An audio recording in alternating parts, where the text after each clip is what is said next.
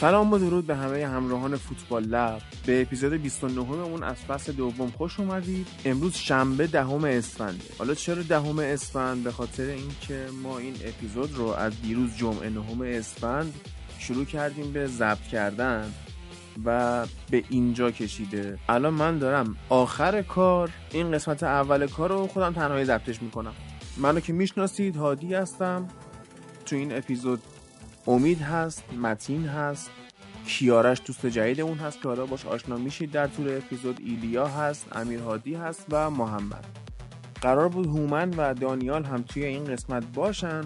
ولی خب می‌دونیم که خودشون پادکست دارن کومیکولوژی و یه خورده کاراشون هم عقب بود. قرار شد که یه مدت توی فوتبال لب نباشن به کارهای خودشون برسن و بعدا که سرشون خلوت تر شد بیان و دوباره به ما ملحق بشن. این قسمت ما نتونستیم کنار هم جمع بشیم. یعنی اصلا منطقی هم نبود با این موج کرونایی که وارد کشور شده و خود من الان یک هفته است که توی خونه بست نشستم بیرون نتونستم برم دارم دیوانه میشم دارم عقلم و دست میدم قشنگ. بقیه هم همینطورن. قرار بود که جمعه دور هم جمع بشیم اما نکردیم این کارو و تصمیم گرفتیم که با اسکایپ ضبط بکنیم. در نتیجه به بعد کیفیت ترین اپیزود فوتبال. هم الان خوش اومدید. خیلی وضعیت خرابه و جدی ما نتونستیم ریسک کنیم. یعنی حتی اگه بگیم من مریض نمیشم تو مریض نمیشی اون مریض نمیشه ممکنه ماها بیماری رو بگیریم خودمون چیزیمون نشه اما ناقلش بشیم و بعد به آدمای دیگه انتقالش بدیم. خانواده هامون در خطرن. مثلا هفته پیش تو بخش چمپیونز لیگ خب صدای رضا رو شنیدید. رضا اردیبهشت ماه بچهش دنیا میاد و فکر کن اگه ما می‌خواستیم بکشونیمش اونجا و اگر خدایی نکرده مریض می‌شد و می‌رفت انتقال می‌داد دیگه جواب زن و بچه رضا رو کی می‌خواست بده؟ برای همین دیگه گفتیم حالا اسکایپی فعلا کار می‌کنیم تا زمانی که شرایط مساعد بشه. این بیکیفیتی رو بر ما ببخشید. اسپانسر این اپیزود هم که سسوت اسپورت مثل همیشه توی این فصل روی اکثر محصولاتش هم تخفیف خوبی گذاشته جدیدا و محصولاتی هم که تخفیف ندارن شما می‌تونید با کد فوتبال لب برید و سی هزار تومن روی فاکتورتون تخفیف بگیرید. من باهاشون صحبت کردم و گفتن که سعی می‌کنن نهایت دقت رو بکنن توی بهداشت محصولاتی که میفرستن و سعی کنن تا حد امکان خودشون هم پاستوریزه و استریلیزه و هموژنیزه و کلا تر و تمیز باشن. ولی انصافا مواظب باشید. یعنی اصلا ریس نکنید. حالا ما این همه در مورد کرونا صحبت کردیم شوخی کردیم باهاش.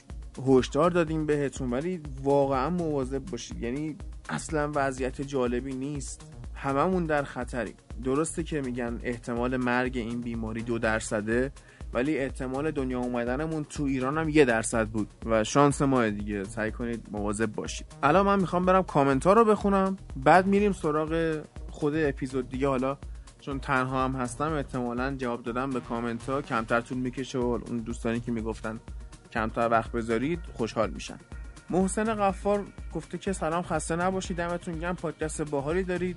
میگه یه کاسه آجیل می‌بینه یاد حرف من میفته هفت و هشت می‌بینه یاد حرف امید میفته و گفته که تو انگلیس طرفدار آرسنال ونگر و لیورپول هم که اصلا عجیبه برای من. چطور ممکنه اینجوری باشه؟ ولی گفته که شما که این همه آرسنال مورد عنایت قرار می‌دید اون کاپشن ونگر هم سوژه کنید که کاش الان واقعا ما تو دوران مربیگری خود ونگر بود که این پادکست رو میساختیم و اون موقع من خیلی بیشتر خجالت ونگر می‌تونستم در بیام. دمت گرم محسن. منصور لسان گفته با اینکه طرفدار تیم‌های انگلیسی ام ولی دقیقا موافقم. سیمئونه در اجرای فوتبال reactive بی‌نظیره و اینکه هادی میگه نبوغه کاملا درسته. دمت گرم منصور. کامنت بعدیش هم گفته مشکل برخی از کارشناسا با کیروش هم همین بود. نمیفهمیدن روش کیروش جلوی آرژانتین و پرتغال و اسپانیا تاکتیکه. و اتفاقا اجراش بسیار سخت و توانمندی فنی بسیار بالایی. می‌خواد در مورد اون بحثمون که ما می‌گفتیم آقا اینا تاکتیک ضد فوتبال نیستش. هومن سبزی گفته که امید واقعا لاست کنه اگه زندگی نامه باتیستوتا رو تو اپیزود بعدی یا یه اپیزود جدا کنه برام بیاری سعی می‌کنیم هومن باتیستوتا دیگه گذشت بس سال دیگه. امیر رامیار گفته همه برید اپیزود یک رادیو مرز رو نابود کنید تو کامنت ها. نه آقا ولش کن. نه نظر خودش داشته. و گفته که دارم به هومن وابسته میشم. خیلی celeb شده. منظورش فکر کنم هومن سبزیه که حالا سلبریتی پادکست ما شده انقدر که کامنت داده. مجید اخلاقی گفته سلام بچه پادکستتون عالیه. تا می‌تونید برنامه 4 ساعته بسازید. آقا شوخیاتون هم بیشتر کنید و تا می‌تونید برنامه رو شاد کنید و بخندید.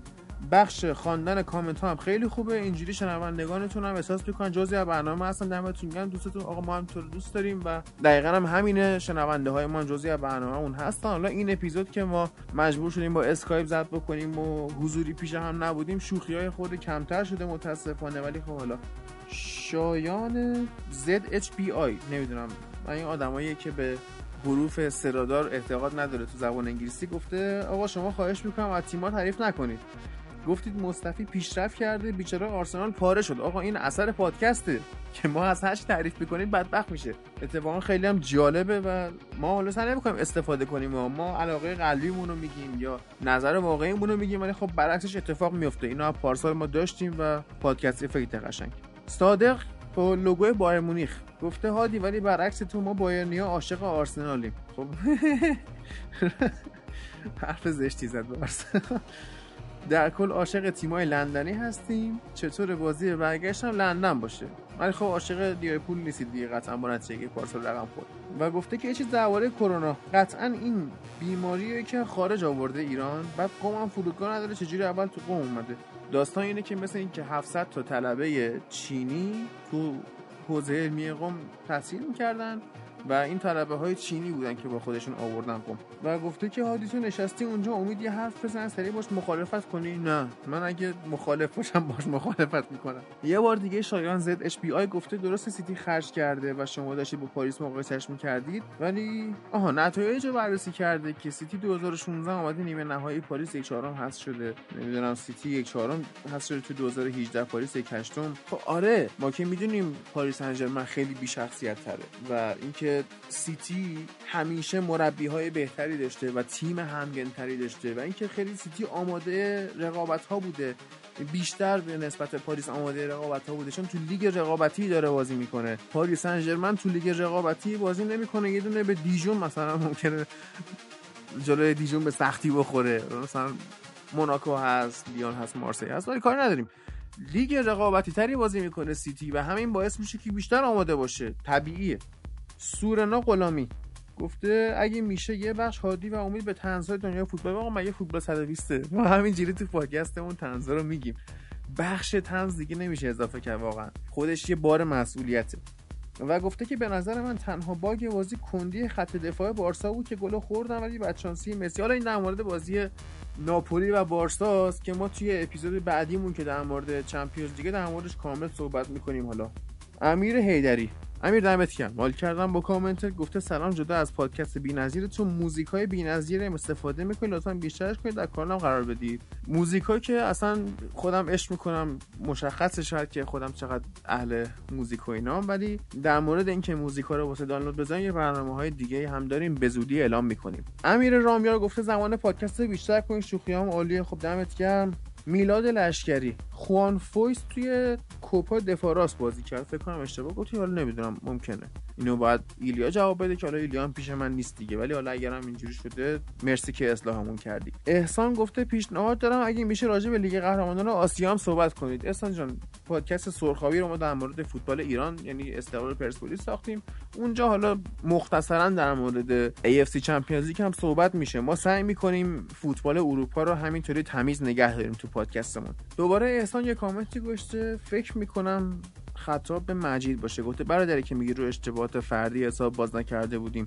بارسا هم رو قفلت و اشتباهات فردیش حساب باز نکرده بود. هیچ تیمی باز نمی‌کنه. معلومه باختن اذیتت کرده. یه خود حالا کری خونده. و تاش هم گفته که امیدوارم ناراحت نشی. یه کری بود. برادر بسیجی که فکر نمی‌کنم کسی از بچه های ما این لقب شایستش باشه و گفته که حسم میگه تیم سیمونه می‌تونه لیورپول رو اوت کنه. هیچ وقت از جمله قطعا می‌زنه استفاده نکنه. اون شوخی کردیم. یعنی می‌خواستیم اثر پادکست بگیره. و گفته که اتلتیکو بارسا نیست که دفاعش گند بزنه به مخ من هوادار. به این فکر کنید گل بزنید یه گل بزنه اتلتیکو چی میشه؟ تیمی که استاد ضد حمله است. آره سخت میشه. ولی حالا شخص من بعید می‌دونم که توی آنفیلد دووم بیاره و باز حالا احسان این هفته خیلی کامنت گذاشته برامون گفته عشق کردم با اتلتیکو که با دفاع پیازی تیم حریف رو زمینگیر کرد. لایپزیش هم که دفاع رو حمله دید. خیلی قشنگ بود. واقعا بازی لایپزیش قشنگ بود.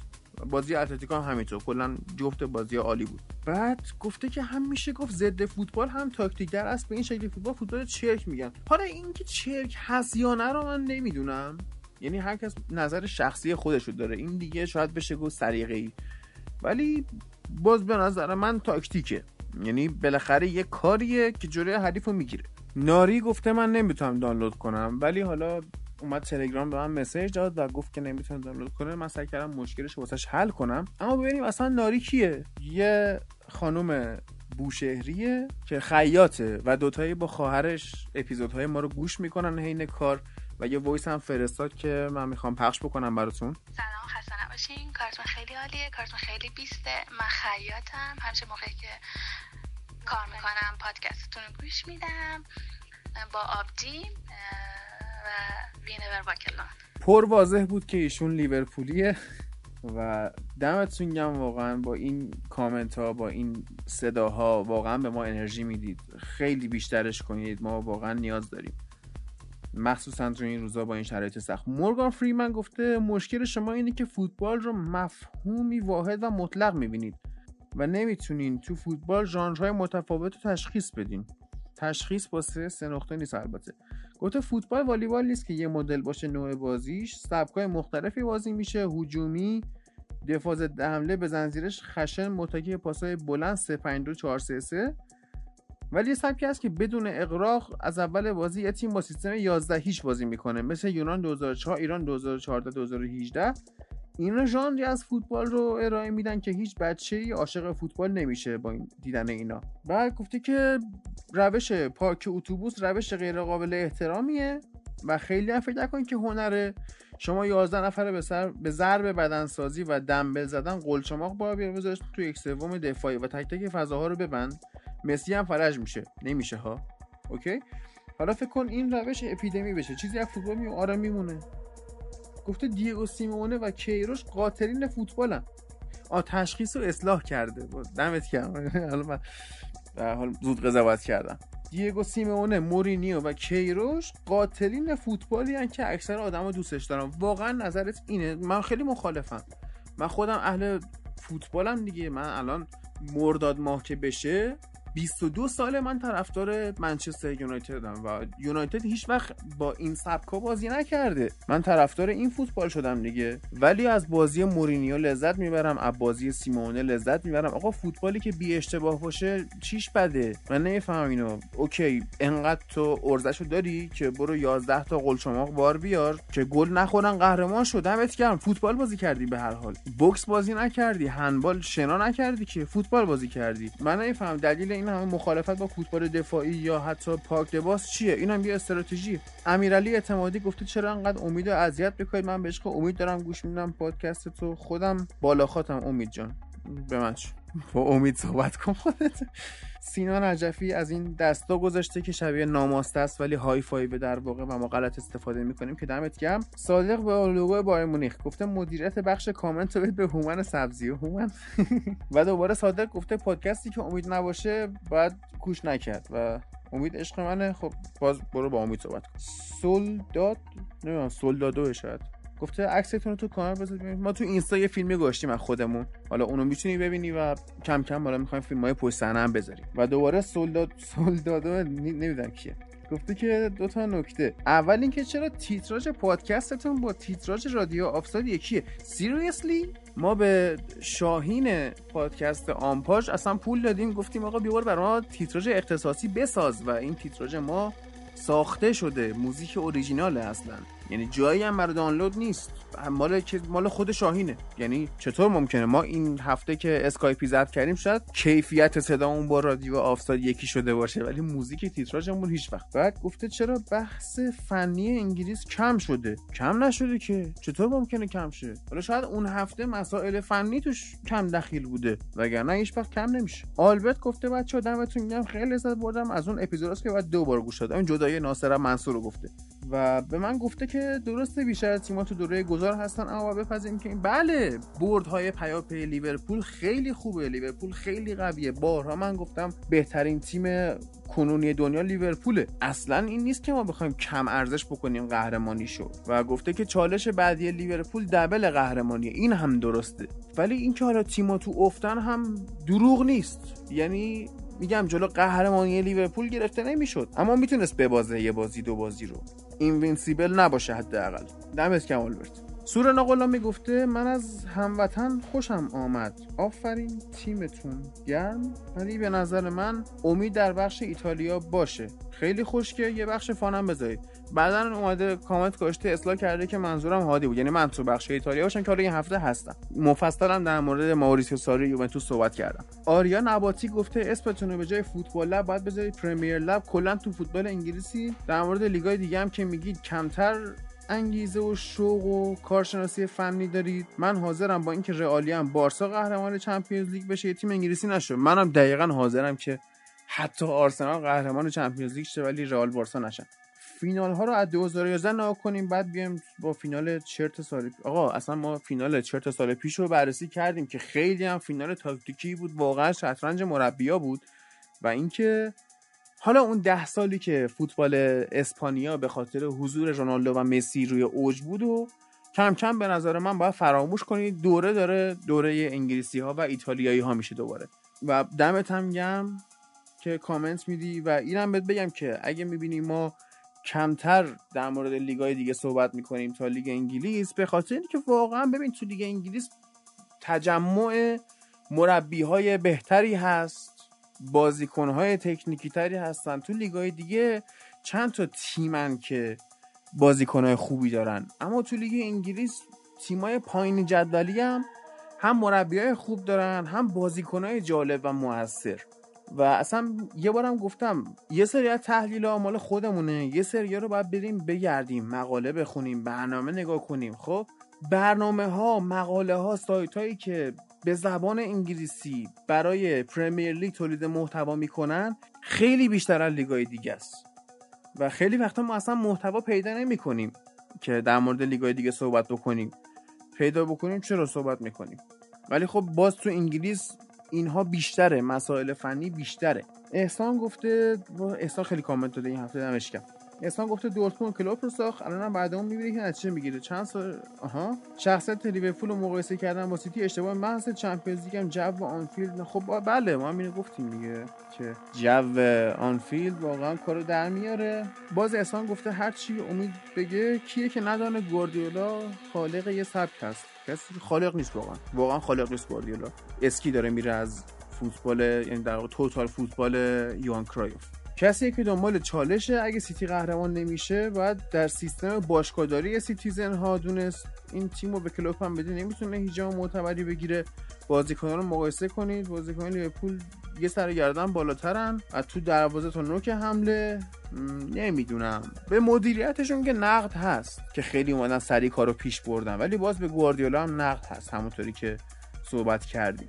سعید گفته مثل همیشه عالی بود پادکست فقط آقا اسم این آهنگایی که ته اپیزود به زودی دنبال موزیکا هستیم که یه سیستمی واسش بذاریم که عشق کنن همه. اوه اوه متین اومده کامنت داده. متین اپیزود قبلی نبود و ما مثل اینکه در مورد آرسنال کم لطفی کردیم اومده جواب داده گفته در جواب ایلیا که گفت مگه ونگر خداست من نگفتم خداست گفتم مصطفی رو حتی ونگر نتونست آدمش کنه آرتتا آدمش کرده که حالا دیدیم این هفته چیکار کرد. اینجا بحث مقایسه بین ونگر و آرتتا بود نه در مورد اینکه ونگر خداست یا نیست هرچند لازم اشاره کنیم. مدافعینی که زیر دست ونگر آدم شدن سول کمپل و اشتیکو و تونی آدامز و کولو توره ری پارلر و لی دیکسون و مارتین کیون و اینا بودن. در جواب هادی که گفت عیار رو به چه معنا می‌گیری؟ شما بازی آرسنال رو می‌بینید زدن کافی بازی نیم فصل دوم سال پیش و نیم فصل اول امسال. میری تا فاجعه دیده, دیده بودم یه خورده فاجعه بود. بله.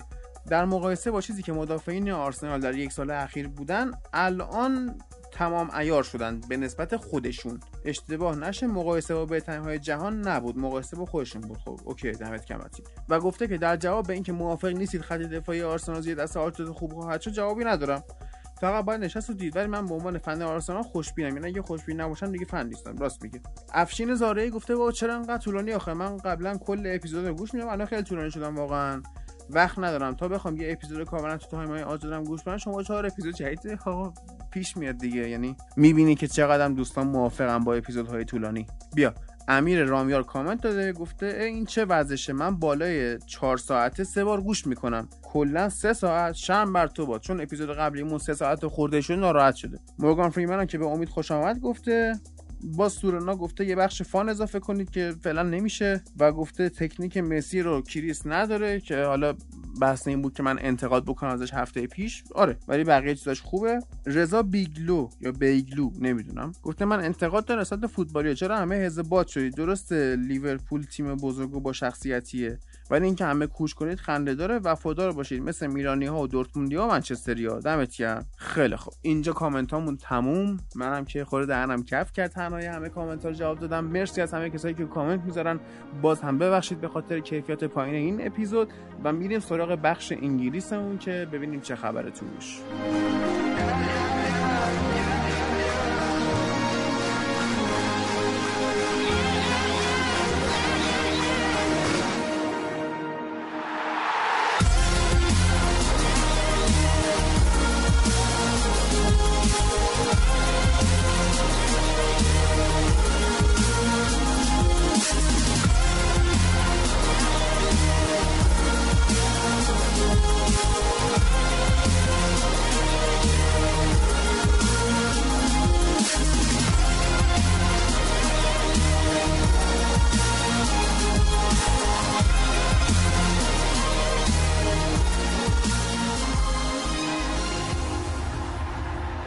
میریم سراغ بازی چلسی و تاتنهام. با این کیفیت ضعیفی که الان داریم این هفته خب لمپارد اومد بالاخره بعد از مدت ها به حرف ما گوش کرد.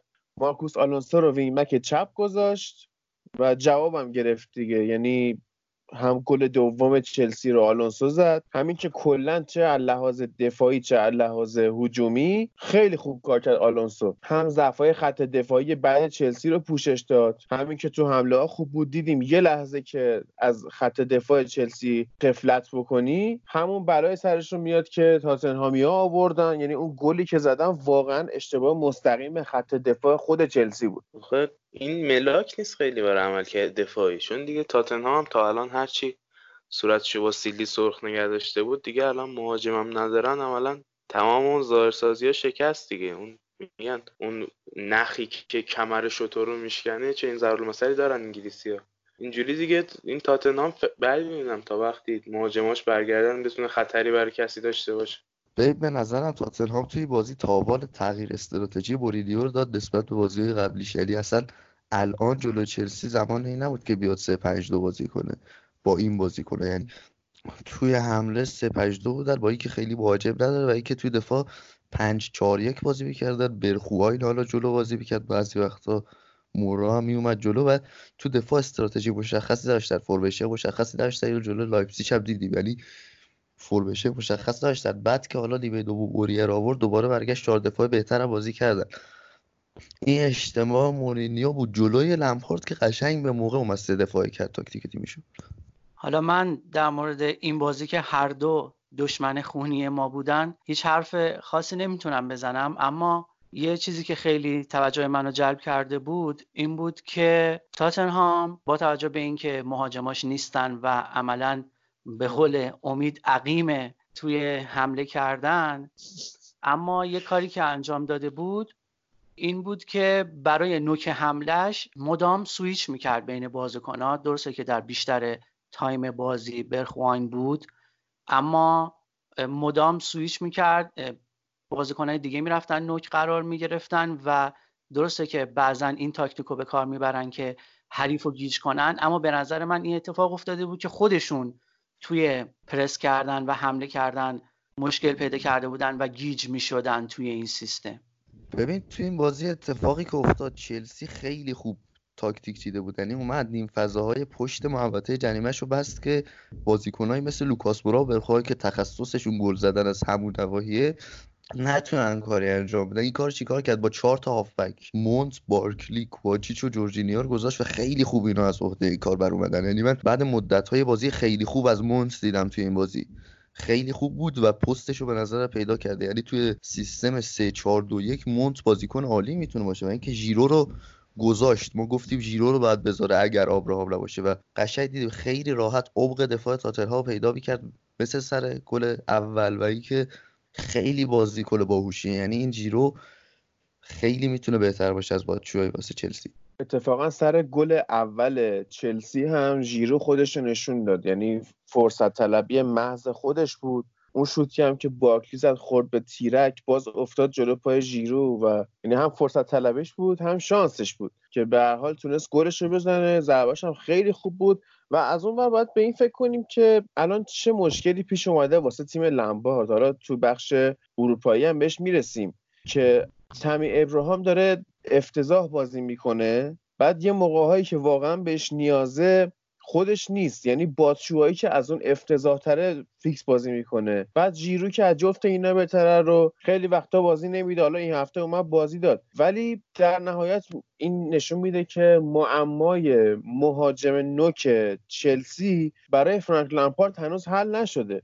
خودش هم نمی‌دونه کیو باید بازی بده. یه سری بازی ها واقعا به خصوصیات تمی ابراهام نیازه. یعنی نیازه که دفاع کند حریف رو با سرعت خودش خراب بکنه اذیت بکنه. یه وقتایی به فیزیک بهتر باتشوایی نیازه و یه وقتایی هم به قد بلندتر اولیویه ژیرو.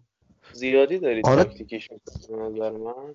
چون مثلا اینجاست که وقتی انقدر اسکواد جوونی رو می‌ذاری تو تیم انقدر بازیکنان که حالا تجربه خاصی هم تو پریمیر لیگ ندارن یعنی اکثرا قرضی توی چمپیونشیپ بازی کردن یا تیمای دست تر وقتی این تیم این بازیکنای این شکلی وقتی میان توی لیگ جزیره و سی هفته پشت سر هم بازی می‌کنن یه قیمتی که باید براش بپردازی اینه که اینا ثبات نخواهند داشت.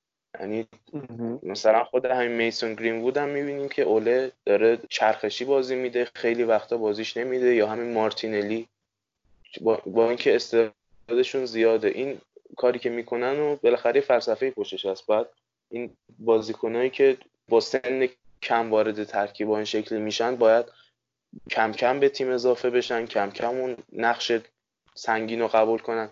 که این شکلی زیرش خودشونو گم نکنن و اون ثباتر هم این شکلی از دست ندن که یهو یه تیم کلا بخوابه یه قسمت از حملش دفاعش. یکی از مشکلات اصلی لمپارد به نظر اینه که نمی‌دونه تیمش چه توانایی داره. یعنی اینکه توی بازی بایرن حالا در صحبت می‌کنه خیلی این مشهود بود. مثلا اومد 3 4 2 1 رو تبدیل کرد به 3 4 3 بیشتر از عرض زمین استفاده کرد. ولی ژیرو رو کشید بیرون یوها ابراهام آورد که اصلا از نظر سرزدی و توپای بلند که از کنار آرسنال میشه خیلی ناتوانتر نسبت به آبراهام نسبت به ژیرو. و اینکه چلسی حالا توی بازی و تاتنهام یکی از بهترین بازی فصلش انجام داد. میگم از لحاظ دفاعی همه خوب بودن اکثرا. و اینکه تاتنهام هم با اشتباه مورینیو باخت. یعنی بازی دادن تانگانگا توی پست دفاع راست. اصلا خیلی بد بود. بازی بدی رو انجام داد. اصلا نتونست کاری بکنه.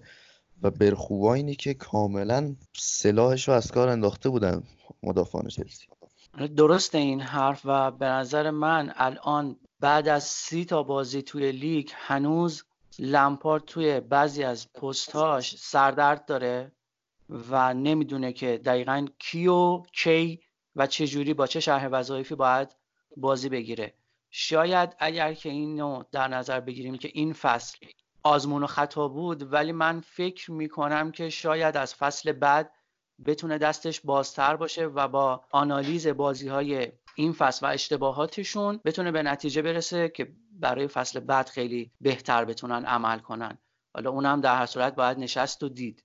ببین کیارش یه حرفی که تو زدی من باش مخالفم مقایسه میسن گرین با تمی ابراهام بود. اولا که تمی ابراهام یک کیلو سر از میسن گرین وود بزرگتره.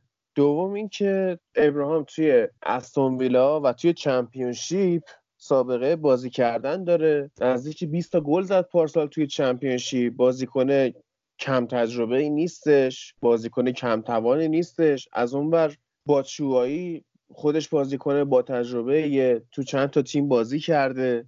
تیم ملی هم بازی کرده و ژیرو هم که خودمون می‌دونیم به حال خیلی حالا عنوان مطبوعاتی و کلیشه‌ایه ولی به حال مهاجم قهرمان جهانه. خب یعنی چلسی توی خط حملهش بازیکنهای بدی نداره.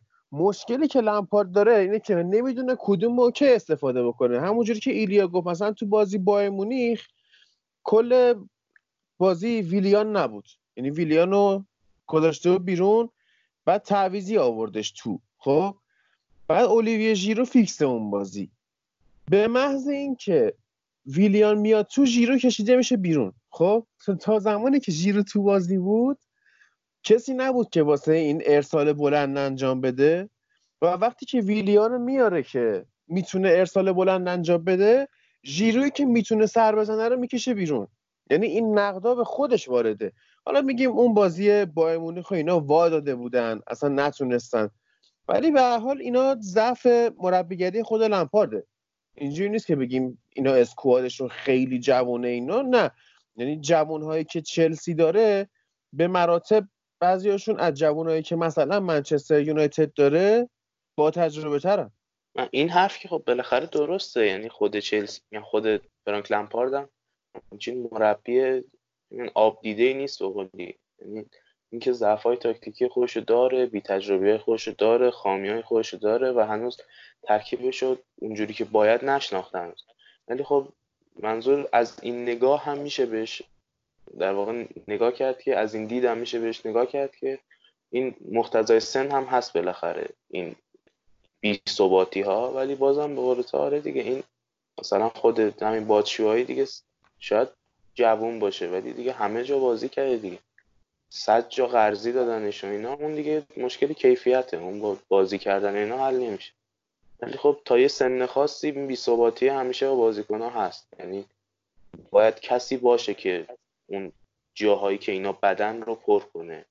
استراحت بخورن یا چی. اون man management میگن بهش. مدیریت افرادو ضعیفه. خب.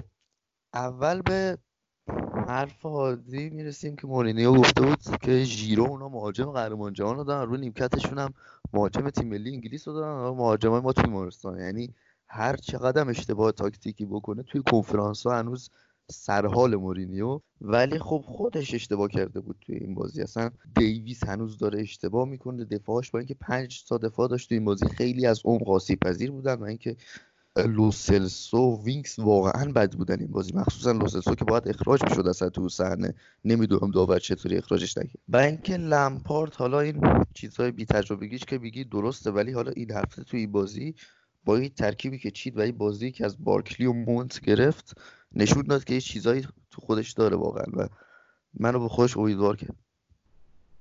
حالا جالبه که از مورینیو پرسیدم به نظرت لوسلسو باید اخراج می‌شد؟ بعد من اون صحنه رو ندیدم و قشنگ جلوی صحنه وایساده بود. دیگه اون دیگه آقای خاص بازی های خودشه دیگه. یعنی چیزی که نمیشه کارش کرد. همیشه جنجالی و با خودش میکشونه داستانهای مسابقات و اینا. این خطایی که شد خیلی شبیه بود به خطایی که تو هفته های گذشته انجام می شده و داور اخراج مستقیم می‌داده مثل مثلا خطای اوبامیانگ. بعد نمی‌دونم چی شد که واقعا وی آر اینجا بد عمل کرد. از اون سوتی های افتضاحش بود و اون کادر داورهایی که پشت تلویزیون بودن تو اتاق وی آر بودن بعد از بازی اعتراف کردن که ما اشتباه کردیم و باید لوسلسو اخراج می‌شد. من نمی‌دونم که. چرا اینا نمیان این اخراجی رو تاثیر بدن؟ یعنی خارج از جریان بازی بیان میگن آقا لوسلسو به خاطر این حرکت غیر ورزشی سه جلسه محرومه. یعنی صرفا اعتراف می‌کنن به اشتباهشون در حالی که اگه قراره که اوبامیان به خاطر اون صحنه مثلا محروم بشه یا بازیکنهای دیگه خود سون که اخراج شد خب اوکی اینم باید محروم بشه. و حالا میریم سراغ بازی بعدی بازی آرسنال و اورتون. خب متین از بازی آرسنال برامون بگو که سه دو اورتون رو بردید ولی اون چندان هم مثل اینکه راضی نبودی. ببین حالا من قبل از اینکه بخوام در مورد خود بازی شروع بکنم در مورد چند تا از بازیکنهای آرسنال بخوام حرف بزنم. یکی اینکه بیرین از وقتی که برگشته بجز بازی اول جلوی چلسی که می‌رفت جلو و اولین بازیش هم بود که بعد از مصونیتش برمیگشت خب توی حملات خیلی خوب شرکت می‌کرد و حتی یه گل هم زد. اما از اونجا به بعد خیلی داره محتاط بازی می‌کنه. خیلی رو به عقب پاس میده و بیشتر وظایفش شده کاورینگ پشت سر پپه و خیلی داره کم ریسک بازی می‌کنه. من فکر می‌کنم یه مقدار این قضیه شاید بتونه به کمک آرسنال بیاد مواقعی که بازی گره می‌خوره که بیرین هم توی حمله شرکت کنه. ولی فعلا یه مقدار شرح وظایفش توی حمله نیست. بعد در مورد اوبامیان که هم می‌خواستم صحبت کنم که موقعی که آرسنال می‌خواد دفاع کنه اون حالت 442 میشه به خصوص توی بازی اورتون این اتفاق میافتاد و اوبامیان هافبک سمت چپ قرار می گرفت و خیلی توی دفاع کردن عالی عمل می‌کرد به دفاع اضافه می‌شد و خب علا رقم یه مقدار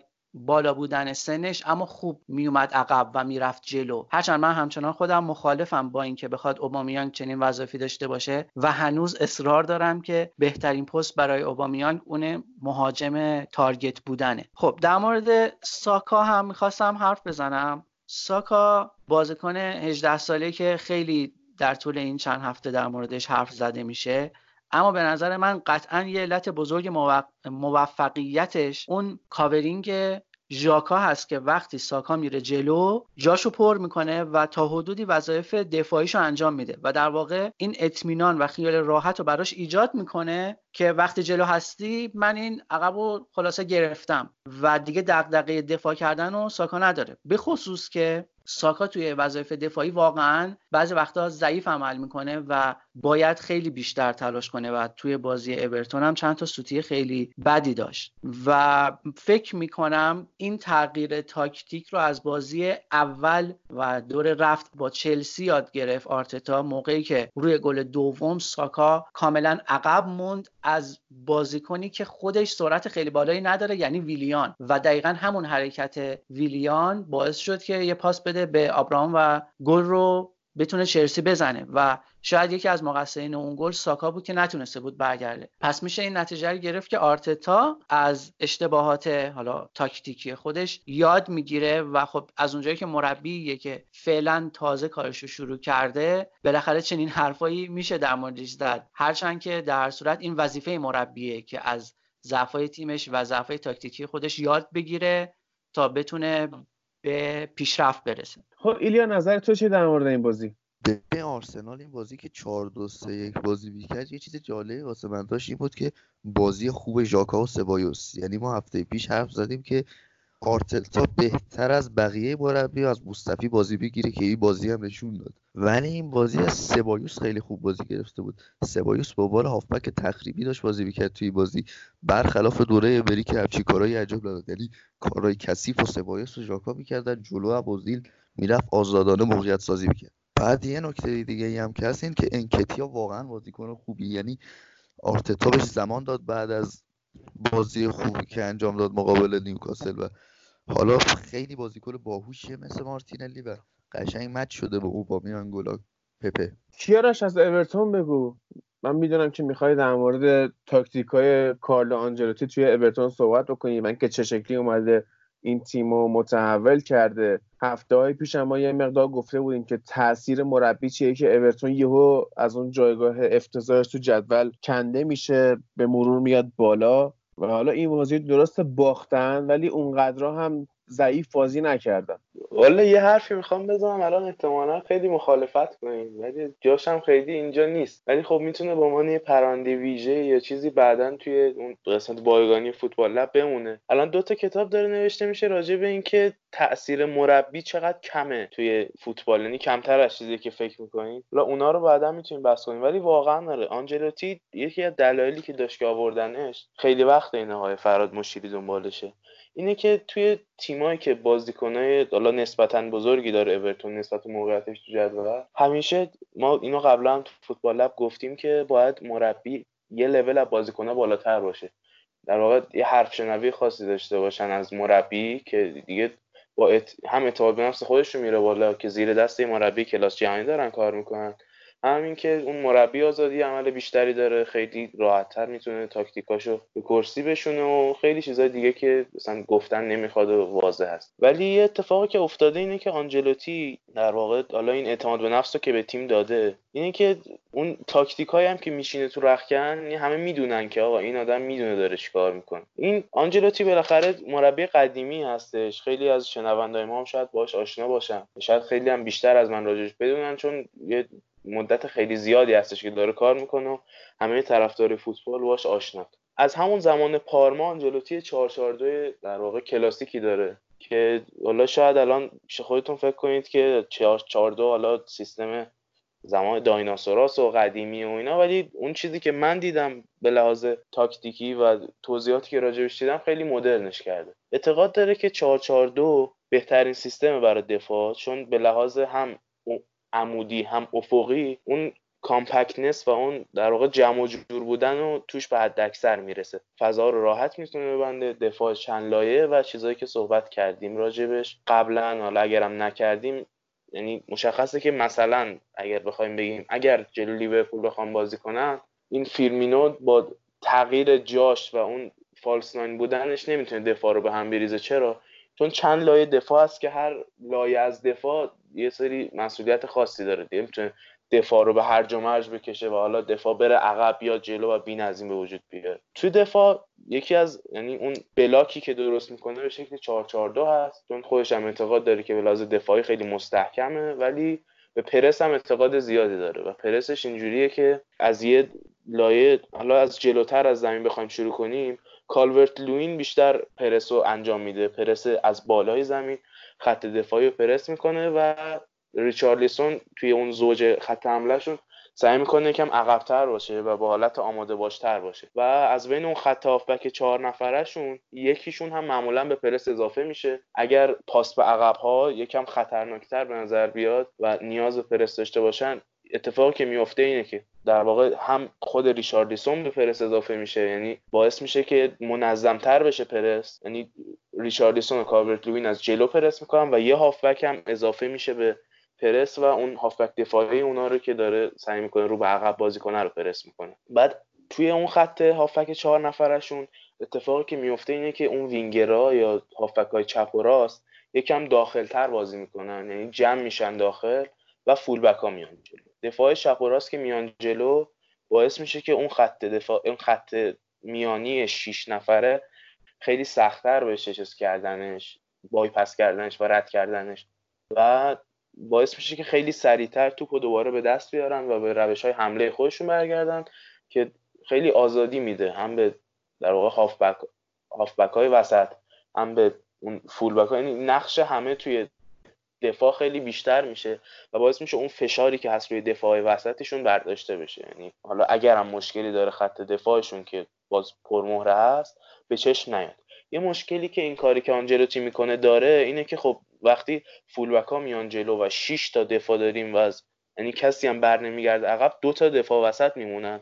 که خب خیلی خطرناکه که اگر هم حالا به روشی بتونن بایپس بشن خیلی موقعیت های خطرناکی ایجاد می‌کنن. ولی خب اونقدی خوب انجام میشه که اون ریسکش پایینه و در واقع میارزه به اون موقعیت های گل زیادی که در اختیار تیم قرار میده. اگه صحبت نداری تا اینجا برم حملش هم توضیح بدم آیان جلوتی آره آره بگو. خب توی حمله هم همون 442 خودمون رو داره. مونتا کاری که می‌کنه در واقع اون دبل پیوت وسطش اینجوری هستش که یکی از هافبک ها میره بین دوتا دفاع. یعنی عین کاری که ما تو فوتبال های مدرن تر هم دیدیم. الان فابینیو این کارو تو لیورپول انجام میده. فرناندینیو حالا اون موقعی که معضلات دفاعی سیتی نبود تو سیتی انجام می‌داد. و اون سیستم سه دفاع رو اون عقب شکل میده با دوتا دفاع. و دوباره مثل مدل پرس وینگرها یکم داخلتر بازی می‌کنن و full back ها میان جلو. بعد حالا یکی از این هافبک ها میاد وسطتر قرار می‌گیره که در واقع option پاس رو فراهم کنه. اگر توی بازی سازی به مشکل خوردن یعنی پاس به عقب بتونه بده و در واقع بازی سازی بیشتر میافته روی گردن این هافبک وسط که و دوتا وینگر رو اون full back هایی که هستن. و اون سیستم در واقع دو مهاجم هم باعث میشه که خیلی وقتا اینا بتونن برای هم بازی سازی کنن و دفاع رو در واقع چی میگن stretch کنن یعنی بازترش کنن عرضش رو زیاد بکنن که باعث میشه حالا half space وجود بیاد یا بتونن فرار کنن توی کانال های پشت مهاجم. و کلا باعث شده که موقعیت های زیادی داشته باشه این اورتونی که ما الان می‌بینیم و به صورت طرز خیلی عجیبی هم رشد کردن تو جدول و بالا اومدن. حالا یه صحبتی که من با خود متین دارم اینه که جدا از تاکتیک های آنجلوتی یکی از دلایلی که این روزا دفاع آرسنال متزلزل شده اشتباه های شخص لنوه. یعنی هم تو بازی با اورتون ما اینو دیدیم که اون چه گلی بود که احتمالا از ریچارلیسون خورد. من آخر نفهمیدم کی اون گله به ثمر رسون و دیشب هم که داشتید با اولمپیاکوس بازی می‌کردید باز هم لنو اشتباه داشت. یعنی ما از پارسال هی می‌گفتیم که اگر لنو نبود مثلا آرسنال فلان می‌شد. این داره کار واسهشون در میاره داره اشتباه های دفاع جمع می‌کنه. ولی خب وای به روزی که بگندد لنو. یعنی اگه همینطوری بخواد ادامه پیدا بکنه چی میشه؟ ببین دقیقا توی بازی اول یعنی دور رفت با چلسی این کاملا نمود پیدا کرد. که لنو که تا هفته قبلش به صورت قهرمان تیم بود و همیشه تیم رو نجات می‌داد از مواقع خیلی خطرناک خودش باعث گل خوردن و گل اول شد که واقعا خیلی افتضاح بود اون اشتباهش و من نمی‌دونم واقعا باید روی تمرکز خودش خیلی کار بکنه. دقیقا یه حالتی پیدا شده که مواقعی که تیم بده لنو قهرمان میشه و مواقعی که تیم خیلی متمرکز داره بازی می‌کنه لنو یه مقدار اون تمرکز خودش رو از دست میده و حالا لنو میاد جای خالی های دفاع پر می‌کنه و حالا توی بازی دیشب که اصلا هر دوتا با هم دیگه داشتن سوتی می‌دادن. اما حالا اگر که بخوایم از لنو بگذاریم من در ادامه حرف ایلیا می‌خواستم که در مورد ژاکا حرف زد می‌خواستم اینو بگم که دقیقا حرفش درسته. یعنی وقتی توپ دست آرسنال و تیم داره حمله می‌کنه و نیازی به پر کردن فضای پشت ساکا نیست. ژاکا وظایف متفاوتی نسبت به دوران امری و ونگر داره و یه حالت بیشتر توپ پخش کنه و رسوندن توپ به خطوط جلوتر حالا مهاجمین یا وینگا هست. و خب اون وظیفه بستن و خراب کردن بازی حریف و حالت تخریبچی بودن روی دوش بازیکن کنار دستیش که حالا خیلی وقتا توی بازی اخیر سبایوس بوده و بعضی وقتا هم حالا اگر که توی را بازی بکنه هست میفته رو دوش اون. و این باعث شده که ما احساس کنیم بازی ژاکا بهتر شده. و در واقع این از تغییر تاکتیک مربیه. و حداقل این قضیه تغییر تاکتیک این بوده که دیگه ما از ژاکا اون خطاهای مسخره و اعصاب خورد کنش که خیلی واقعا حتی بعضی وقتا منجر به اخراجش هم می‌شد دیگه نمی‌بینیم. حالا اگر که من بخوام در مورد بازی خود اورتون حرف بزنم چون تا الان من هنوز در مورد آرسنال و اورتون حرف نزدم. اگر که بخوام بگم ببین آرسنال از بازی با یه تیم چغر بد بدن تو اروپا اومده بود که واقعا اگر که بازی های قبلی و highlight بازی های اولمپیاکوس توی این هفته رو این فصل رو دیده بودیم متوجه می شدیم که واقعا خیلی تیم خطرناکی هستن. اما خب با اون برد خفیف یک هیچی که توی زمین اونا پیدا کرده بودن روحیه خوبی داشتن. و با این روحیه خوب بازی اورتون شروع کردن. اما بازی با اورتون بعضا گلهایی داشت که نمیشه خیلی بار فنی بهش داد و به قول تو اون سوتی دروازبان یا دفاع بود که خب خیلی خوب ضعف خطوط دفاعی رو نشون میده.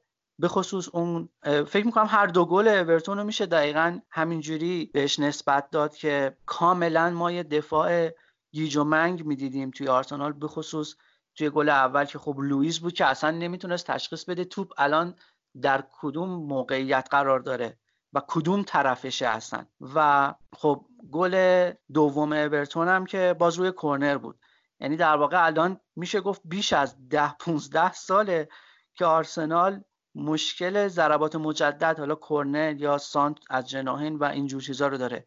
شاید بشه گفت این یکی از میراث ونگره که شاید حالا حالا ها هم خوب نشه و درمان نشه. اما از اون طرف آرسنال برای در اومدن از پرس اورتون خب خیلی کار سختی داشت و واقعا بعضا سوتیایی می‌دونن که از روی شانس گل نمی شدن و برای باز کردن خط دفاعی اورتون هم در مواقع خیلی زیادی از بازی کار خیلی سختی داشتن آرسنالیا. ولی در مجموع شاید بشه گفت که نسبت به بازی قبلیشون برای باز کردن دفاع حریف کار خیلی خاصی انجام ندادن. و صرفا همون تغییر تاکتیک حین دفاع حمله بود که موجب بعضا گیج کردن خطوط دفاعی حریف می‌شد. و اینکه الان دو سه بازی می‌بینیم که آرسنال وقتی می‌خواد حمله بکنه یه جورایی با حرکت بدن بازیکنها و یا پاسای بعضن تند و تیز باعث میشه که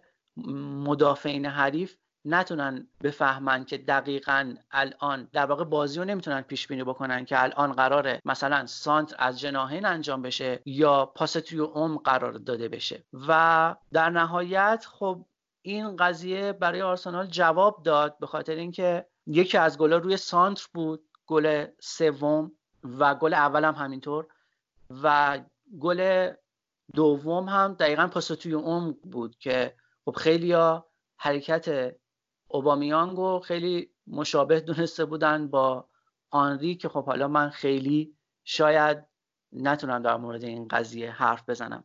و یه نکته دیگه هم که ایلیا بهش اشاره کرد این بود که اون پرسی که هماهنگ لوین و ریچارلیسون انجام میدن و البته کیارش هم بهش اشاره کرد.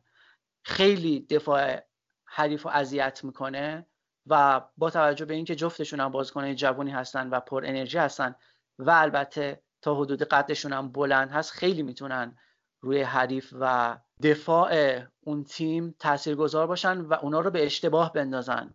و به نظر من اگر که قرار باشه بازی بعدی که بخصوص بازی بعدیشون هم با منچستر هست.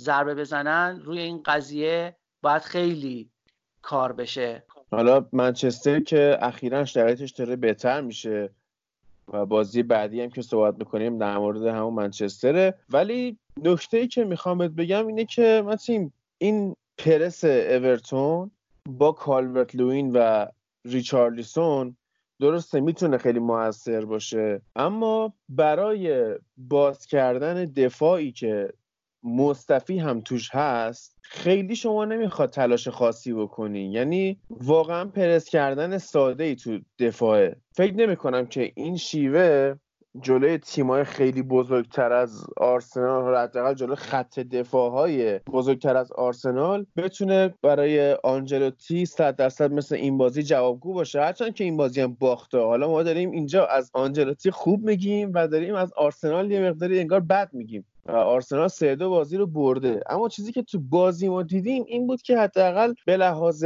تاکتیکی کاری که آنجلوتی می‌کرد سرتر بود از کاری که آرتتا کرده. و واقعا خب به ثمر رسیدن گلا تصادفی بود به جز یه گل اوبامیان که خیلی گل قشنگی هم بود. ولی من حس می‌کنم که اورتون اونقدر هم که حالا ما داریم الان بهش می‌پردازیم نمی‌تونه خطرساز بشه. حالا من اینو گفتم هفته دیگه همچین بیاد یونایتد ببره اون خاطره چاریچ پارسال زنده شه.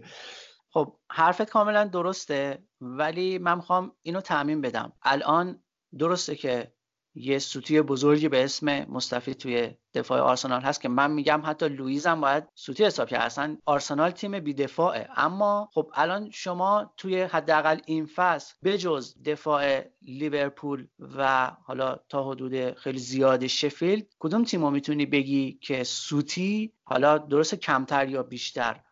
توی دفاعشون ندارن. الان من فقط آخرین حرفی که می‌خوام بزنم اینه که اگه ما مصطفی داریم خب شما هم لیندلوف داریم اصلا مقایسه نکن لیندلوف خیلی بهتره. لیندلوف شاید مثلا هر ده بازی یه بار سوتی بده. مصطفی هر یه بازی در میون. من به آینده لیندلوف هم خیلی اعتماد دارم. ضمن اینکه لیندلوف هنوز 22 سالشه. مصطفی دیگه از اون سنی هم که بخواد پیشرفت کنه یا مثلا ضعفای بازیشو پوشش بده گذشته.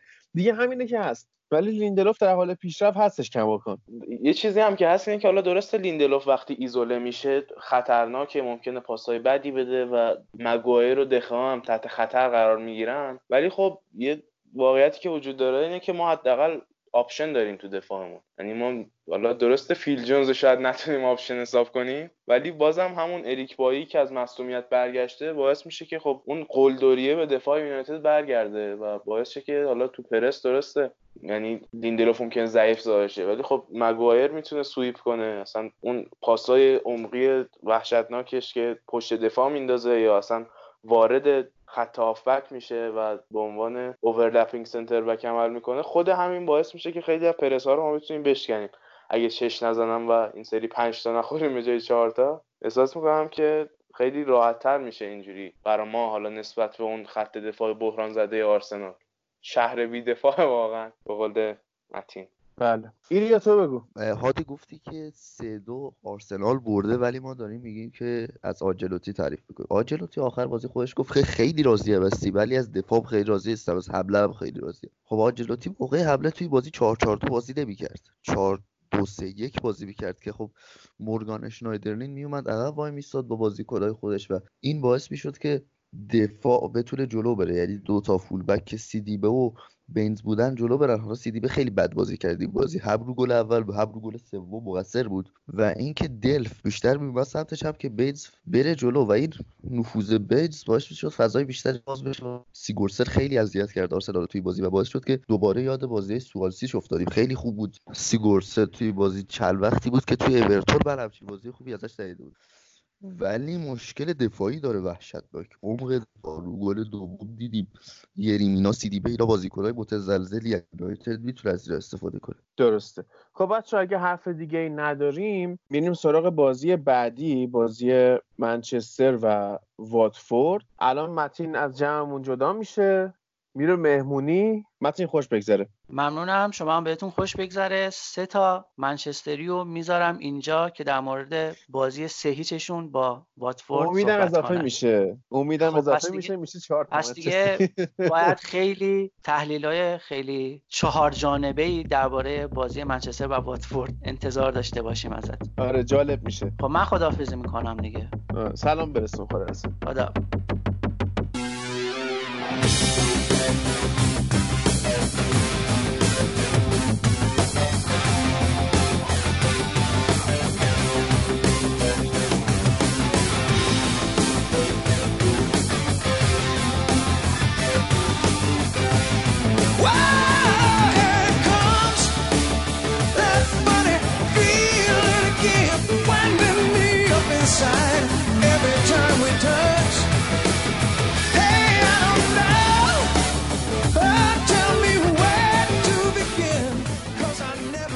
خیلی خوب. الان میریم سراغ بازی منچستر و واتفورد. متین که رفت مهمونی امیدمون اضافه شد. یونایتد این بازی رو اومد سه هیچ برد. من یه خورده بخوام در مورد صحبت کنم. هفته پیش گفتم که بالاخره یونایتد یه قلب تپنده اون وسط زمین پیدا کرده و برونو داره بازی سازی می‌کنه. این بازی شاید به اندازه یه فصل پوگبا برونو پاس کلیدی داد. یعنی حتی اون گلی هم که مارسیال زد توپ اولو که دروازه‌بان واتفورد block کرد اگر همون گل می‌شد باز هم پاس گل برونو محسوب می‌شد. و خب, خب پنالتیش هم که گل کرد. یه خورده با متد پنالتی زدنش مشکل دارم. اینکه اونجوری میاد میپره و بعد می‌زنه چون زمینیه و به کنج هم خیلی نمی‌زنه. دروازبان یه پنجا پنجاه و درست تشخیص بده یا شانسی بره می‌گیره پنالتیشو. ولی خب حالا این تکنیک خاص خودش داره. دیشب هم که جلوی کلوب بروژ پنالتی زد چهاردهمین پنالتی پیاپیش بود که گل کرد. و این رکورد رو به حال داره.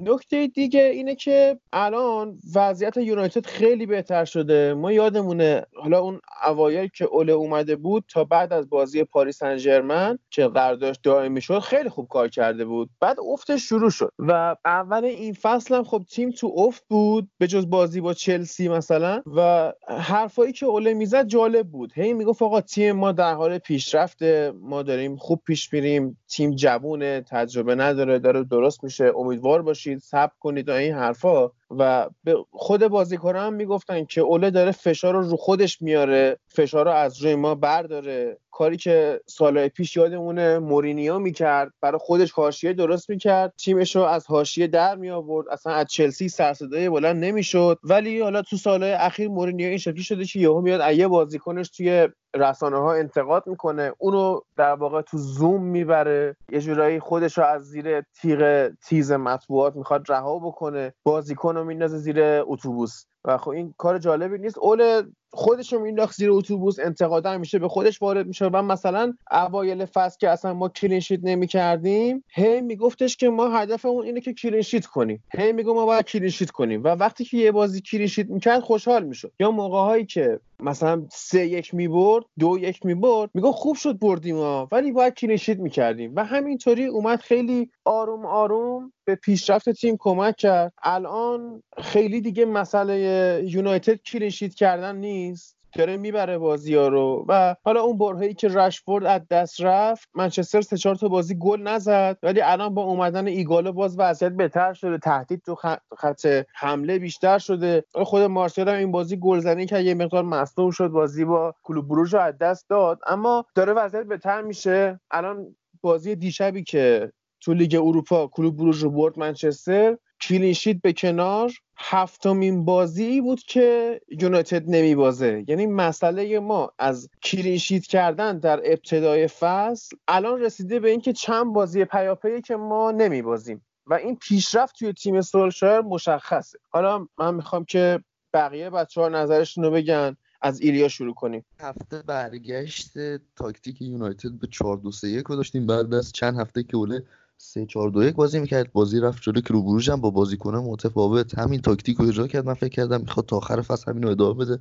ولی حالا تو این دو بازی 4 2 3 1 در پیش گرفته. مشکلی که اوایل بازی داشت یونایتد این بود که مثل همیشه تیم حریف دفاع بسته بود. اینا پلنی نداشتن واسه اینکه بخوان بازی سازی بکنن یا موقعیت ایجاد بکنن. ولی واتفورد تیمی بود که قشنگ فضا می‌داد به یونایتد. برونو فرناندز فرد جیمز همه می‌تونستن فضا پیدا کنن و موقعیت ایجاد بکنن. و خب این مشکل تیم واتفورد بود که خیلی بد بود. حالا pressing ش که افتضاح بود توی دفاع نیمه دوم گل سوم اصلا فاجعه بود. و اینکه گرین وود بازی کرد به عنوان وینگر راست من هنوز قبولش ندارم. حالا خوب بازی کرده ولی خلاقیتش کمه و توان بدنیش هم فعلا نداره. بعد به نظرم با عنوان فالستن یا مهاجم مکمل بازی کنه فعلا تا ببینیم چی میشه. البته که چون راشورد تا آخر فصل می‌رسه مهاجم نوک هم می‌تونه بازی کنه در کنار گالو مارسیال.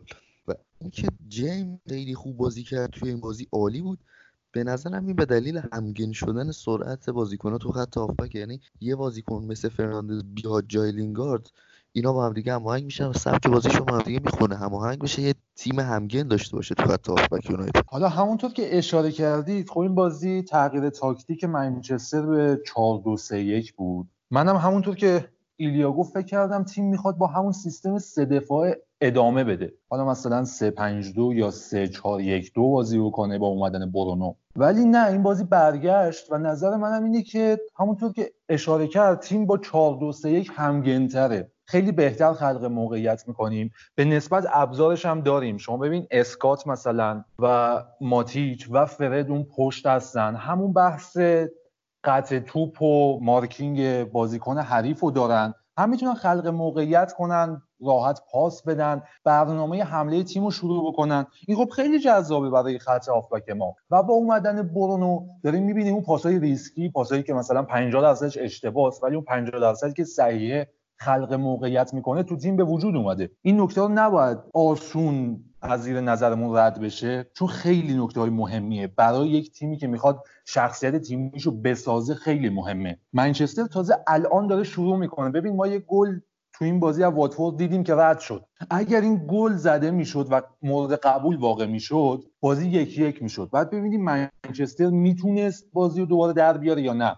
چون فقط بحث تاکتیک و بازیکن اینا دخیل نیست. بحث روحیه تیمی هم مهمه. منچستر اگر می‌تونست روحیه تیمیشو بعد از اون گل نگه داره به نظر من خیلی بهتر بود براش. و این بحث کلینشیتا رو که هادی داری در مورد صحبت می‌کنی به نظر credit ش داده بشه به فرد. فرد الان خیلی آماده است خیلی خوبه. تو بحث دفاعی خیلی خوب داره شرکت می‌کنه و می‌دونیم هری مگویر الان آرومتره تو دفاع. حالا با اومدن اریک بایی خب خیلی بهتر شده. یعنی مثلا لیندلوف یه بازی یا دو بازی خوب نباشه اریک بایی سریع میاد جاش وای میسه. این بازی لیندلوف بازی کرد و فکر نکنم بد بود. و حالا سمت چپ خط دفاعمونم. لوک شاو فرم دفاعیش خوبه حداقل. اون چیزی که داریم ازش می‌بینیم تو فرم دفاعی عالیه. ولی حالا فرم تهاجمیه رو که سعی کرده با برندن ویلیامز یا اصلا وینگرایی که بازی میده حل بکنه. از نظر من خط دفاع منچستر داره به بلوغ و شخصیت می‌رسه. شخصیتی که اوایل فصل نداشتیم و اوله هی اصرار می‌کرد همونطور که گفتیم ولی خب حالا اون نکته ای که می‌خوام بهش اشاره بکنم اینه که این منچستر چیه دقیقا؟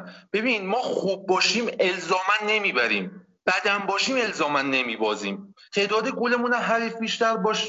بیشتر باشه می‌بریم ولی تعداد گلمون از حریف کمتر باشه هم خب میبازیم. بعد الان هفت هفته است نباختیم. زده روانشناسی بنیادی و جبر تحمیلی که بین زیگموند فروید و دخترش برقرار بود منچستر وقتی که برونو فرناندز براش پنالتی می‌زنه بازی رو می‌بره. این آماریه که به قطعیت رسیده. بعد چون اینا رو کنار هم بذار. برونو پنالتی بزنه هم معلوم نیست ببریم یا نبریم. فعلا دو تا پنالتی زده. این آمار 100 درصد پنالتی که برونو زده و ما بردیم حتی اگه گل بشه یا نشه مهم نیست.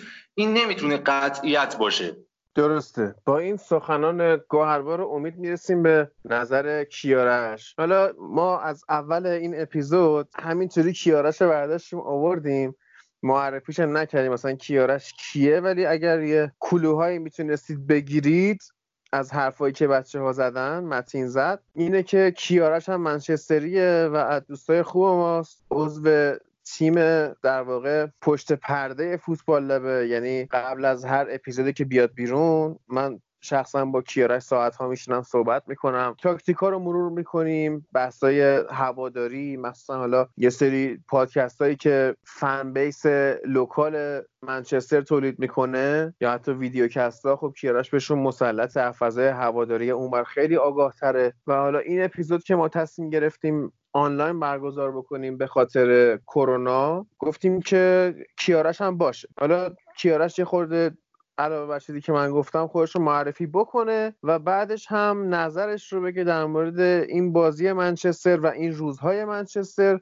و حالا جو هواداری که هستش هوادارا با برونو فرناندز چطورن؟ با تاکتیک جدید چطورن؟ می‌بینیم که هنوز اوله توی ورزشگاه تشویق میشه بعد هر گل. و نقدی که هوادارها وارد می‌کنن بیشتر به گلیزرا و وودوارده. حالا این برای خود من هم سوال هست که با اومدن برونو و این نتایج خوبی که داره منچستر میاره الان دیگه توی ورزشگاه یا توسط طرفدارای local کماکان وودوارد اذیت میشه یا نه؟ یا حالا به خاطر این یه دونه خرید بیخیالش شدن یا شرایط چطوریه؟ خب اول سلام. من حالا سلام درست حسابی هنوز به شنوندای Football Lab نکردم. و اسممو که مسلما شنیدین تو این دو تا review ی که داشتیم؟ کیارش هستم و چیزی که شاید برای شما جالب باشه اینه که من هم همون اول از شنونده های Football Lab بودم. یعنی توی یکی از این کانالا تبلیغشون دیدم رفتم تو کانالشون چند تا گوش کردم خیلی حال کردم و پادکستشون. حالا کم کم توی توییتر و اینا با هادی صحبت کردیم توی اون گروه کذایی که حالا زیاد شنید ازش توی این پادکست. اونجا رفت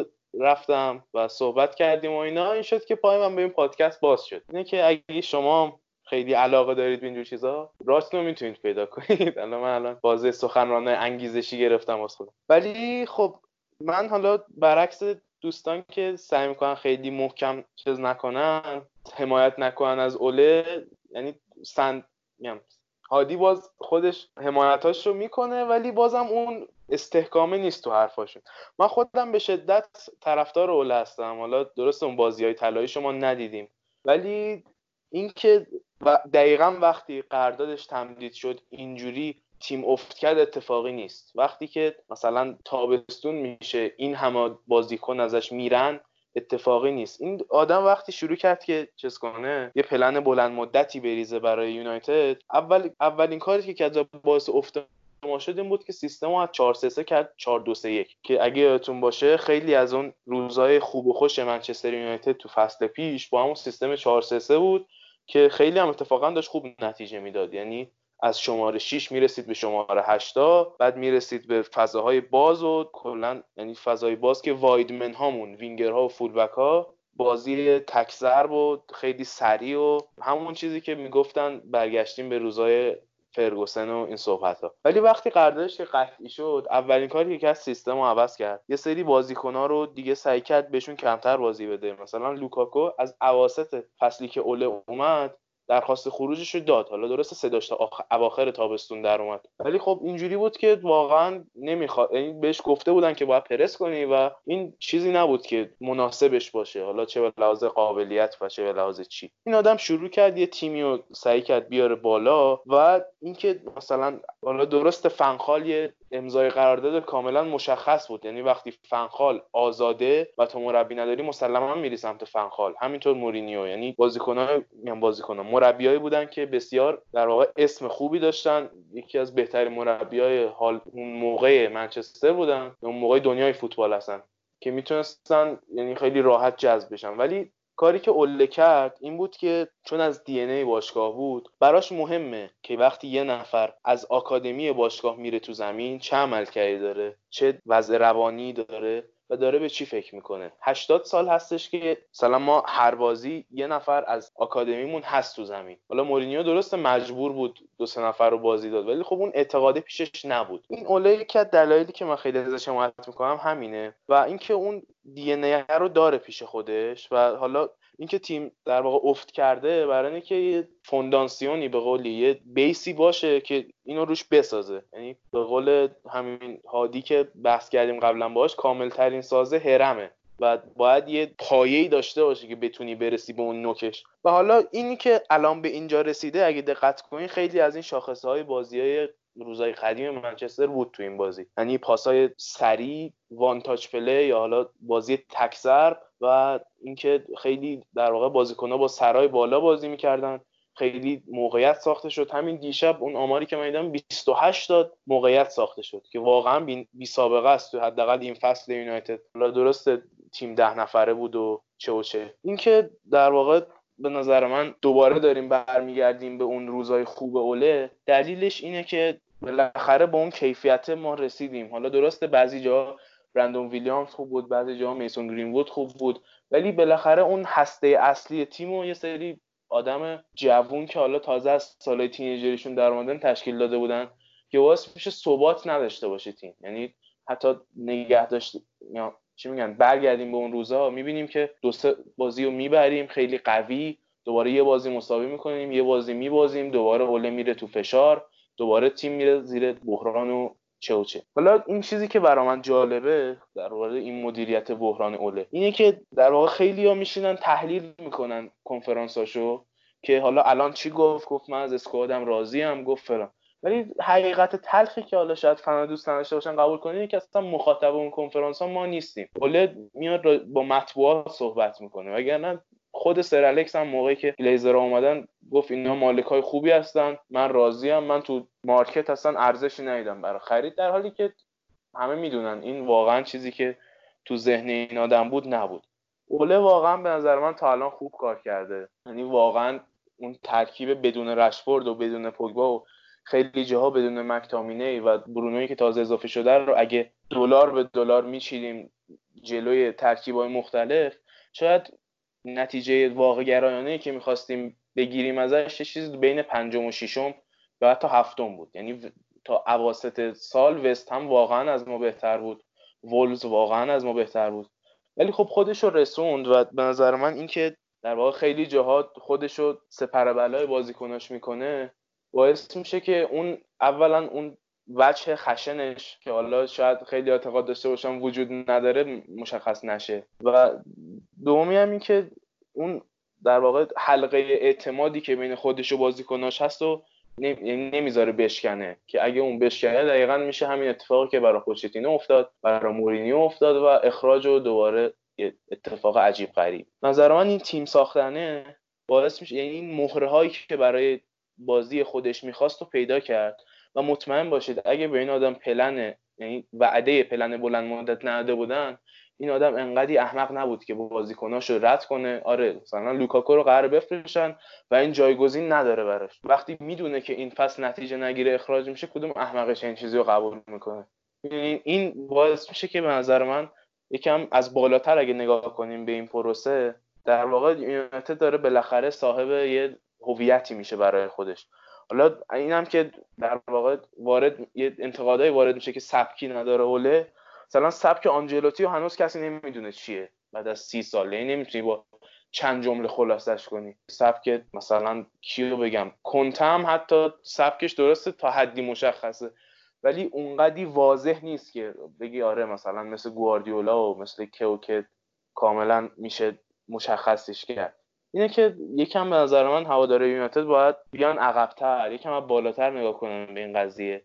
من همونطور که هادی گفت توی خیلی از این پادکست های local منچستر همون منطقه Mancunian که حالا منطقه منچستر و سالفورد و اینا میشه رو گوش می‌کنم. واقعا جو حالا مثبت هست ولی بیشتر چون در واقع این ساکت بودن فنا بابت بحرانیه که توش هستیم چون بالاخره وضع درست حسابی نیست دیگه. هم یونایتد وضعش خرابه الان یه بحران جهانی هم هست. یکم از اون فاز و فضای اعتراضای شدیدی که داشتن در اومدن. حتی ما خوندیم چند هفته پیش که می‌خواستن دقیقه 58 و اینا بازی رو ترک کنن ولی به خاطر اون حادثه مونیخ و به خاطر باز ویویپس کوتاه اومدن اون دو سه بازی و و بعدش هم که تیم داره برمیگرده به روند اصلیش اینا همچنان از وودوارد راضی نیستن. ولی وودوارد یه متخصص پیاری برای خودش استخدام کرده. حالا برای سانو اینا هم کار می‌کرده. به نظرم داره کم کم اون وجهه خودش رو درست می‌کنه. خبراش میاد که داره با دایرکتور فوتبال مذاکره می‌کنه. خبراش میاد که از الان داره سعی می‌کنه معامله جک رو ببنده. خبراش میاد که داره سعی می‌کنه با ورنر قرارداد ببنده. اینا به نظرم حالا شاید همش درست نباشه. ولی اینا بالاخره دارن سعی می‌کنن که وجهه خودشون تا حدی اصلاح کنن به نظرم. و فعلا خبری نیست برای اعتراضات ولی هنوزم راضی راضی نیستن از این قضیه. یعنی با وودوارد یه دشمنی دیرینه دارن که به نظرم تا وقتی این دایرکتور فوتبال نیاد حل نخواهد شد و با کوچکترین بحرانی دوباره حمله به سمتش سرازیر میشه. کیارش یه چیزی که من دقت کردم اینه که تو بازی رفت منچستر با کلوب بروش توی بلژیک اول سر آنراز پریرا عصبانی میشه. و الان دو بازیه که پریرا توی لیست 18 نفره هم نیست. یعنی برخلاف اینکه خیلی هم میان میگن اول سلابت نداره خشونت نداره استحکام نداره ما می‌بینیم نه. اتفاقا همونجوری خوش هم گفته. گفته من قرار نیست جلوی شماها جلوی مطبوعات بیام با بازی کنم بعد برخورد کنم. من تو رخکن حسابشون رو می‌رسم. و مثل اینکه اینطوری هم هست. یعنی واقعا داره این کار انجام میده یا اون بازی بود که دست لینگارد عصبانی شد بهش گفتش که یه بار دیگه توپ لو بدیم میکشمت بیرون و واقعا این کارو کرد. توپ لو داد کشیدش بیرون. حداقل داره حساب کار دست این دوتا بازیکن میده که دیوار بشنوه دیگه. یعنی الان حالا یکی اینو می‌خواستم صحبت بکنی که نظر حالا طرفدارهای local منچستر چیه در مورد صلابت اوله؟ و یکی دیگه حالا با بچه ها هم صحبت می‌کنیم در موردش که حالا تو نظرتو بگو. بعدش ایلیا و امیدم بگن اینه که الان یونایتد با داشتن مکتامینی فرد و برونو فرناندز ترکیب خط میانیش خوبه خب؟ و اینم می‌دونیم که بود و نبود پوگبا مشکله. یعنی نبودش یه موقع دست آدم رو تو پوست گردون می‌ذاره و بودنش هم تیم رو به حاشیه می‌بره خب؟ الان پوگبا دو سه هفته دیگه مصونیتش خوب شه برگرده چه بلایی به نظر شما می‌خواد سرش بیاد؟ یعنی آیا اوله انقدر مردش هست که پوگبا رو کلا بازی نده بذاره اون بعد بگه من با برونو تیمم خوبه؟ یا مجبور میشه به خاطر اسم پوگبا بازیش بده و گن بزنه تو تاکتیک تیم؟ و اینکه حالا مثلا پوگبا در کنار برونو جواب میده یا نه کدوم باید پستش رو تغییر بده؟ بعد اصلا منطقی هست که ما دابل پیوت اسکات و فردو که دارن خوب جواب میدن دست بزنیم.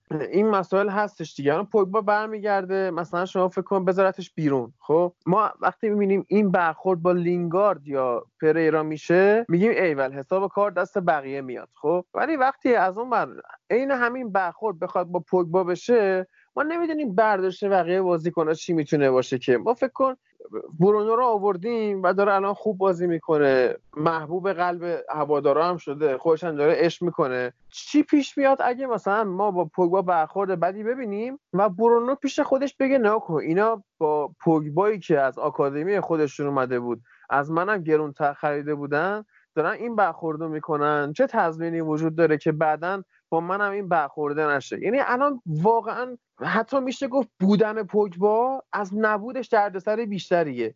به لحاظ روانی خیلی همه چی رو می‌تونه به هم بریزه. والا به نظر من حالا اون چیزی که من از میگم جامعه هواداری شنیدم احتمال بسیار زیاد حداقل سه بازی اول پوگبا یا تو لیست نیست یا از اون نیمکت بازی دنبال می‌کنه. چرا؟ اولا که یه اشاراتی کرد خود اوله یعنی راجع به پوگبازش پرسیدن گفت فعلا که بازی ها نمی‌رسه. اگرم رسید باید بیاد ببینم سطحش چجوریه. یعنی گارانتی وجود نداره برای بازی کردنش. و دوم هم این راجع به این بحث چیزی که میگی دیگه اون قبه پوگبا در واقع قبه نبود پوگبا خیلی وقت بین هوادارش شکسته. یعنی اینطوری هستش که دیگه با اون حرفایی که رایولا زد ای که داشتن یعنی کاملا طبیعیه. اگه استراتژی حتی نقل و انتقالات ما رو یه دور دیگه مرور کنید می‌بینید که حالا اون از وضع ایگالو که امروز نزدیک 110 15 تا استوری گذاشته بود دوباره. اصلا کسایی میان که می‌خوان بیان. یعنی خود برونو هم میگه که فن یونایتد بوده. خود جک گریلیش یعنی اون داره اون desire حالا اصطلاح انگلیسیش هست اون در واقع احساس رو میاره باشگاه که طرف میره تو زمین همه چیشو برای یونایتد بذاره تو زمین و برگرده. و این به نظر من باعث میشه که حالا درسته ممکنه بقیه احساس خطر بکنن. ولی بعید می‌دونم کسی جایگاه خودش رو فقط به خاطر مسائل چیز در خطر ببینه. چون حقیقتش اینه که حالا برخورد اگرم نباشه یعنی برخورد چیز اگه در نظر نگیریم اینو برخورد انضباطی. پوگبا بالاخره هفت تا بازی کرده از سی خورده بازی این فصل. کم بیشتر از چهل تا بازی داشته یونایتد تو همه رقابت ها پوگبا هفت بازی کرده. خب اصلا عقلانی نیست این آدم رو. یعنی مستقیم بیاری توی squad. بعد اصلا برونو حالا درسته ده بازی می‌کنه نتیجه هم می‌گیره. ولی اون چیزی که من توی اسپورتینگ دیدم ازش اینه که شماره هشت در واقع. توی چهار سه سه هستش و پوگبا از الان رفتنیه. یعنی خبراش میاد که توی رختکن خدافزی کرده با همه.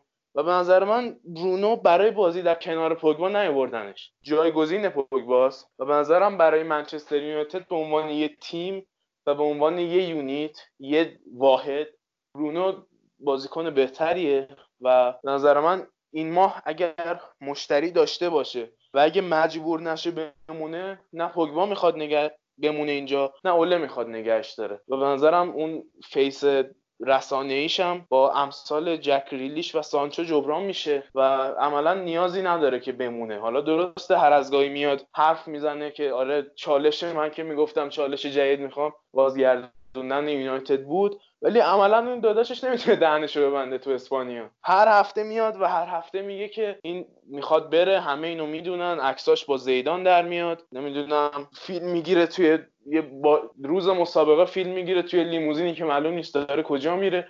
دقیقا می‌دونه داره چیکار می‌کنه. یعنی کسی به بزرگی پوگبا توی رسانه بالاخره اون همه فالوور اینستاگرام داره صد درصد مشاور مدیا داره. نمی‌تونه اتفاقی باشه اینا. دقیقا می‌دونه داره چیکار می‌کنه و به خاطر همین من حداقل واقعا خسته شدم از دست این مسخره بازیش. چرا؟ چون بالاخره اگه شبکه های مجازی رو میذاش کنار کسی براش مهم نبود این آدم کجا میره چیکار می‌کنه. منتها داره این شبکه ها رو و داره از این شبکه استفاده می‌کنه که بره از یونایتد. و واقعا برای من این قابل قبول نیست. هر سری دهن یکی باز از طرف پوگبا و بالاخره وقتی یه باشگاهی داره 500 هزار نیم میلیون پوند به تو میده هر هفته واقعا وظیفته که فوتبال بازی کنی. وظیفتی نیست که هر سری دهنت یه جا باز باشه. مثلا یک یک بار تا حالا نشده این آدم توییت بزنه. یا آقا مثلا رشفورد بازیکن ماهو برد. آفرین. روز بازی توییت بزنه که آقا اب نداره. من نیستم ولی از اینجا دارم حمایتتون می‌کنم. مثلا موفق باشید فلان. من دلم پیش شماست. یه چه این چیزی. انگار اصلا باش این اگه پوگبا می‌گفتن فری ایجنته تو نمی‌تونستی بری از صفحه اینستاش و توییترش بفهمی که این بازیکن منچستر یونایتده. و حتی اون مثلا یکی از دلایلی که میگن الان سان... لیورپول سانچو رو نمی‌خواد بگیره اینه که اون ساختار در واقع چجوری بگم؟ ساختار حقوقا رو به هم میریزه. چون باید حقوق بالایی بده بعد اون حقوق بالایی که میده باعث تورم در واقع توی باشگاه میشه. یعنی همه دوباره پیرایز می‌خوان باید حقوق اینا هم بیاد بالا کلا شیر تو شیر. این قضیه پوگبا به نظر من موزلی شده و رفعش همین با رفتن این آدمه. و به نظرم اوله اونقدی مردش هست که دو سه بازی اینو بذاره بیرون. همون جوری که مردش هست ایجنت این آدمو بیاره توی کنفرانس مطبوعاتی به سلابه بکشه. جوری که هفته بعدش بیاد بگه که نه من منظورم با اوله نبود. من منظورم با مقامات بالاه و فکر می‌کنم اوله حرف من نفهمید. می‌دونی؟ این به نظرم یعنی دعوا به جای رسیده که دیگه ما دیگه پوگبای رو تو منچستر نبینیم. حالا درسته شاید دو سه تا بازی قبل از یورو بازی کنه. در واقع بیاد خودش رو به نمایش بذاره برای خرید. ولی عملا اون پوگبایی که پوگبای یونایتد بود و به نظر من دیگه دنبالش نگردن هواداراشون وجودی نخواهد داشت. مرسی. ایلیا تو بگو ببینیم چه خبر. انقدر زیاد حرف زدین کلا یادم رفت می‌خوام چیزم چی بگم کلا. نه همین الان دیدم تو توییتر یکی تو وان فوتبال گذاشته که آقا دی نظرسنجی گذاشته نوشته منچستر یونایتد آر بک یا آقا آروم باشید. این کلوب بروژه 89 درصد گفته بودن آقا آروم باشید این کلوب بروژه یعنی هنوز هم تیم مشکل داره. امید گفت مثلا بازی واتفورد گلو میخوردیم به مشکل میخوردیم. ولی الان اوله داره یک سیگنال خوبی میفرسته. اگر پوگبا رو هم نظاره به نظر من نظرم به سمتش برمیگرده در چند هفته آینده. و این روند باید ادامه پیدا کنه. ما هفته بعد تو گودیسون پارک بازی خیلی سخت داریم با اورتون که اگه اونو ببریم واقعا خودمون رو می‌کنیم از بقیه تیم چون هفته پیش خیلی هفته خوبی بود واسه تیم. همه نتایج به نفعمون بود و همیشه میلغزیدیم اونجا. ولی خب واتفورد تیمی نبود که بخوایم دیگه. واقعا روش بلغزیم و خب الان اوضاع تیم خوبه. یه آرامش خاصی تزریق شده و کیارش هم خیلی نکته درستی و گفت. از جو هواداری اونجا به هر حال هر چقدر ببری از وودوارد و گلیزرها کلا دل خوشی ندارم منچستری هر چقدر نتایج مثبت باشه. امید. هادی من اجازه دارم یکم سریعتر صحبت کنم؟ آره سریع صحبت کن. ببین ما تا... می‌خوای بگی نگو ولی سریع نه نه. حالا شاید تو محاورم بیاد ولی برنامه برای گفتنش ندارم. ببین هادی من و تو و خیلی از خیلی که نه همه هوادارهای منچستر یونایتد نوک پیکان حملاتمون گلیزران. بعد از اون شاید به بازیکن برسیم شاید به وودوارد برسیم شاید به سرمربی برسیم. بذار یکم برگردیم به عقبتر. یه قدم عقب بیایم از بیرون ساختار از بیرون سیستم نگاه کنیم. ببین تو یه بازیکن داری مثل پوگبا. الان می‌خوای بفروشیش. قیمتش از نظر تو هادی چقدره؟ 100 میلیون 150 میلیون. خب این قیمت مال یه بازیکنی که داره بازی می‌کنه. وسط زمین خلق موقعیت می‌کنه به عنوان شماره 8 و شماره 10 داره میدرخشه داره زیبا بازی می‌کنه. این قیمت مال کسی نیست که کیارش اشاره کرد. از چهل بازی هفت بازی رو بازی کرده. ببین قیمت مهمه. پولی که می‌خوای بدی مهمه. از کی می‌خوای بگیری؟ تو رئال مادرید رو داری که جون به عزرائیل نمیده. بازیکنی که می‌خره بازیکنی که صد درصد چیز شده؟ چی بهش میگن؟ خودش رو نشون داده. مثلا می‌خوای از کجا بگیری یوونتوس بگیری که یوونتوس ما می‌دونیم به ناخون خشکی معروفه. پس اوله مجبوره الان پوگبا از مصدومیت برگشت بازیش بده و دیسیپلین و همه اینا فدای این میشه که ما می‌خوایم پوگبا رو بفروشیم. OK این؟ اینو قبول داری هادی؟ میشه اینطوری بهش نگاه کرد. یعنی باید بازیش بدی به الان یه بحثی که شده وودوارد اومده قیمت پوگبا رو برای رئال مادرید یا مثلا برای یوونتوس گذاشته 155 میلیون یورو. خب با 155 میلیون یورو تو می‌تونی چند تا میشه؟ من ریاضیم زای هفته و نصفی ارلینگ هالند بخری. آفرین هادی آفرین. بذار به اینم برسم یکم در مورد اینم برات صحبت بکنم. هادی تو الان یه بازیکن داری به نام پوگبا با ارزش 150 میلیون مثلا. خب می‌خوای بازیکن بخری و باید رو رفتن این بازیکن حساب کنی. باید رو پولی که میاد حساب بکنی. به عنوان مدیر یک تیم تو باید نقل و انتقالاتت با ورودی پولت با خروجی بازیکنات با اینا همه بخونه. باید بالانس و تراز مالی داشته باشی. تو وقتی از قیمت پوگبا مطمئن نیستی از رفتنش مطمئن نیستی دستت میلرزه که مثلا جک گریلیش رو بخری جیمز مدیسن رو بخری و مجبوری صبر کنی. حتی ممکنه ما بازیکنی که می‌خوایم تو دفاع عوضش کنیم و براش جایگزین بخریم و منتظر نقل و انتقالات پوگبا بدونیم. و این خیلی مشخصه و دیسیپلینی که تو داشتی صحبت می‌کردی فدای این میشه. یعنی ما نمی‌تونیم به سولشر بگیم تو انسان چه می‌دونم کاملا سطحی و بی ای هستی نتونستی پوگبا رو نیمکت نشین بکنی. نه. این مجبور ارزش قیمتی پوگبا رو حفظ بکنه هادی. و از اون ور نگاه بکن تو پوگبا رو بخوای نفروشی و نگه داری. چه افتضایی پیش میاد؟ مجبور میشی از دابل پیوت اسکات و فرد یکی رو بیرون بذاری. و آیا پوگبا بازدهی اسکات و فرد و اون اطمینانی که بهشون داری تو زمین رو بهت میده یا نه؟ قطعا نمیده. برونو فرناندز رو می‌خوای بیرون بذاری و پوگبا رو به عنوان رأس جلوی اون مثلث جایگزین بکنی؟ مگر دیوانه باشی که بخوای این کار رو انجام بدی؟ پوگبا به شدت بی شخصیته پوگبا آرامش قلبی به مربی و هوادار نمیده. این صد درصد مشخصه. نمی‌تونی پلن بلند مدت یک فصل رو روی بازیکنی بریزی که معلوم نیست مصدومه دوست داره مصدوم باشه بهش گفتن مصدوم باشه یا نه. بازیکن باید ریکاوری بکنه. کجا؟ خودت اشاره کردی تو سوشال مدیا 48 ساعت این اونور پلاسه. کجا داره ریکاوری می‌کنه؟ پزشک تیم کجاست؟ برنامه ریکاورش از کجا داره میاد؟ اینا رو کنار هم بذار. دست مربی هم بسته است من حتی به گلیزرها هم حق میدم سر این. ببین ما یه جایی میگیم مهاجم نمی‌خریم. ولی باید مارسیال ما بازی بکنه که مطمئن بشیم به دردمون نمی‌خوره و ارزش قیمتیش حفظ بشه و بفروشیمش که بتونیم یک مهاجم نوک خوب بخریم. یکی از دلایل این که من میگم بعد از لوکاکو ما مهاجم نخریدیم و الان ایگالو به عنوان بازیکن موقت و نیم فصله به ما پیوسته همینه. اینا باید قبول بکنیم. مجبوریم مارسیال رو بازی بدیم هادی. باید ارزش قیمتش رو نگه داریم. ما حتی فیل جونز رو مجبوریم بازی بدیم. اریک بایی که همه می‌دونیم یکی در میون مصدومه رو مجبوریم بازی بدیم. ارزش قیمتیش رو حفظ بکنیم که بتونیم بفروشیمش و مثلا فلان بازیکن فلان تیم رو بخریم. امید داشتی در مورد پوگبا صحبت می‌کردی می‌گفتی این برنامهش از کجا می‌گیره و نمی‌دونم چیه و اینا برنامه ریکاوریشو. من یه لحظه حس کردم داری در مورد مثلا پرسپولیس صحبت می‌کنی در مورد لیگ ایران صحبت می‌کنی که انقدر همه چی رو حواس و غیر حرفه‌ایه. ولی آره دیگه یعنی اصلا خوب شد که خوب شد که لوکاکو رفت و ما مهاجم نگرفتیم. برای اینکه باید یه مدتی اثبات می‌شد به مدیرای تیم که آقا ما بازیکن نداریم.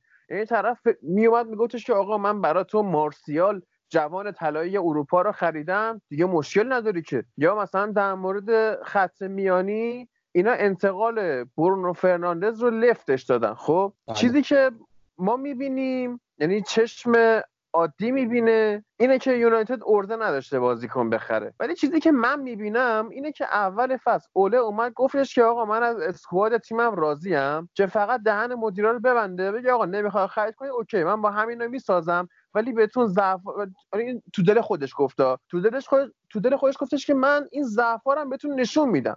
خب؟ ما دیگه اگه منو تو و کیارش و ایلیا شعورمون می‌رسه که با وجود آنراس پریرا یا با وجود لینگارد تیم انگار که ده نفره است قطعا به عقل اوله هم می‌رسه. اما این یه جورایی انگار که عقل است. با بازی دادن به این بازیکنها. ما تحت تیم و زد زمین که به مدیران نشون بده که آقا باید بازیکن بخری. نیم فصل اومد گرفت. خب این باعث میشه یه نیم فصل تیم کلا بپره. یعنی خب میپره ایلیا ولی برنامه بلند مدته. برنامه بلند مدت یه نیم فصل رو میده. یه نیم فصل رو میده ولی اولش اعتماد اون برد رو می‌کشه سمت خودش دیگه. الان این آدم به این برد اثبات کرد که آقا من بازیکن داشته باشم نتیجه رو تا جایی که بتونم میارم برای شما. هنوز به نظر من اثبات نکرده. یعنی واقعا هنوز اوله به من اثبات نکرده بازیکن داشته باشی یه نیم فصل که بپره نیم فصل بعدی و موفق میشه یا نه. آخه بحث یه نیم فصل دو نیم فصل نیست. بحث دو سه ساله. یعنی این آدم اگر بتون یعنی اگه اعتماد مثلا خود مورینیو چرا دفاع براش نخریدم؟ چون گفتن آقا من اریک بایو برای تو خریدم. لیندلوف هم برات خریدم. دیلی بلیند خودت رد کردی. از اسمارلینگ خودت نمی‌تونی بازی بگیری. فیل جونز هم تو خراب کردی. یا پول خرج چی کنم؟ اون اعتماده مورینیو وجود نداشت که آقا من الان برای تو بازیکن بخرم تو دوباره خرابش نمی‌کنی. این آدم اول میخشه به نظر من داره با هیئت مدیره میکوبه که حالا بعدا برسه به اینکه هدفاش کیان و یا با کی قرار کار کنه. و هواداران با اون آتیشی که راه انداختن نشون دادن که پشت اوله رو می‌گیرن در اینجور موارد. بچه دو دقیقه به من وقت میدین یه مسئله رو بگم؟ بگو بگو. ببین هادی ما دیدیم که آندرس پریرا و لینگارد مورد غضب سوشال قرار گرفتن. اینو که قبول داری؟ آره آره. و تو حالتی مورد غضب قرار گرفتن که یک دیگه به همه اثبات شده بود که لینگارد و پریرا خروجی های محتمل تیمن و هیچ کسی دیگه پشت سرشون نیست. هیچ کسی دیگه دوستشون نداره. و اینا اثبات شده که دیگه پلنای رسمی و قطعی تیم نیستن. و اون دم دستی ترین مورد بودن برای اینکه بزنیم تو سرشون. و بعد از اینکه ما برونو فرناندز رو به عنوان یک مردی که حداقل سی یا چهل بازی در فصل باید انجام بده خریدیم دیگه عملا نیازی به اونم نداریم. این هم درسته هادی؟ خب. و این کردیت رو نباید بهش بدیم که می‌تونه با پوگبا کسی که اشاره کردید چقدر محبوبه چقدر تو عرصه رسانه مهمه و اینکه یک انسان من می‌تونم در مورد مدیر برنامهش فوش بدم یا نه؟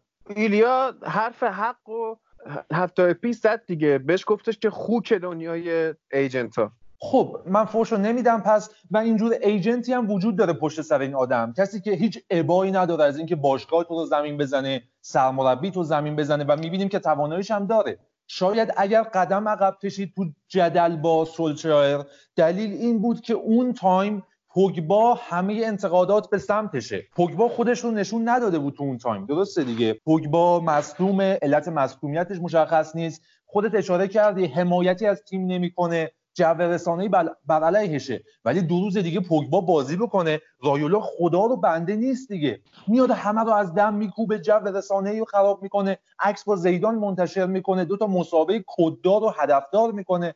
معلومه چه بلایی سر سولشایر میاد چه بلایی سر تیم میاد چه تهاجمی میشه به تیم. ببین اینا همه نشون دهنده اینه که ما الان بهترین پلنمون برای اینکه تیم رو جلو ببریم و از این برهه خطرناک که یعنی یک قدم بریم سمت راست. ممکنه از دره بیفتیم. و یک قدم بریم سمت چپ. ممکنه بخوریم به دیواره جاده. از این منطقی که خیلی ریسک توشه رد بشیم. مجبوریم یه جور با پوگبا کنار بیایم. و کنار اومدن با پوگبا بهترین حالت ممکنه.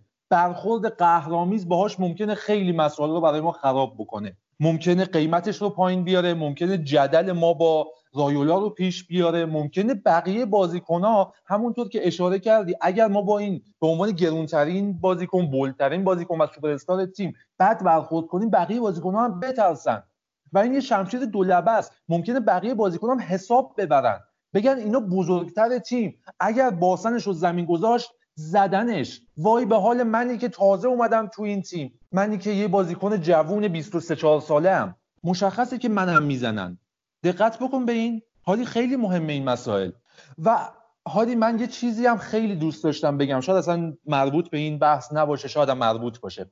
ما از لحاظ تکل زده تو لیگ فکر کنم تیم 17 هم یا 18 همیم یعنی به صورت per match حساب بکنیم 17 همین تیم یا 18 همین تیمیم. این نشون دهنده اینه که تیم ما aggressive نیست. تیم ما روحیه جدل تو زمین رو نداره. نمی‌تونه بجنگه تو زمین حالا فکرشو بکن. از لحاظ مسائل روحی و روانی بازیکن استرس و اضطراب داشته باشه. بگی من میرم تو زمین. مثلا تکل می‌زنم تکل اشتباهه.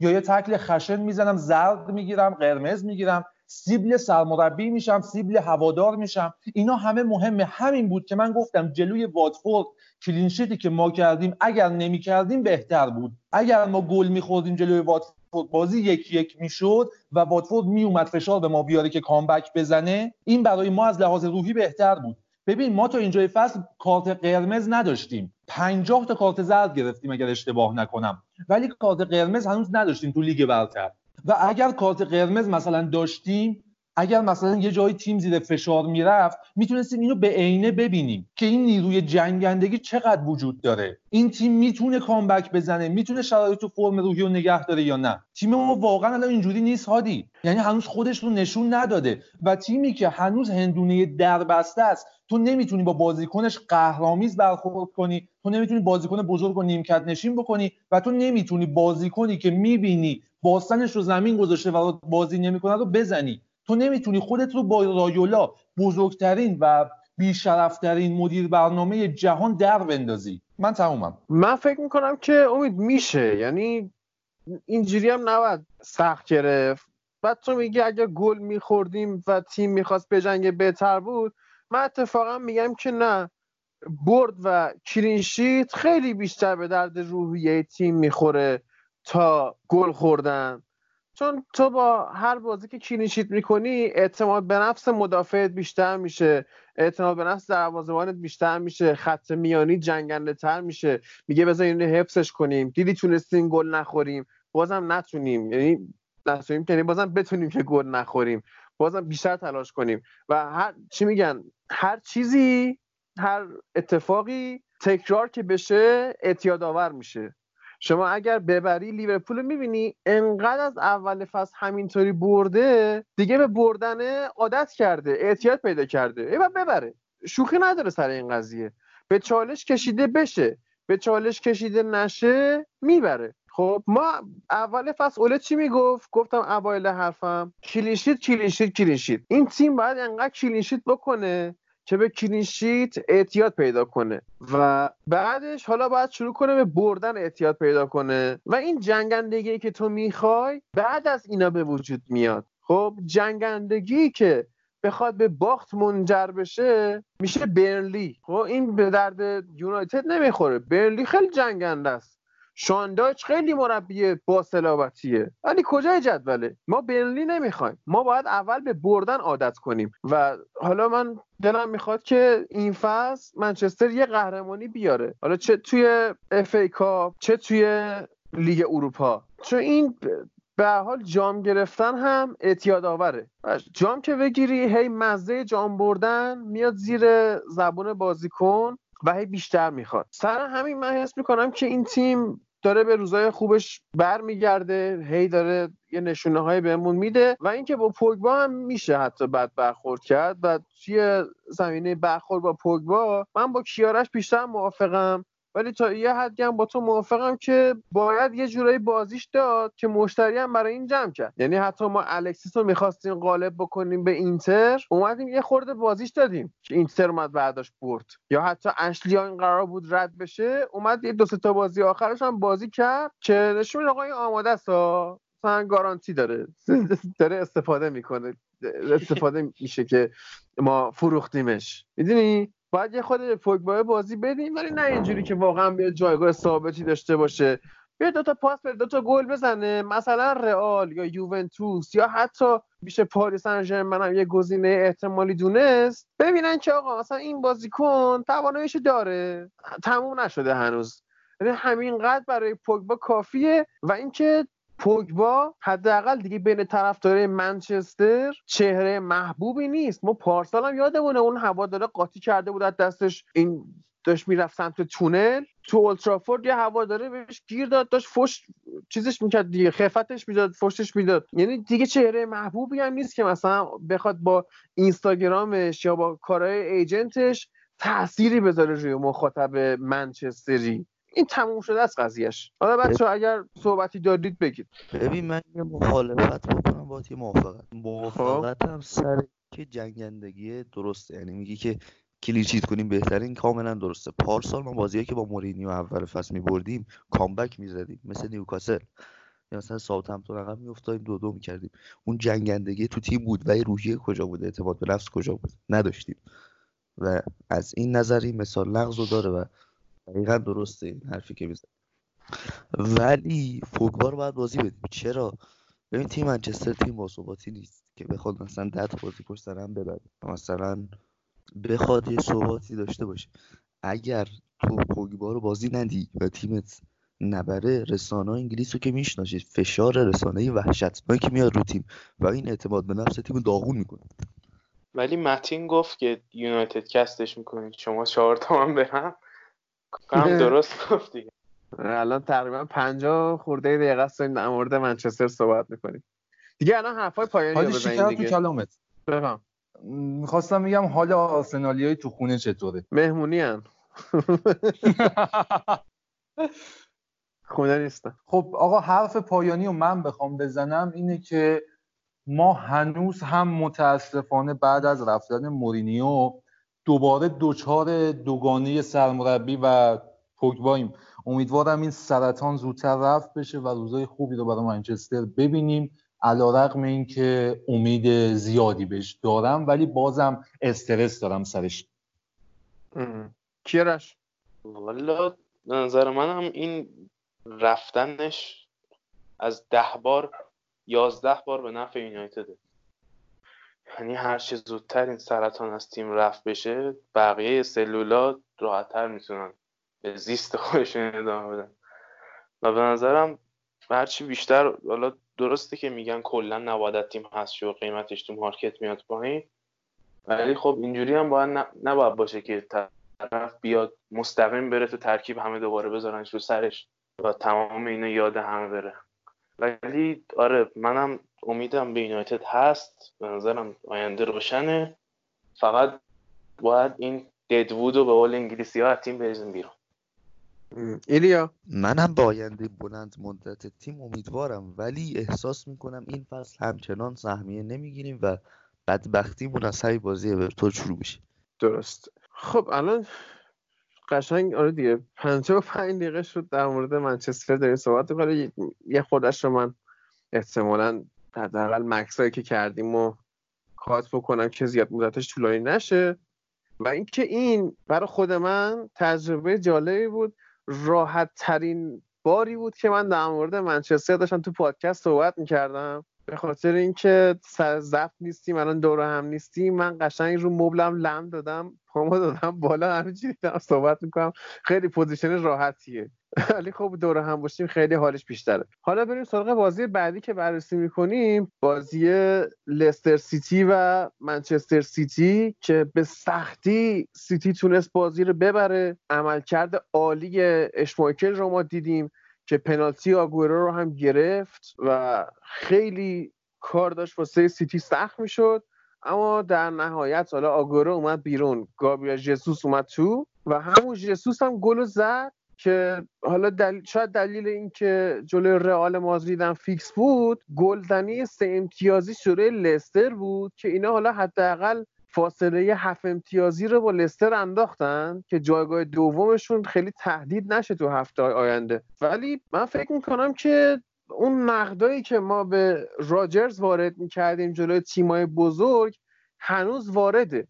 یعنی اینکه حالا جلوی سیتی تونستن انقدر مقاومت بکنن دلیلش خیلی عملکرد فوقالعاده لستر نبود. یکی عملکرد فوقالعاده شخص کسپر اشمایکل بود و یکی دیگه این که سیتی تو هفته های اخیر به خاطر این اخباری که اومده این محرومیت بازیکنایی که واسه فصل آینده بلا تکلیفن نمی‌دونن می‌خوان چیکار بکنن. آیا میمونن؟ نمیمونن؟ تو Champions League هستن؟ نیستن؟ لیگ برتر آیا می‌خواد مداخله بکنه؟ از زیرای امتیاز کم بکنه یا نه؟ مدالای لیگ برترشون و کاپشون رو پس بگیرن یا نه؟ این خب خیلی واسه ها الان استرسزا شده واسه شخص گوردیولا استرسزاست و این این نبود که لستر واقعا این شکلی خوب باشه. سیتی اصلا خوب نیست حالش خوب نیست و حالا رئالم که تونست ببره انصافا از ضعف تاکتیکی زیدان و ضعف بازیکنای خود رئال بود. تو خط حمله هیچی نداشتن عملا. حالا تو اپیزود بعدی که در مورد Champions League ه مفصل به اون بازی می‌پردازیم. ولی در کل حال سیتی این روزا خوب نیست و خیلی خوشحال شدن که حداقل فاصلهشون با لستر رو حفظ کردن. ببین هادی تو این بازی کسپر اشمایکل 6 تا save داره و چیزی که ما می‌بینیم اینه که لستر اومده مثلا تغییر تاکتیک بده و سیستم سه دفاع استفاده بکنه. سیستم سه دفاعی که مثلا دید منچستر یونایتد جلوی سیتی بازی کرد. و نتیجه گرفت. حالا من یه حرفی رو زدم چند وقت پیش. گفتم لستر سیتی جلوی تیمای بزرگ سعی می‌کنه از سیستمی که منچستر اجرا کرد استفاده بکنه. همون سیستم دفاعی رو بیاره و wing back تو زمین بذاره. مثلا این بازی دیدیم بن چیلول و پریرا تو wing back لستر بودن ولی موفق نشد. به نظرم راجرز سعی بکنه تیم خودش رو به عنوان یک عضوی از top six بپذیره. تیمش واقعا تیم خوبیه و نیاز نداره جلوی تیمای بزرگ سبک جدیدی رو ارائه بده. این کاملا مشخصه. تو تیمی داری که می‌تونه جلوی سیتی حمله بکنه. سیتی رو توی دفاع نگه داره. و از اینم نگذریم. سیتی تو این بازی یه سیستم دیگه بازی کرد. حالا مثلا اگر همیشه 4 3 3 بازی می‌کرد یا نهایتا یکم جابجا می‌کرد 4 2 3 1 کش می‌کرد این بازی یک 4 1 4 1 اجرا کرد. و میشه اینم گفت که دوباره گواردیولا به بی پلنی رسید. یعنی الان سعی می‌کنه تیمش رو هی جابجا جا بکنه و از اون رخوت در بیاره. رخوتی که ما بهش اشاره کردیم. سیتی درون یه فضاییه که از لحاظ روحی به هم ریخته است. اون جایگاهی که مثلا فصل گذشته بهش رسیدن و امسال نمی‌تونن بهش برسن. دیگه قهرمان لیگ نیستن.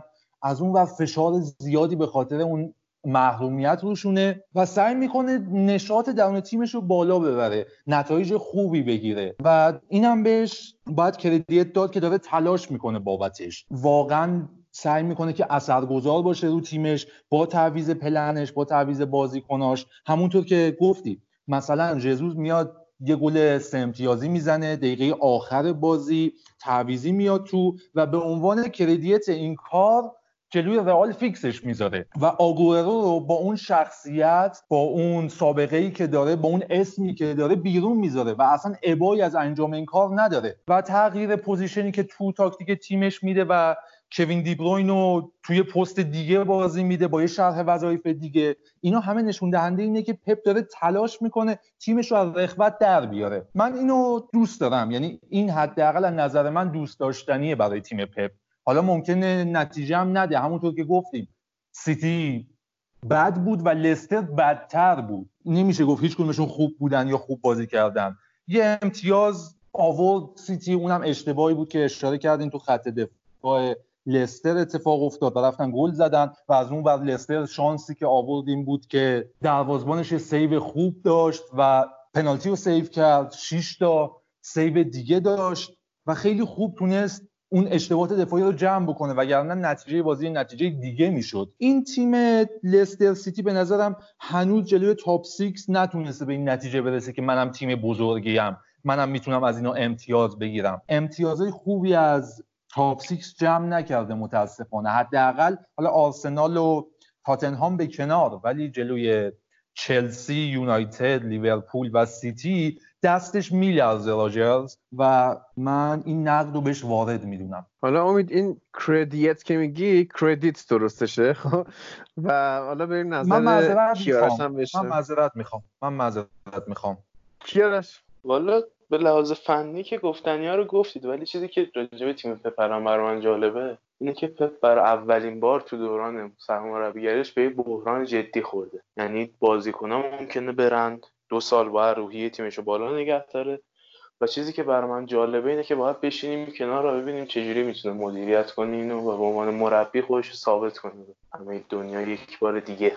و تو میگی که چی میشه؟ به نظرت پپ میمونه این دو سالو؟ حالا اگه سیتی محروم بشه یا اصلا آدمیه که فرار می‌کنه اگر این محرومیت اتفاق بیفته؟ بعد حالا مثلا اگر این بخواد فرار بکنه یا اصلا یه زمینه ای درست بکنه که شیخ منصور اخراجش بکنه که از شر این محرومیت راحت بشه و اینا و بازیکنه ضعیف. به نظر کی اصلا میاد فرمون این سیتی رو قبول بکنه؟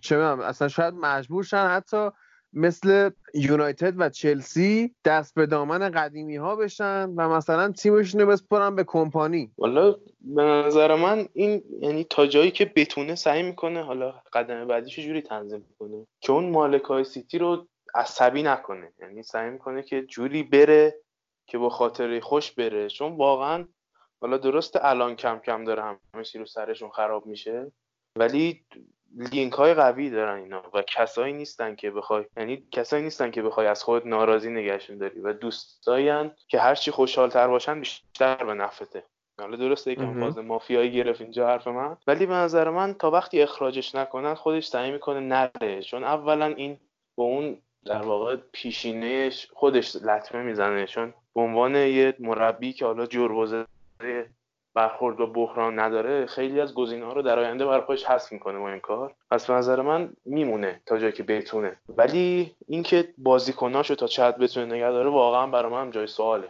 از نظر من اتفاقی که داره میفته تو سیتی اینه که بازیکن دارن به دو, دو تا چهار تا میرن می‌رسن که برن یا بمونن. و پپ هم جزی از این دسته است. اونم داره دو دو تا چهار تا می‌کنه که بمونه یا بره. شرایط باید جوری براشون پیش بره که به قطعیت برسن. پس الان مدیریت تیم سعی می‌کنه یک محرومیت رو از دو پنجره دو پنجره نه دو فصل چمپیونز لیگ به یه فصل کاهش بده و از اون ور اینا سعی می‌کنن که با لینک هایی که دارن بازیکن ها رو نگه دارن. مثلا یه سری آفرها ما می‌دونیم. اینا از طریق حق پخش تصویر بازیکن چه می‌دونم اسپانسرینگ حق لباس بازیکن حق هر چیزی بهش میدن یا باهاش راه میان.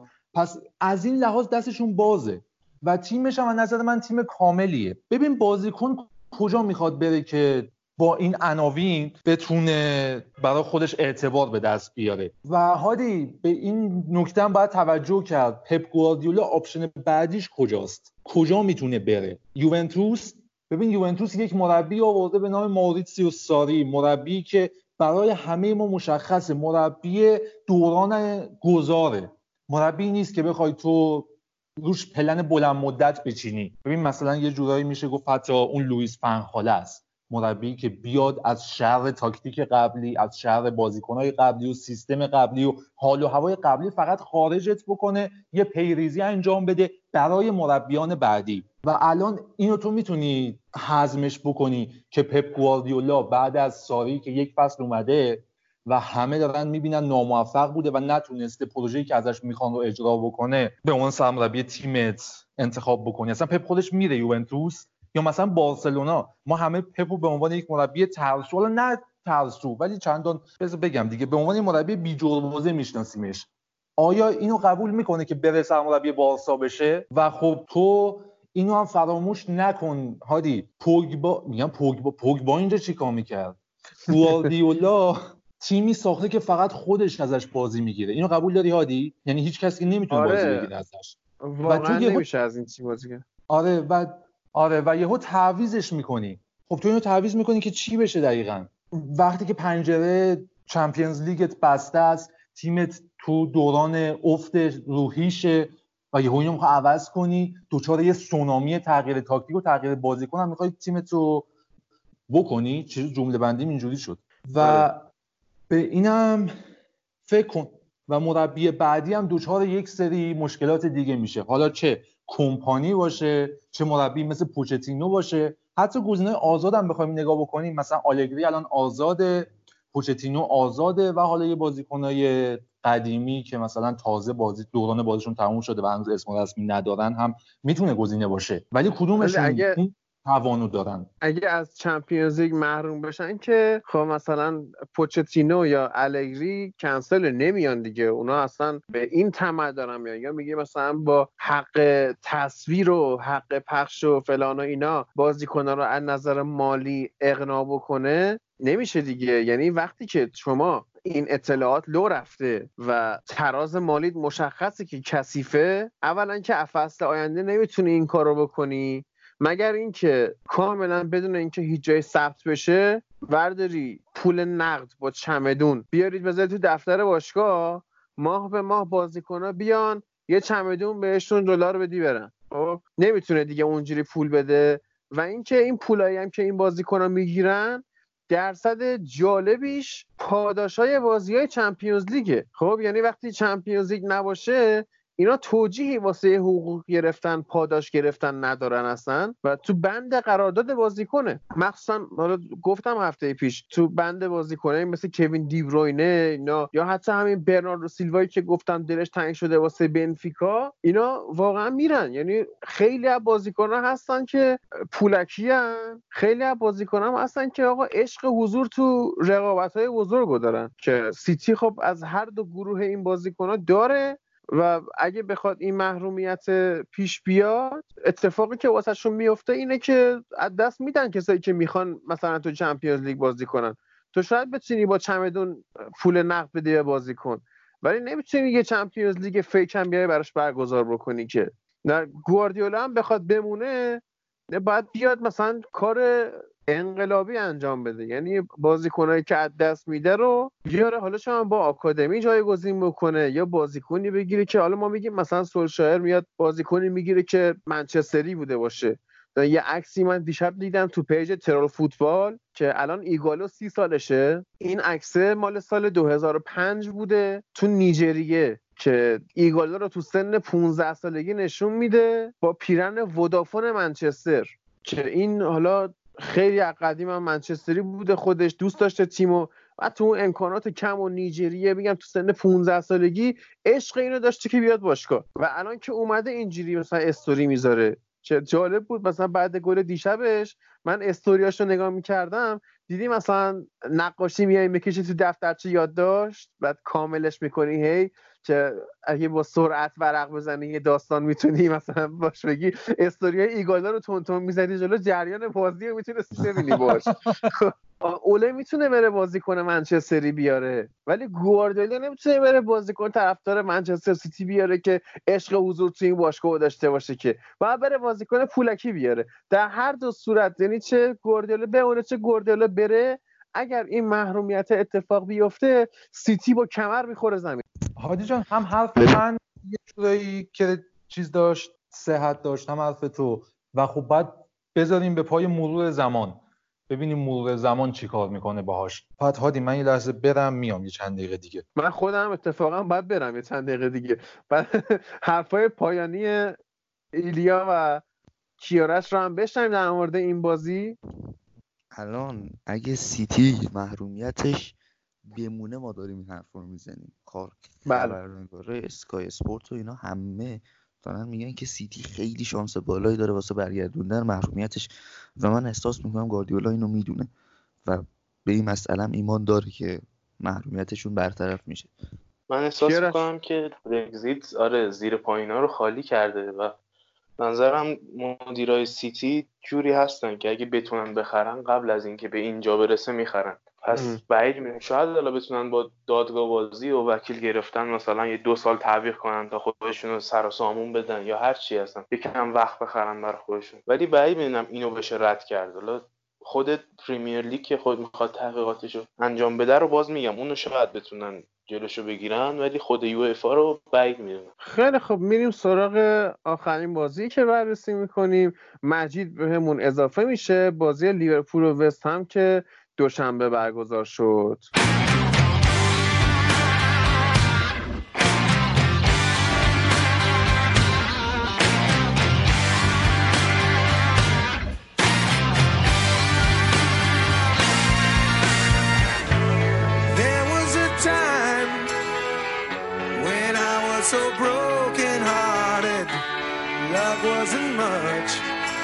Friend of mine. The tables have turned, yeah. One calls me and then ways have parted. That kind of love was the killing kind. So listen, خب الان که مجید به جمعمون اضافه شده می‌خوایم بریم سراغ بازی لیورپول و وستهم که لیورپول باز این بازی رو هم برد همینطوری به روند شکست ناپذیریش ادامه داد.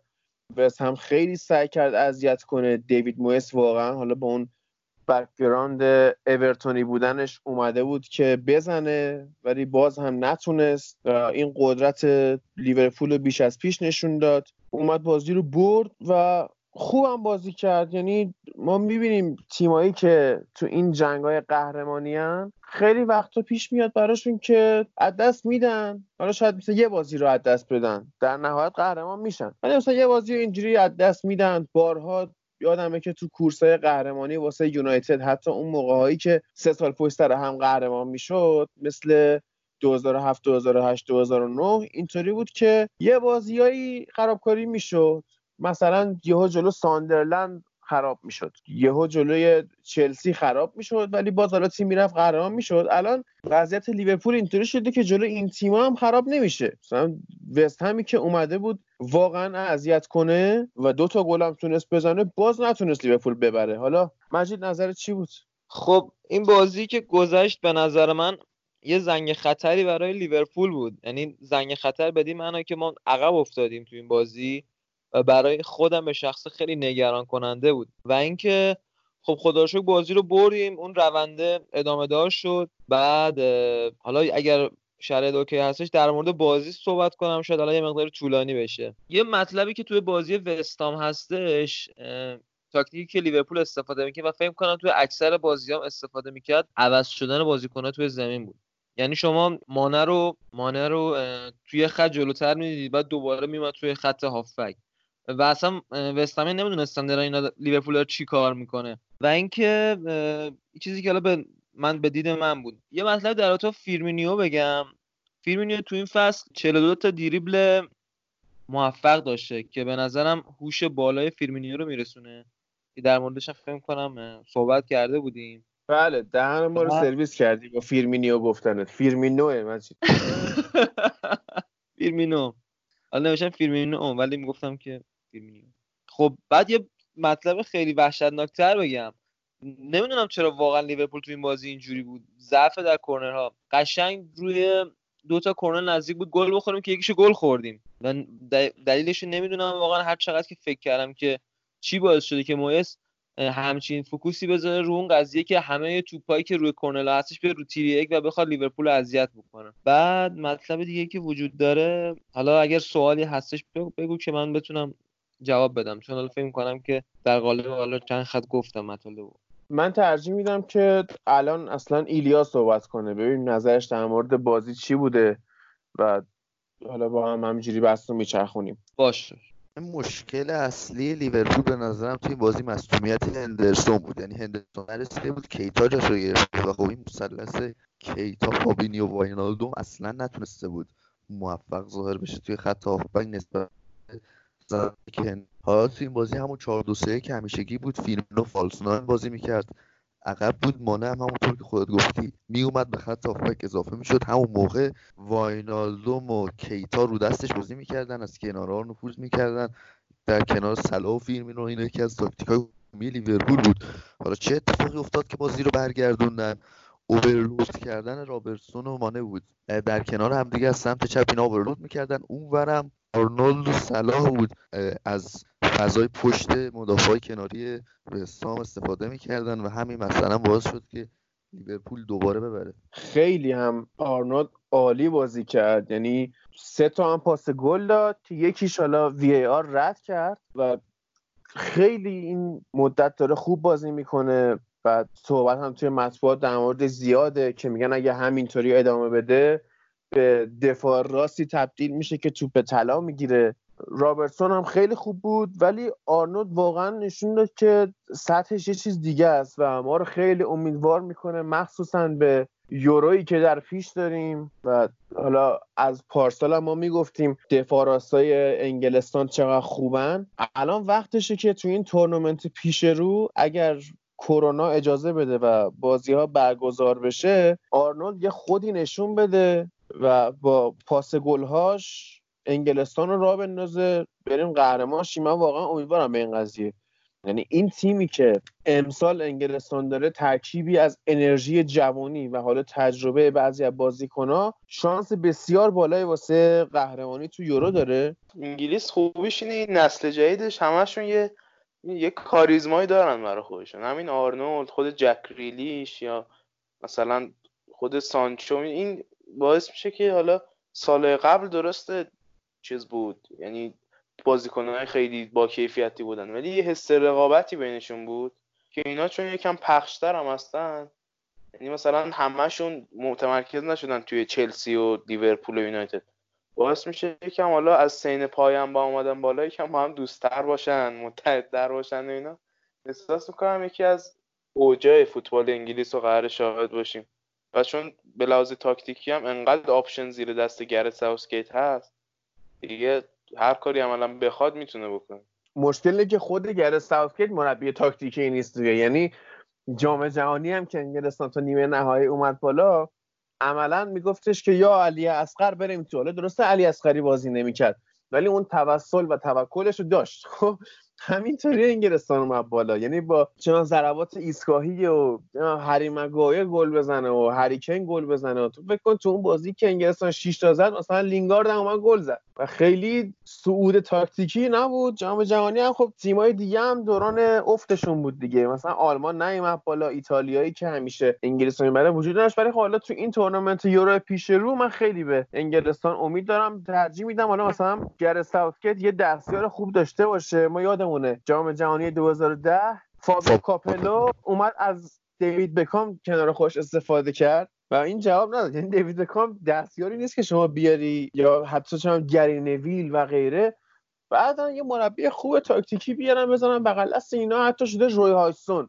که این بیاد یه خورده کمک بکنه به گرث ساوتگیت. واقعا به قهرمانی انگلیس امید زیادی هست. حالا بحث لیورپول منحرف شد. برگردیم به خود مجید و ازش بپرسیم که این روند شکست ناپذیری لیورپول تا کجا می‌خواد ادامه داشته باشه؟ آیا واقعا این فصل لیورپول مثل اون فصل آرسنال Invincible میشه یا نه؟ طرفدار آرسنال از جمله خود متین که خیلی علاقه داشتن وست هم این بازی رو ببره که این یه دونه رکورد مال خودشون بمونه تو تاریخ. بذار جواب سوال تو با این قضیه بگم که تقریبا شد دو سال که لیورپول توی آنفیلد نباخته. یعنی فکر می‌کنم که رکورد خیلی خوبی باشه. و با توجه به این بازی که اتفاق افتاد فکر می‌کنم این رونده ادامه داشته باشه. بحث آرنولد شده از اونجایی هم که من خودم هم طرفدار تیم ملی انگلیس هم اینا در مورد آرنولد باید بگم که یه اعتماد به نفس بسیار خوبی داره. یعنی علاوه اینکه فکر می‌کنم که نزدیک 18 19 سالش بشه ولی اندازه بازیکن جا افتاده قشنگ توی زمین داره بازی رو میچرخونه. و اینکه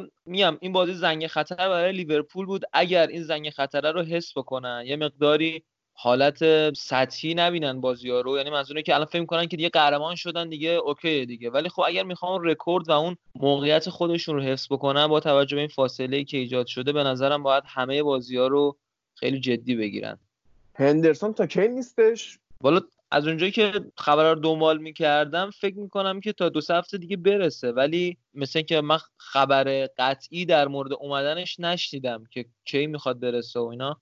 ولی حالا قشنگ به قول ایلیا نبودش توی بازی احساس می‌شد. امیدوارم که حالا هرچی زودتر برگرده و حالا بتونه به تیم ملی انگلیس هم کمک کنه.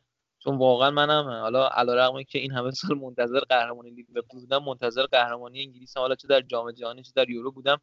امیدوارم که بیاد هم به لیورپول و هم به انگلیس کمک با این وضعی که سال 2020 داره پیش میره که از همون اولش با کلی فاجعه شروع شد و اتفاقای مختلف و قهرمانی لیورپول برای اولین بار توی پرمیر لیگ که داره اتفاق میفته من حد می‌زنم که انگلیس هم قهرمان یورو بشه از 1966 به بعد قهرمان یه تورنمنت بشه و بعدش هم دنیا تموم شه. یعنی فکر کنم چیز خاصی دیگه دنیا واسه ارائه داشته باشه بعد این اتفاقات. و حالا لیورپول هم که داریم صحبت می‌کنیم خیلی این فصل شانس آورد که مصدوم خاصی نداد. یعنی اگر اینا مصدوم می‌شدن سریع برمیگشتن و یه دونه هم بود. می‌دونی؟ یعنی اگه فابینیو مصدوم می‌شد اینا مصدوم دیگه ای نمی‌دادن. الان هندرسون مصدوم شده بقیه بچه ها هستن. یعنی اینجوری نبود که مثل چه می‌دونم یونایتد بگی یهو تو یه لحظه رشفورد نیست و چه می‌دونم مارسیال هم نیست و پوگبا هم نیست و چه ماتا هم نیست و هیچ اسکات مکتامینه هم نیست. نمانی و ماتیچ هم که خسته است. مجبوری مثلا با لینگارد و پریرا و اینا بری تو زمین. خب معلومه که یه اتفاقی میفته بعد یه سری هواداره منچستر میان میگن آقا اوله مشکل داره. این همه مصدوم لیورپول شانس آورد که دچار این مشکل مصدومیت مزمن نشد کلا. حالا من این مطلبی رو در رابطه با پاشنه آشیل لیورپول بگم. حالا شاید خوب نباشه بگم ولی پاشنه آشیل لیورپول به نظر بگم؟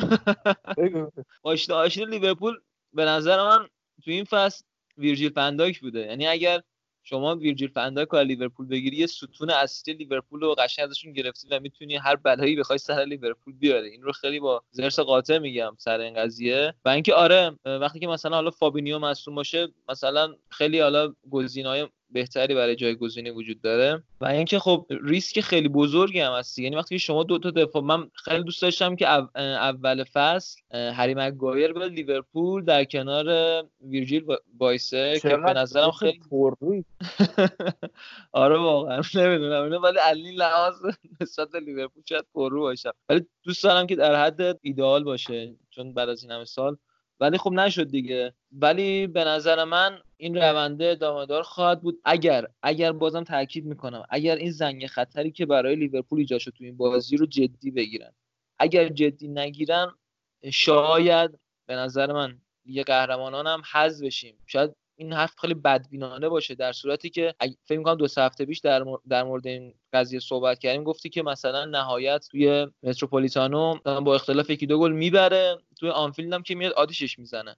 در صورتی که به نظر من خیلی ناامید کننده بود بازی اتلتیکو و شوت در چارچوب نداشتیم و حالا امیدوارم که توی آنفیلد اون انتخاب سخته رو بگیریم. آره من فکر می‌کنم که همین اتفاق بیفته. بچه ایلیا کیارش نظر شما در مورد این صحبت های من و مجید چی بود تا حالا؟ ایلیا اول بگه. ببین پاشنه آشیل لیورپول فندایک هست اگه بزنیش ولی کسی نزدتش تا حالا. یعنی حس نشده این پاشنه آشیله. و اینکه وست هم توی این بازی واقعا خوب بازی کرد. من با مویس امیدوار شدم. یعنی چهار یک چهار یک بازی می‌کرد و چقدر این دکلان راست خوبه. خلاف ایسا دیوپ که حالا گلم زد hype نیست. دکلان رایس خیلی خوب لینکی که با اسنودگراس این بازی ایجاد می‌کرد عالی بود. اسنودگراس هم خیلی خوب بازی می‌کنه. یکی از ستون اصلی وستهم توی این فصل اینکه وست هم مهاجم نوک خوب نداره. سباستین آلر که از فرانکفورت اومد اصلا در حد انتظار ظاهر نشده و خب وست هم همچنان برنامه بازی سختش که چند هفته پیش صحبت کردیم فقط دو تاش رفته به سیتی و لیورپول باختن تا والا دیوید مویس حالا گفتی امیدوار شدی بهش ولی والا دیوید مویس حالا مشکل تاکتیکیش هیچ وقت انقدر سنگین نبوده. بیشتر اون مشکل مدیریت کردن اسکوادشه که مشکل داره و سوهان روحه به قولی. یعنی شاید بازیکناش به صورت فنی در سطح بالایی باشن. خودش هم به لحاظ فنی در سطح بالایی باشه منتها حالا یه مثال بزنم. مثلا زمانی که فرگوسن تیم قهرمان رو بین آدم تحویل داد همه هر هفته بازی نمی‌کردن. مثلا فردیناند اینجوری بود که یه روتینی داشت برای خودش برای تمریناتش.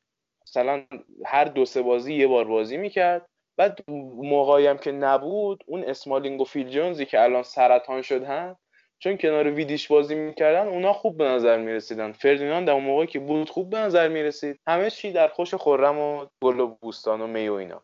ولی خب الان که مویز اومد کاری که کرد این بود که کلا فاز و استیل ارتش گرفت. گفت همه با هم تمرین می‌کنن همه با هم فلان و اینا. اینجوری شد که وقتی بازیکن سی ساله هر هفته بازی کرد دیگه به خوبی گذشته به نظر نمی‌رسه. این مشکلات رو به نظرم هنوزم داره و همه جا داره. یعنی جایی هم که اخراج میشه اون کیفیت فنی بازیکن ها یهو افت می‌کنه. و خب به لحاظ یعنی مال همین اتفاقات پشت پرده هستش. حالا اینش برای من جالبه که توی وست هم بالاخره یه ترکیب جوونی دستش اومده نسبتا.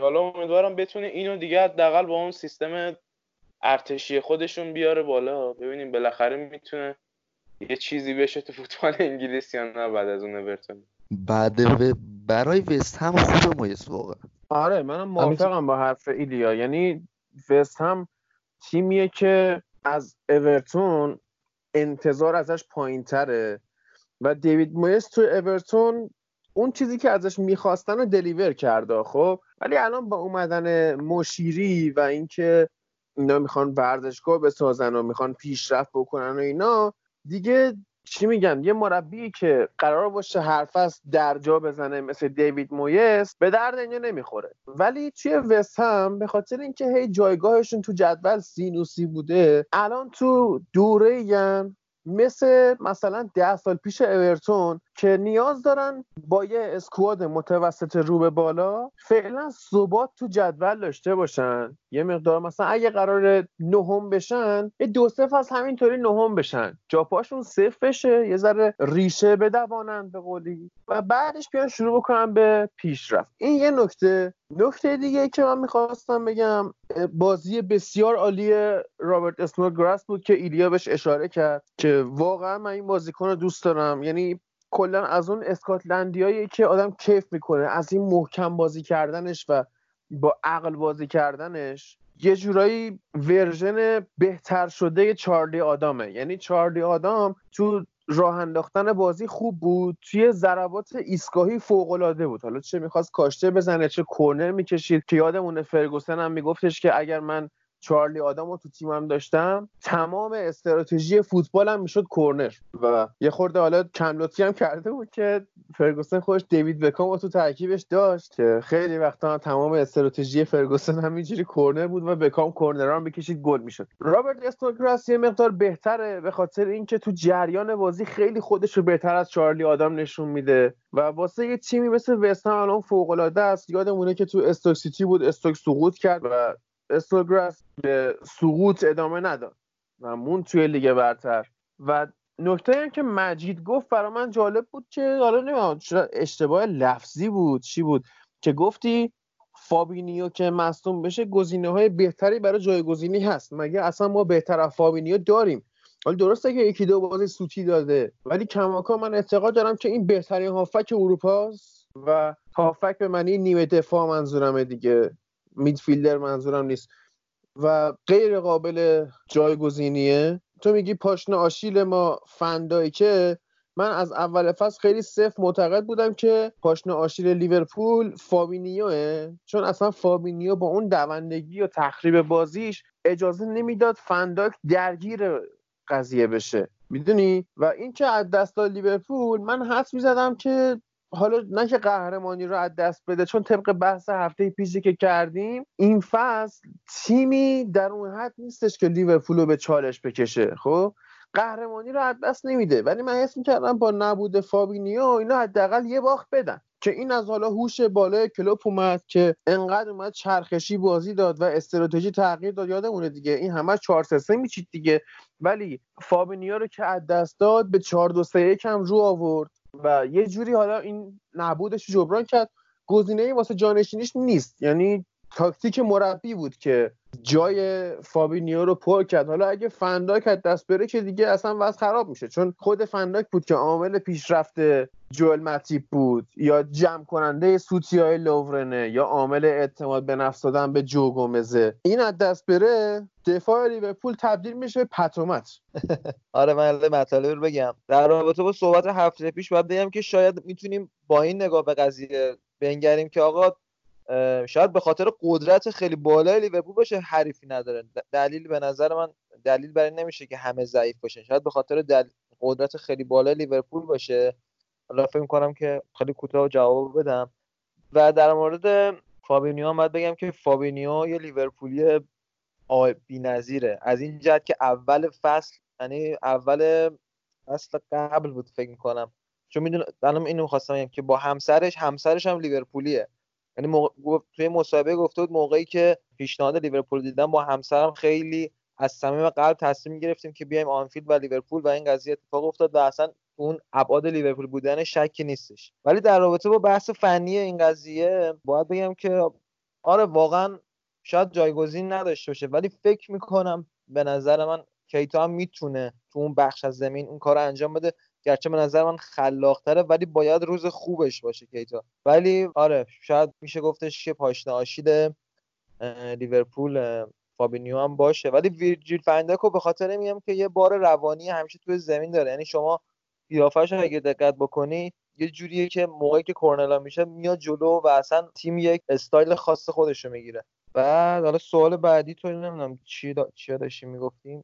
چون با چیزای زر تمرکز آدم میپره. خسته نه من کلا در مورد رابرت اسنوگراس صحبت کردم دیگه. حالا بچه اگر بحثمون در مورد لیورپول تمومه حرف پایانیمون رو بزنیم و فابینیو زمان مورینیو و فنخال قرار بود بیاد یونایتد. بعد استاد فابریزیو رومانو هم یه توییت زده بود گفته فابینیو اومده منچستر و هواپیماش رسیده می‌خواد قرارداد ببنده. من نمی‌دونم چی شد که الان سر از لیورپول در آورده پاشناشی لیورپول شده ای باید پاشناشی ما می‌شد. درست. کیارش؟ حالا این لیورپول میگم خوبیشون اینه که انقدی سایکشون می‌کنه. کلوب که تو اصلا یک درصد هم نمی‌تونی رو اشتباه اینا حساب باز کنی. یعنی مثلا شما شاید دیبروینه رو جلوی مثلا فیل جونز قرار بدی از هر ده بار نه بار ردش می‌کنه. حالا اون یه بار ممکنه پاش سر بخوره یا نمی‌دونم. حالا حواسش نباشه دچار بازگشت ذهنی بشه یا هرچی تا این لیورپول رو کلوب جوری کوچ می‌کنه که اون یه درصد هم احتمال نیست. یعنی اون یه بار از ده بار یا یه بار از صد بار هم دیگه وجود نداره. و سعی می‌کنن تمام اون منتالیتیشون و ذهنیتشون رو بذارن توی اون 90 دقیقه و اشتباه مرگباری تا حالا ندیدیم ازشون این فصل.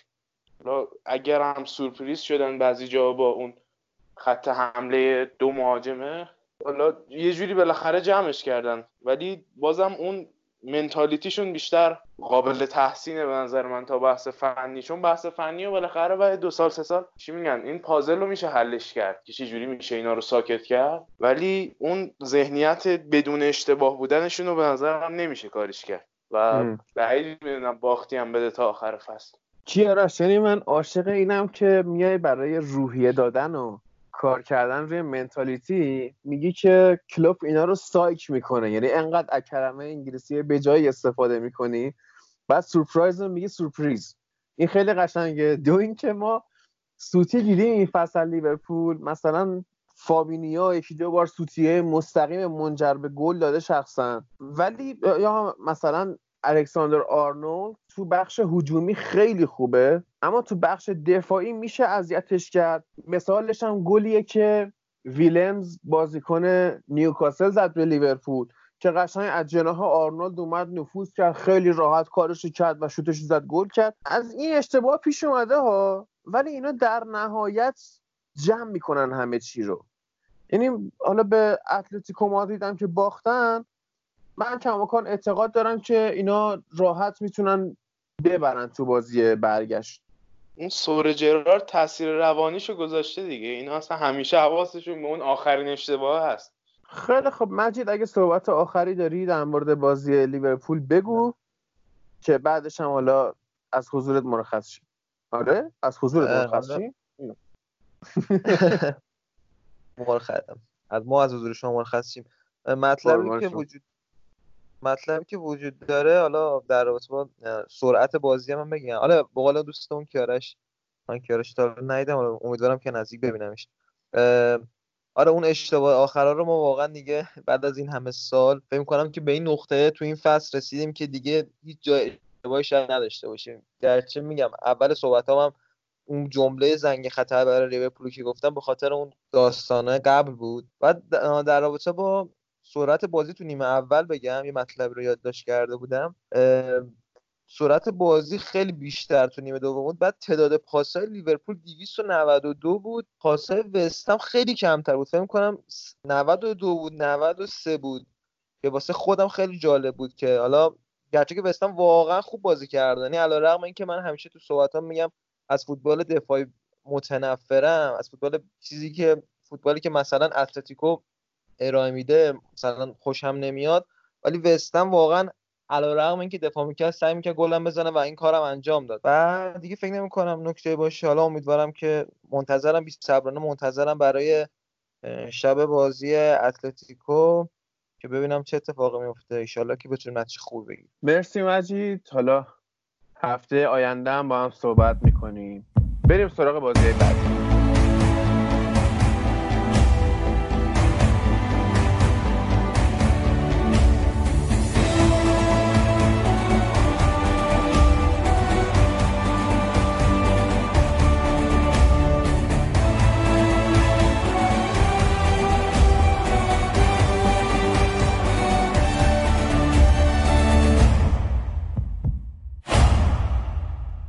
میریم سراغ هفته 25 لالیگا اسپانیا و چهار تا بازی رو می‌خوایم بررسی کنیم. باخت یک هیچ رئال مادرید به لوانته باخت پنج هیچ ایبار به بارسا و درخشش مسی برد سه یک اتلتیکو مادرید جلوی ویارئال و باخت سه هیچ والنسیا به سوسیداد که نتیجه جالبی بود. تو این بخش خب متین رفته بود مهمونی مثل اینکه گیر کرد نتونست برسه و من و ایلیا و کیارش لالیگا رو می‌خوایم در موردش صحبت بکنیم. از همون بازی رئال و لوانته هم شروع می‌کنیم. البته لوانته و رئال چون که لوانته میزبان بود. و جالبه که لوانته وقتی که اومده لالیگا خوب تونسته رئال رو ببره همینجوری یکیش یکیش هم برده و این بازی خب بیشتر از اینکه ما بخوایم بگیم باخت رئال نقطه بولدش بود اینو میشه گفت که دوباره ادن هازارد مصدوم شد و شاید تا آخر فصل هم رئال نداشته باشدش پولی بود که این فصل پرداخت کردن.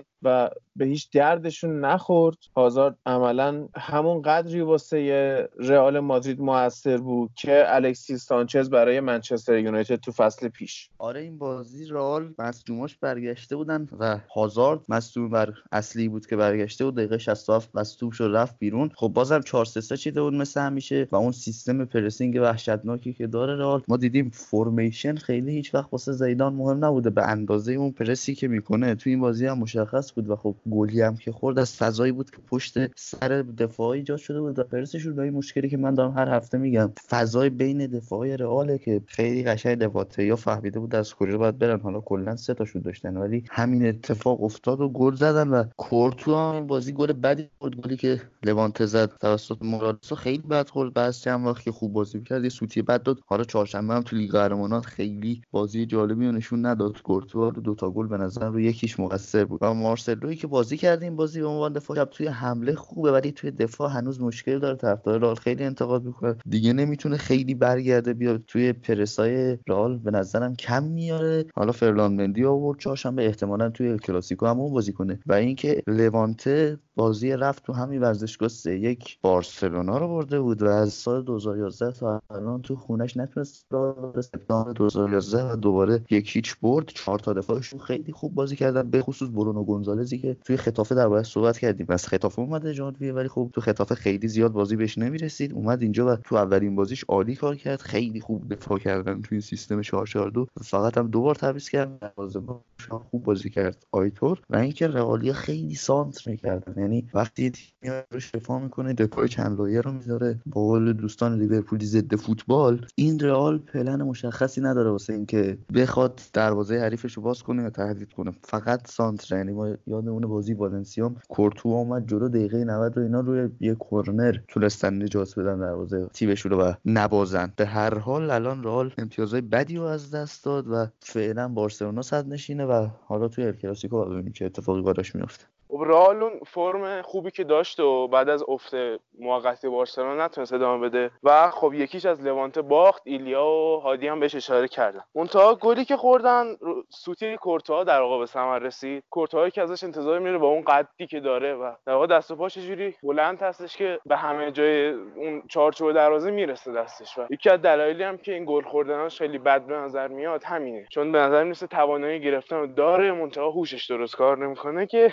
فنای رئال هم خیلی ازش انتقاد می‌کنن سر با اون در واقع میشه گفت جا خالی داد و این چون اشتباه فردی بود یه جورایی خیلی هم این ربطش میدن به عدم تمرکز. اونم چون بالاخره یه بازی مهم و با سیتی داشتن بعد از این بازی و در واقع سخت ترین قرعه سیل هم به اسم اینا خورد و کلا حالا وقتی که یه تیم گل نمی‌زنه فشار رو دفاعش بیشتر میشه. ما اینو توی تیم انگلیسی هم می‌بینیم و در واقع هازاردی که تو این بازی هم مصدوم شد فقط یه, یه موقعیت گل داشت برای زدن که خب اونم از دست داد. یه مشکلی که داره رئال مادرید اینه که سرعت توی همه جای بیلداپش ثابت هست. یعنی مثلا چه توی فاز دفاعی چه توی فاز حمله این سرعت رو نسبت به موقعیتی که بازیکن توش هستن جابجا نمی‌کنه. و خب این باعث میشه که هیچ برتری خاصی جلوی دروازه نداشته باشه نسبت به حریف. و اون X factor حالا نمی‌دونم فارسیش دقیقا چی میشه اون برتری که بازیکن دارن نسبت به تیم حریف و اون کارهای جادویی که بازیکنای سوپر استار می‌کنن نداره رئال این فصل. هم هازاردش مصدومه هم گرت بیلش و زیدان خیلی بهش اعتقادی نداره و رونالدوش هم که رفته.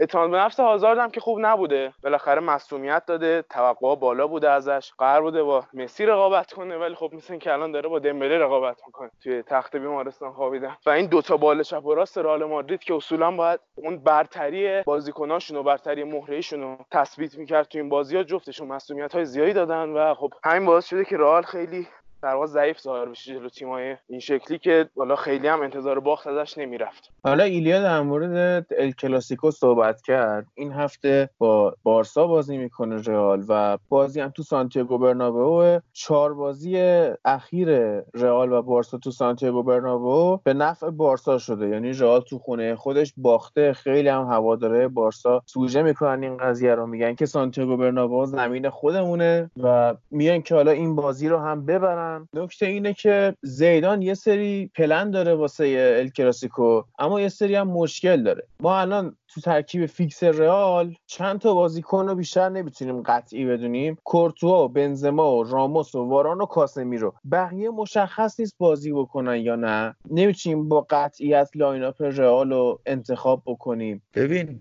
رسانه های اسپانیایی درباره کلاسیکو اینه که گفتن اینه که همون lineup بازی با سیتیه فقط کروس میاد به جای والورده یا مودریچ. آره کروس ممکنه برگرده یعنی دارن سعی می‌کنن برسوننش. جلوی سیتی هم کلا بازی نکرد. مثل اینکه حالا نگرش داشته بود واسه این بازی. ولی خب حالا این مشکلی که الان تیمش برخورده اعتماد به نفس تیمشه که جلوی سیتی اون شکلی بازی کردن. کاپیتانشون اخراج داره تو اپیزود بعدی که در مورد چمپیونز لیگ کامل بررسی می‌کنیم اون بازی رو. اینا الان به این مشکل روحی روانی برخورد کردن که فکر می‌کردن که آره ما تیم چمپیونز لیگیم و ما فلانیم و اینا. ولی الان می‌بینن که نه یه خورده کار سخت شده و سیتی اومده توی سانتیاگو برنابئو اینا رو برده. همین بازی جلوی لوانته هم به فرلان مندی بازی نداد.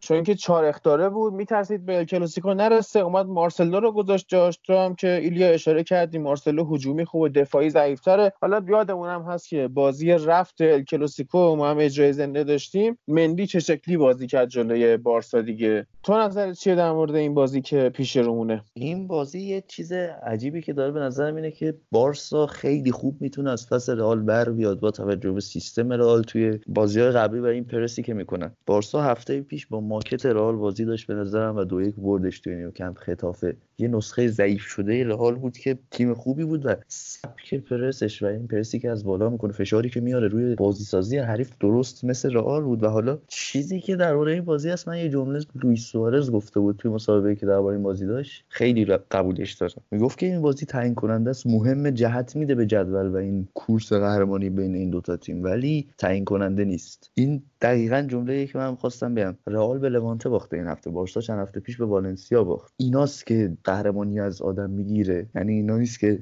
یعنی فقط بازی کلاسیکو نیست که بخواد بگه که این بازی باعث میشه که قهرمان لیگ تعیین بشه. و این جملهشو خیلی باش موافق بودم. حالا درباره چهار تا بازی قبلی هم که صحبت کردی که بارسا توی سانتیاگو برده از ستین پرسیده بودن که آقا این چه چیز دیگه همه ازت انتظار دارن ببری و اینا. بعد گفته بود که خیلی بی ربطه و اصلا هیچ و عملکرد بازی به بازی مهم اصلا ربطی نداره این آمار خرافاتی که عادل فردوسی پور تو گزارشاش استفاده می‌کنه. مهم نیست اصلا.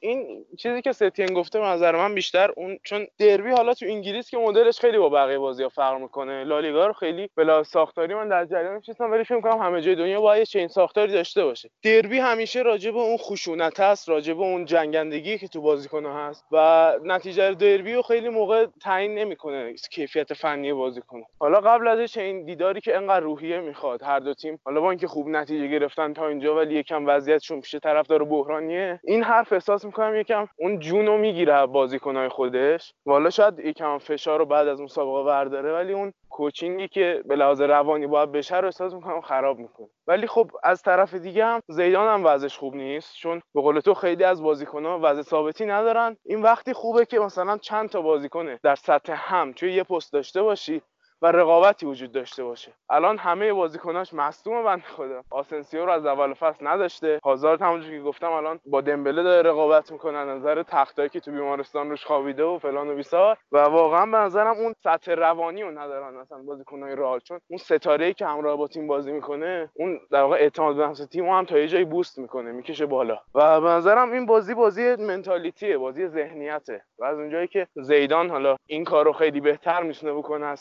ستین من امیدم اینه که در واقع رال احساس می‌کنم می‌تونه اینجا دست بالا رو داشته باشه. ولی خب میگم توی ال کلاسیکو اونم توی سانتیاگو برنابو بارسلونا همیشه تیم دیگه ای رو از خودش نشون داده. نسبت بارسلونا که هر هفته می‌بینیم و بازی غیر قابل پیش بینیه تا جایی به نظرم. کیارش علاوه بر صحبت که کردی که حالا روحیه مهمه و اینا من اسم می‌کنم که بازیکنه ستاره هم مهمن و الان رئال نداره. یعنی شاید ستاره ترین بازیکنی که داشته باشه بنزما باشه اما از اون وقت توی بارسا مسی هست و یه لحظه یک ثانیه برای مسی کافیه تا نتیجه بازی رو عوض کنه؟ من الان دست بالا رو به بارسا میدم. خب اینم حرفیه به هر حال. تا مسی توی این بازی هم که کردن با ایبار نشون داد که هنوز اون سرعت رو داره هنوز هم می‌تونه کنار دفاع پرواز کنه و کسی بهش نرسه. ولی بازم خود اون مسی رو هم میشه مارک کرد دیگه. حالا درسته تو بازی قبلی موفق نبوده رئال توی کنترل مسی. ولی خب اگه مثلا یه فرلان تو زمین باشه که حالا قدرت تهاجمی خاصی نداره و فقط بچسته به مسی به نظرم خیلی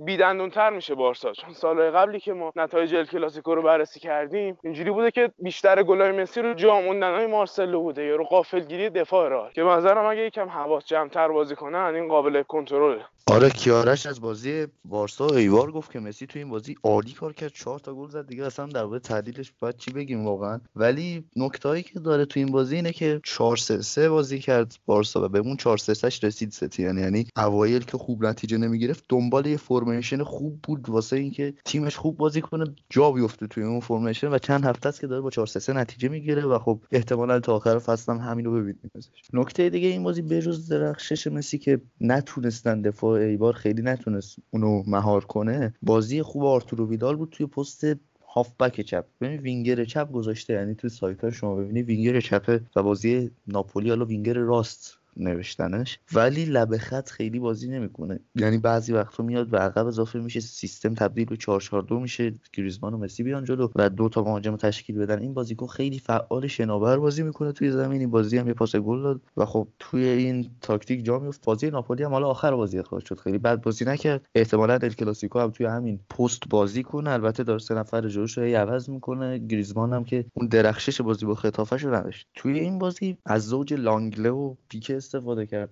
به عنوان دو تا دفاع وسطش که پیکه مصدوم شد وسط بازی ولی به تمرینات برگشته. حالا جوردی آلبا هم چراغ سبز پزشکی رو گرفته. احتمالا جفتشون به کلاسیکو برسن و درگیری ذهنی که رسانه های اسپانیا حرف زدن از ستین این بوده که مونده بین لانگله و امتیتی کدوم بازی بده. و اینکه فیرپو برخلاف بازی هفته پیشش این بازی خوب بود از بازی های قبلیش بهتر بود و اینکه سمدو داره جا میفته توی سیستم ستین و احتمالا دفاع راست اصلیش باشه. و اینکه ایوان راکیتیچ هم که تبدیل به بازیکن فیکس شده حالا بازی برگشت ناپولی هم قطعا بازی می‌کنه توجه محرومیت آرتورو ویدال خب یه نکته جالبی که این بازی داشت این بود که حالا اول که line up در اومد همه فکر کردن 4 4 2 لوزیه که مثلا ویدال پشت مهاجم قرار بازی کنه و گریزمان و مسی نوک باشن. ولی خب بازی که پیش رفت دیدیم که مسی که خب طبق معمول همینجوری راست می‌زنه و یه جای زمین نمیشه بندش کرد. و اینکه چی میگن ویدال خیلی متمایل به چپ بود. یعنی انگار اون 4 3 که ایلیا گفت و وینگ چپش بیشتر ویدال بود. و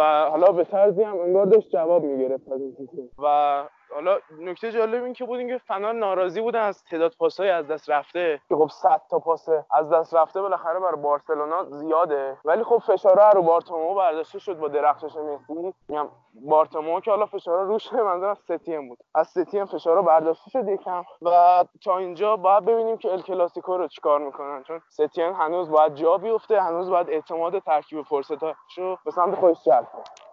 نکته دیگه ای که از این بازی ایبار و بارسلونا هست بازی خوب بریس ویت یا بریث ویت که اومد از لگانس با اون داستانه جنجالی که هفته پیش در صحبت کردیم. حالا feedback هم گرفته بودیم ازش. ولی خیلی خوب بازی کرد. اومد دقیقه 72 و بعدش هم دو تا پاس گل داد توی این بازی. و یکی دیگه از تعویضی خوب بارسا بود و احتمالا به همه ستین از ستین هم سوال کرده بودن نمی‌خواسته فاش کنه ولی همه رسانه های اسپانیایی میگن واسه کلاسیکو فیکس بازی کنه. و نشون داد که ارزش اون بنده فسخ 300 میلیون یورویی که واسش گذاشته داره و مثل ایگالوی ما نیست که سرمایه گذاری کوتاه مدت روش داشته باشن و خیلی قراره توی چند فصل بعد واسه بارسا خوب کار کنه می‌تونن قرضش هم بدن. آره اینم جالب بود. چیزی که می‌گفتن اینه که این که یکی ارونیمکت بیاد فیزیکی و سرعتی باشه و اینکه بتونه اون دفاع حریف و از اون حالت راحت خودش در بیاره به هم بریزه خیلی کمک می‌کنه به فنای بارسا. حالا فنای بارسا درسته که خیلی راضی نبودن از مدل جذب شدنش ولی از عمل کردش خیلی راضی ما راضی نبودیم از مدل جذب شدنش. فناش راضی بودن. والا این کلا مدل اورژانسی و اینا بالاخره غرور خود اینا رو هم به هم ریخته دیگه. درسته ما سوجهشون می‌کنیم خفتشون میدیم. ولی خب خودشون هم راضی نیستن برات. وسط فصل با اون خفت برن بازیکن بخرن اون همه پول بدن برای بازیکن درجه دو. واقعا قانون بدیه ها. یعنی اصلا قرار نیست که شما چون بازیکن مصدوم شده اجازه داشته باشی که خارج از تایم ترانسفر های بین المللی بتونی بازیکن بخری. قانونی که لالیگا گذاشته و خیلی از تیماش هم استفاده می‌کنن. من هفته پیشم گفتم لالیگا باید خودش رو اصلاح بکنه.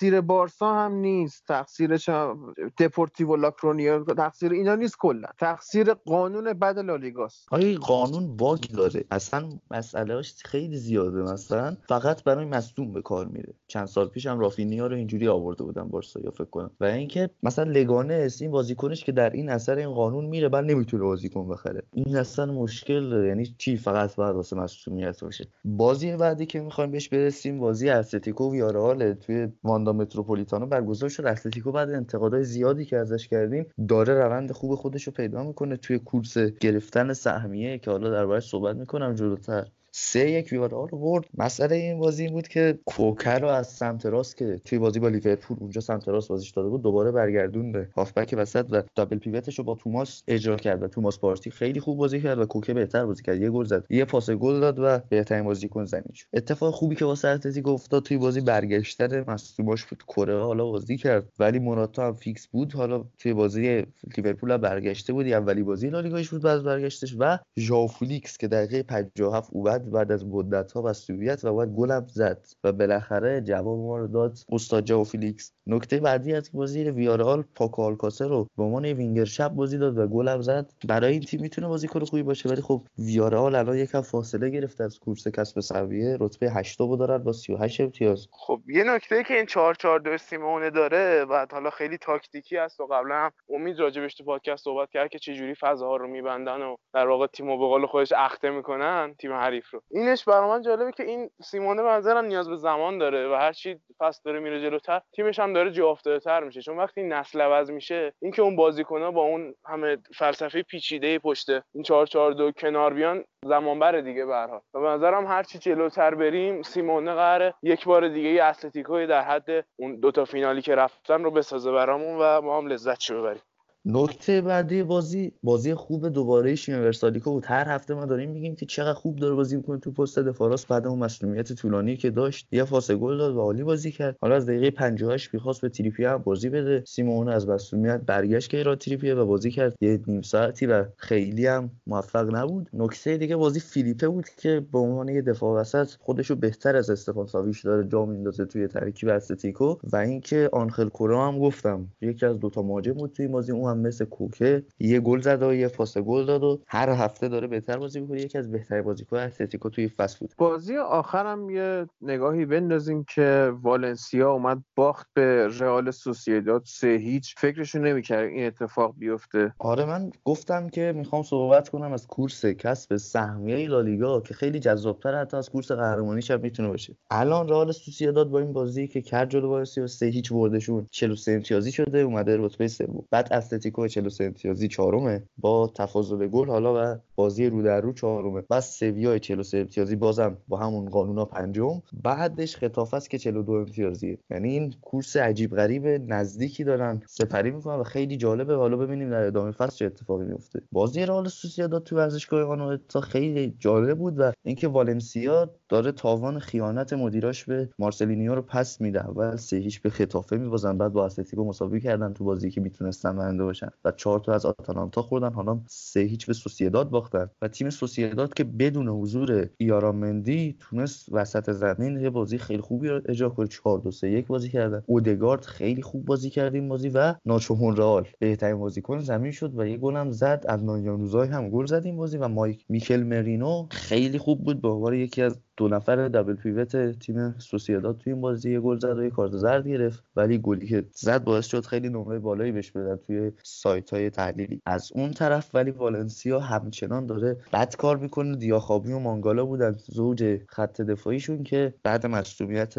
دفاعشون یعنی گابریل پاولیستا و اسکیلگارای هنوز نتونستن با هم دیگه مچ بشن. هر بازی دارن خیلی بد بازی می‌کنن لبرای بدی می‌گیرن و سیلسن هم که کلا بازی نمیده این آقای سلادس. حالا هفته بعد قرار این والنسیا با رئال بتیس بازی بکنه. یه بازی جالب و مهم است اتلتیکو با اسپانیول بازی می‌کنه و مهمترین بازی هفته که چند بار ازش صحبت کردیم بهش اشاره کردیم بارسا و رئال بود که کلاسیکو. حالا تحت شعاع کرونا هم هست. خیلی نیروی امنیتی آوردن به خاطر مسائل سیاسی و حالا مسائل کرونا هم هست. حالا خاوی ارتباس رئیس لالیگا گفتن که آقا هفت مورد مثبت توی مادرید گزارش شده. چرا نمی‌خواین؟ تعطیل گفتن فعلا تصمیم برای لغو کردن یا بدون تماشاگر برگزار کردنش نداره. و احتمالا این بازی برگزار بشه روز یکشنبه ساعت 11 دیگه همین چیز خاصی از لالیگا نمیمونه.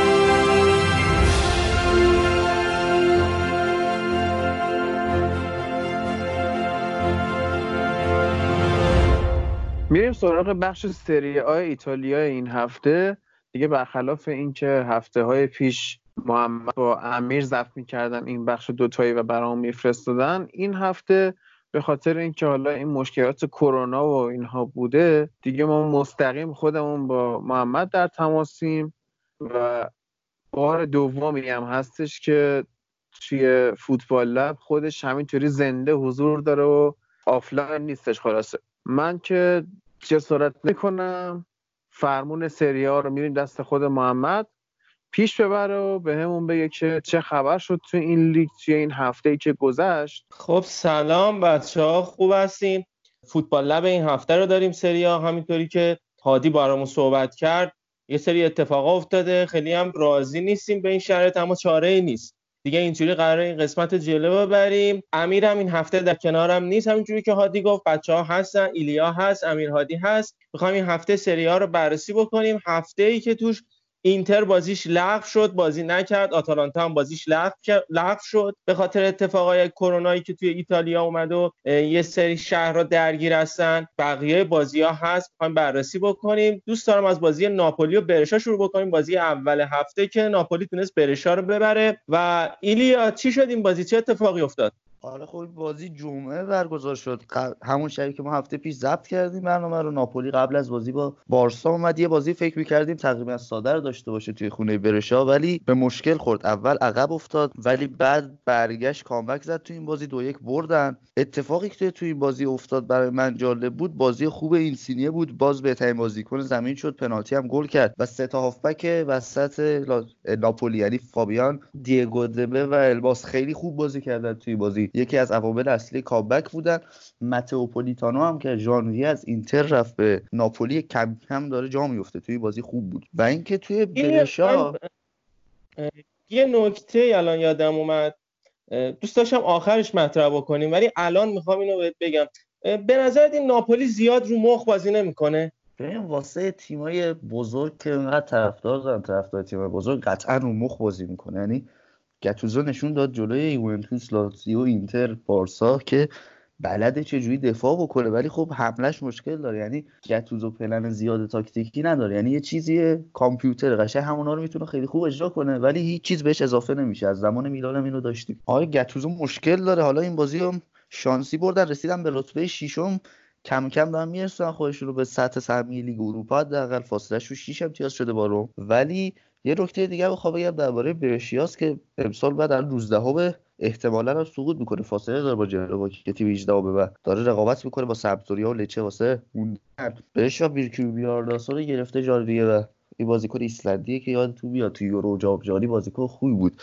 هنوز جا نیافتاده و بازیکن خوبشون همچنان ساندرو تونالی از اول فصل صحبتاش بود که خیلی از تیم‌های اروپایی دنبال این بازیکن هم. تو این بازی هم یه پاس گل داد. فقط داره این خوب بازی می‌کنه. بالوتلی هم خیلی بازیکن خوبی نبوده واسه شون چیز دیگه این بازی میمونه؟ فکر نمی کنم چیز دیگه داشته باشه. نه فکر نمی نه. بازی بعدی که بررسی می‌کنیم بازی یوونتوس و اسپال یوونتوس برد اسپال حالا یه مقداری هم داشت کارش گره می‌خورد. من خودم فکر نمی‌کنم جلو تیم تجد ولی یه مقدار کار سختی داشته باشه. فکر کنم حداقل این بازی راحتتر ببره. اما خب بالاخره برد حالا به هر زحمتی که بود. با امیر هادی میریم جلو ببینیم. امیر چه اتفاقی افتاد؟ چه جوری شد این بازی؟ خب تو این هفته یوونتوس دو یک اسپالو برد. خب به زحمت. یوونتوس اون تاکتیکی از اول فصل ازش دیدیم. بود که تاکتیک دلچسبی نیست که بتونه تیما رو با چهار تا یا پنج تا گل ببره و خیلی خوب نشون ندادن. یکی از دلایل که ساری تا اینجای فصل فعلا سرمربی یوونتوس مونده اینه که کریستیانو واسهشون گلزنی کرده و نذاشته که بازی هاشون ببازن یا مساوی بشه. یک دلیلشون همینه. بازی با اسپالم خب گل اولشون روی حرکت خوب کوادرادو و کریستیانو بود و گل دومش هم ضربه چیپ قشنگ رمزی بود. در کل یوونتوس این فصل تاکتیک آنچنان دلچسبی نداره. یعنی که بیاد حتما باید امسال قهرمان بشه قهرمان سریا باشه اصلا تیم اونچنانی نیست. امسال یوونتوس مستحق قهرمانی نیست تو سریا بهترین تیمی که می‌تونه قهرمان بشه به نظرم لاتسیو ولی کرده یوونتوس تا همین جای فصل بد کار کرده.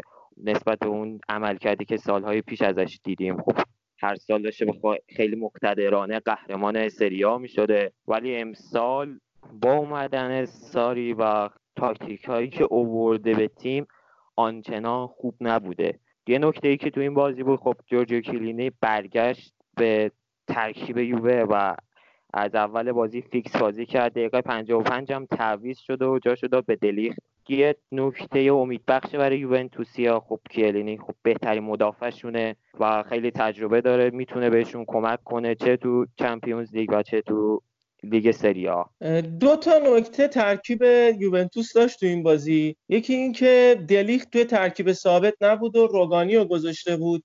این خب خیلی انتقاد شده بازی دلیخت کلا این فصل و یه سری این بازی ها بازی های تیم های کوچیکتر معمولا استفاده نمی‌کنه از دلیخت و از روگانی استفاده می‌کنه و حتی از بونوچی هم استفاده نکرد تو این بازی. حالا بونوچی محروم بود. اما خب از روگانی استفاده کرد. نکته دیگه حضور آرون رمزی بود که تو این بازی گل زد و بازی خیلی خوبی نشون داد و یه بخشی از رسانه های انگلیسی دوباره تعریف کردن از آرون رمزی. البته در اینکه آرون رمزی خوبه و خیلی هم خوبه شکی نیست اما اینکه حالا بحث کردیم قبلا تو قسمت های قبلی هم که ساری نمی‌تونه خوب از این بازیکن بازی بگیره خودش جای بازم جای بحث داره.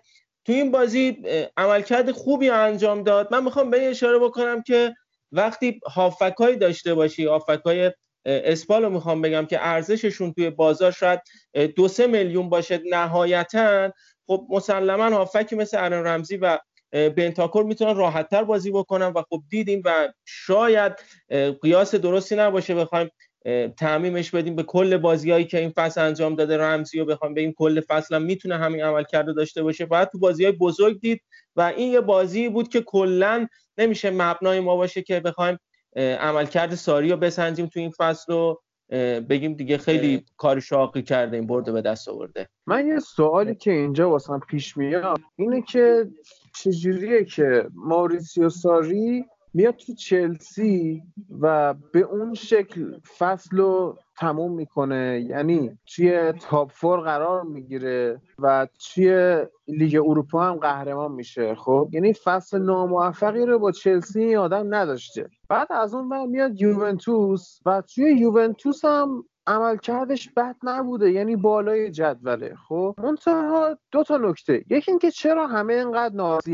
یعنی چرا اینطوری که طرفدارای چلسی خوشحالن که ماریسیو ساری رفته علیرغم اینکه فصل موفقی داشت و اینکه هوادارای یوونتوس چرا شاکیان خب اینو من می‌تونم جوابش خودم بدم به خاطر تاکتیکی که این آدم داره که شما شماره 6 ترکیب ساری رو ببندی یعنی توی چلسی مثلا جورجینیو و توی یوونتوسش میرالم پیانیچ اینو ببندی تیمش از کار میفته یعنی بازیکن پست شماره 6 یوونتوس این کلا پست شماره 6 ساری تو هر بازی هول و هوش 100 تا پاس رد بدل می‌کنه و اونه که داره کلا بازی رو میچرخونه واسه یوونتوس. شما اگه ببندیش خیلی راحت می‌تونی بهش غلبه بکنی. خب ولی اکثر هوادارهای فوتبال اینجوری نیستن که بشینن واقعا تاکتیک تیمشون و مربیشون رو بررسی کنن. اکثرا به نتیجه نگاه می‌کنن. خب من می‌خوام ببینم که آیا علت دیگه هم داره که طرفدارا با ماوریسیو ساری حال نمی‌کنن؟ هادی اینو به دو صورت میشه جواب تو داد. یکی این که ما می‌تونیم مقایسه بکنیم با فصلهای قبل. فصلایی که آلگری بود و خب خیلی از هواداران شاکی بودن حتی شیبه بازی کردن آلگری. اما خب نتیجه می‌گرفت. یعنی همین جای فصل که می‌رسید این تیم حداقل سه تا بازی چهار تا بازی جلوتر بود از بقیه. یه ده دوازده تا امتیاز اختلاف داشت و کم پیش میومد کم فصلی بود که من ببینم مثلا کارش بکشه به دو سه هفته آخر. یه بار فکر کنم با ناپولی یا رومی اتفاق براش افتاد. و خب این مقایسه ای که می‌کنن یه مقدار کار سختتر می‌کنه برای ساری. که خیلی فاصله داره شاید با اون تیمی که آلگری داشت اون نتیجه هایی که آلگری می‌گرفت. این یه نکته. نکته دیگه اینه که ترکیب که نگاه می‌کنم بازیکنهایی که در اختیار تیم ساری هست خیلی بهتره. آرون رمزی و ربیویی که در اختیار تیم ساری اومده خب همچین بازیکنهایی یا نداشت. الگری و خب اینم یه بخشی میشه که باعث اعتراض هوادارا بشه. یه ساری خب همین رو که گفتی و می‌خواستم بگم یعنی اینکه مشکل داره به هوادارای یوونتوس هم خیلی ایراد می‌گیرن. یعنی نسبت به همه مربیاشو اینجوری به آلگری خیلی ایراد می‌گرفتن. پارسال که به لاتزیو باخت با اینکه صدر جدول بودن ولی هی داشتن ایراد می‌گرفتن. و اینکه حالا رسانه های ایتالیا گفتن که اگر به اینتر به بازه توی بازی بدون تماشاگر اخراج میشه با این وضعیت. و اینکه حالا فابیو کاپلو رو اسپردن به بال گزینه ولی احتمال برگشت آلگری هست گفتن توی سری ایتالیایی. و نکته دیگه از این بازی با اسپال اینه که کوادرادو رو بالاخره داره وینگر راست بازی میده و چقدر خوبه که بازی میده. یعنی یه پاس گل داد خیلی خوب بازی کرد. هفته قبلم جلو برشا گل زد توی پست یعنی چقدر خوب دفاع راست بازیش نمیده. و دیبالا رو فالس ناین بازی میده مهاجم فالس ناین کنار رونالدو کوادرادو که اینم بیشتر باعث میشه به توانایی دیبالا اضافه بشه بتونه نشون بده خودش تو ببین یه مشکلی پیش میاد.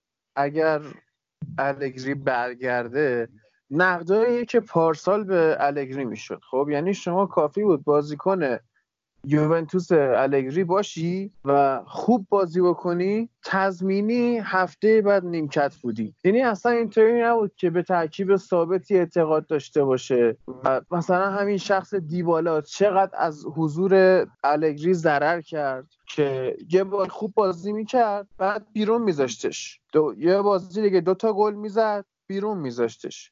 و هیچ وقت من خودم نفهمیدم چرا الگری داره با تیمش این کارو می‌کنه.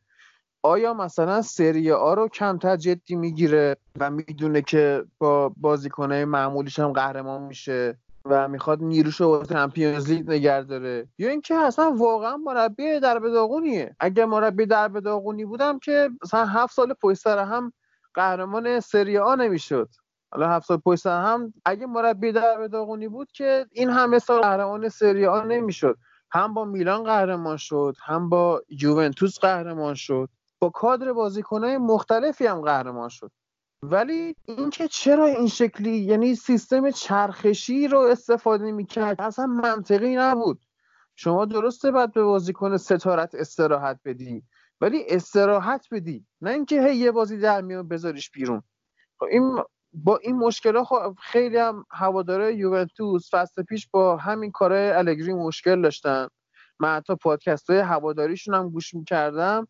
میشینن که آقا مثلا شاکی از دست الگری.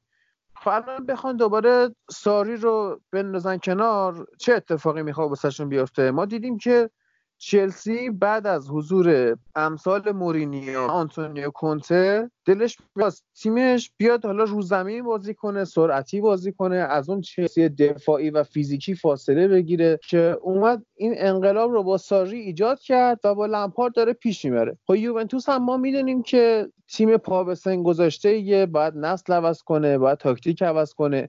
دیگه نمی‌تونی اونطوری با دفاع محض بیاد بالا. دیگه بونوچی و کیلینی سنی ازشون گذشته. و الان ساری رو آوردن که انقلاب کنن فوتبالشون بیاد رو زمین. ولی آیا واسه یوونتوس یه سال کافیه که دست ساری باشه و بدن به یه مربی دیگه سبکشون عوض شده باشه؟ ما هم ببینیم چلسی هم کارش ناقص مونده و تیمی که دست لمپارد رسیده درستابی نیست. هنوز باری به هر جهته. الان یوونتوس هم بخوان بعد یه سال از ساری بگیرن برن دست مربی دیگه فکر نمی‌کنم باشه. یعنی آیا مدیرای یوونتوس انقدر فقط نوک دماغاشو می‌بینن که مربی رو میارن می‌ذارن که سر یه سال چلسی اخراج میشه و خودشون هم پلن یه ساله ببندن. مثلا قصد مدیره یوونتوس از آوردن ساری و کنار گذاشتن احتمالیش بعد یه سال من نمی‌تونم بفهمم. به نظرم اگه قرار باشه که مثلا یه سبکی رو بذاره بعدا یه کسی بیاد گواردیولا مثلا این رو سبک رو ادامه بده خب این یه سال واقعا زمان کمی همونجور که خودت گفتی. نمیشه خیلی اعتماد کرد تو این یه سال مگه چه اتفاقی قرار بیفته؟ بعد یه نکته رو باید در نظر بگیریم. ساری مربی هم نیست که بخواد مثلا دو ساله سه ساله خیلی بهش امید داشته باشی. به نظرم ما ساری خیلی بالا آوردیم با اون اتفاقایی که براش افتاد و توی ناپولی فقط رقیب یوونتوس بود برای قهرمانی و ما چیز دیگه از این تیم ندیدیم. اون زمانی هم ناپولی رقیب یوونتوس بود که اینتر خواب بود میلان خواب بود روم فراز و نشیب زیاد داشت و سهمیه ایتالیا کلا وضعیت داغونی داشت سری آ.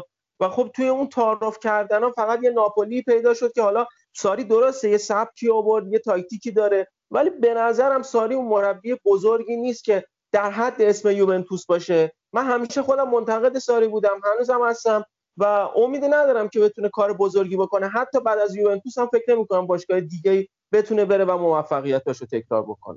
ساری می‌تونست یوونتوس رو بیاره بالا و حتی تو چمپیونز لیگ هم بهتر از این عمل عمل کنه. ولی یکی از مشکلایی که داره نمی‌دونه خودش می‌خواد رونالدو رو چجوری بازی بده دیبالا رو چجوری بازی بده. یه بازی می‌بینیم 4 3 3 ترکیب میچینه یه بازی می‌بینیم 4 4 2 ترکیب میچینه. واقعا این سردرگمی مونده که آقا تو رونالدو مهاجم نوکه یا وینگر چپه. و خود رونالدو هم نمی‌دونه که الان بره مهاجم نوک وایسه گل بزنه یا بره وینگر چپ وایسه گل بزنه. میگم یکی از دلایلی که همین الان ساری هست تو یوونتوس اینه که رونالدو یوونتوس رو نجات داره وگرنه اگه رونالدو نبود قطعا ساری زودتر از اینها بیرون می‌رفت و اخراج می‌شد. و دلیلی هم که اووردنش تو یوونتوس اینه که خب فصل پیش با چلسی تونست تو اروپا بدرخشه حداقل تو چمپیونز لیگ نه ولی تو لیگ اروپا تونست بدرخشه و قهرمان بشه. یکی از دلایلی که بردن گفتن خب این لیگو تونسته با ناپولی بیاد با ما رقابت کنه خب پس می‌تونه یوونتوس خیلی راحت قهرمان کنه. ما یکی می‌خوایم که تو Champions League قهرمان کنه ما رو. خب پس مربی که بتونه تو Champions League قهرمان کنه کیه؟ ساری چون تو لیگ تو لیگ اروپا تونسته با چلسی قهرمان شه. به همین دلیل آوردنش. وگرنه ساری تا الان می‌تونست اخراج بشه. خیلی راحت. من باید مخالفم به خاطر اینکه اصلا بحث این نیست که ساری چجوری از رونالدو یا دیبالا بازی بگیره و اینکه ندونه چی کار بکنه با اینها. می‌دونه. هر مربی خوب می‌دونه. من و تو هم خوب می‌دونیم باید از اینا چجوری بازی گرفت. مشکل اینه که ببین بودن رونالدو یه مشکله. نبود رونالدو مشکل دیگه. الان رئال مادرید به مشکل نبود رونالدو خورده. یوونتوس به مشکل بودنش. به خاطر اینکه شما ناچاری وقتی این تو تیمت هست یه جوری تیمت رو بچینی که همه در خدمت اون باشن. یعنی من فکر نمی کنم این شکلی که یوونتوس بازی بکنه و رونالدو این شکلی داره گل می‌زنه خودش باب میل موریسیو ساری باشه. چون آدمی نیستش که بازیکن محور باشه دنبال این باشه که یه بازیکن رو ستاره کنه. ولی وقتی یوونتوس رفته همچین خریدی کرده مجبوره. یعنی اصلا فشار از سمت رسانه ها از سمت هوادارا از سمت مدیرای تیم. شما فکر کن که بخواد کار خودش رو بکنه کریس رو نذاره. رسانه بهش میتازه. هوادار بهش میتازه. مدیر تیم هم میتازه. میگه من 100 میلیون پول دادم که این باید بازی کنه. دیگه حالا تو به عنوان مربی چه بگی من تشخیص میدم نباید بازی کنه؟ بیای دلیل تاکتیکی بیاری. هر کاری بکنی تو باختی. هوادار میاد میگه آقا ما کریس رو داریم. چرا فلانی باید بازی کنه؟ مطبوعات میاد میگن که آقا چرا؟ یعنی مجبور شده که سبک فوتبال خودش رو هم تا حدود زیادی قربانی حضور رونالدو بکنه. و این الان داره بهشون ضربه می‌زنه. درسته مثلا این میاد تو 11 بازی 11 تا گل می‌زنه. یا همچین آمار خوبی رو داره. ولی بودنش هم باعث میشه که اصلا بقیه بازیکنهای تیم بازی خودش رو نتونن بکنن. اتفاقی که داره واسه بارسا میافته. چه تو دوران والورده چه الان تو دوران ستیه که ستین اومده از کارهای والورده فاصله بگیره. تو اسپانیای خود صحبت کردیم. هفته پیش هم صحبت کردیم در موردش. که آقا اینا یعنی والورده یه کاری کرده بود که تمام بازیکن‌ها در خدمت مسی باشن. positioning شون اینطوری باشه که آقا بر اساس جایی که مسی قرار داره شما position تون رو تغییر می‌دید. آقای مثلا جوردی آلبا تو باید فلانجا بازی کنی به شرطی که مسی فلانجا باشه. نه شما تاکتیک مستقلی به بازیکن نمیدی تاکتیکت وابسته به مسیه. سوارز باید در خدمت مسی بازی کنه. همینطوری که مثلا قبلا کریم بنزما در خدمت کریس بازی می‌کرده. الان هم اینطوری شده که بازیکنهای یوونتوس باید در خدمت کریس باشن. یه مشکل همین هوادارها مدیران تیم و مطبوعاتن که مربی رو مجبور می‌کنن که به کریس بازی بده. یکی دیگه اصلا خود کریسه. که با اون شیوه فکری که داره با روحیه‌ای که داره وقتی تو زمین باشه با اون قدرت روانیش یه کار می‌کنه که اصلا به طور کلی بازیکنها در خدمتش قرار می‌گیرن. یعنی ما این تاثیر این یه بازیکن رو نباید دست کم بگیریم که این خودش داره دستی دستی کار می‌کنه که نقش ساری تو این تیم کمتر از کریسته تنها نقشی که ساری داره تعداد پاسای زیاد پینیچه. و هادی یه نکته ای که هست اینه که ساری اون آدم بزرگه نیست که بتونه این بحران ها رو مدیریت بکنه. اتفاقی که برای کپا افتاد فصل گذشته دیگه یادمونه چند وقت پیشم سالگردش بود. اونجوری اصلا کپا رو نتونست مدیریت بکنه. مثلا بیاد استفاده از کریس رو بخواد مدیریت بکنه یا به بازیکنان بازیکنان رو در واقع شیرفهم بکنه که کریس رو اینجوری فضا سازی برای کریس بکنید یا به کریس بگه که شما فقط اینجا باش. نمی‌تونه. واقعیتش اینه که تواناییشو نداره و اون اسم بزرگی نیست که بتونه سرمربی یوونتوس باشه. بله این حرفت هم درسته. حالا اگه صحبت دیگه نیست بریم بچه سراغ بازی بعدی.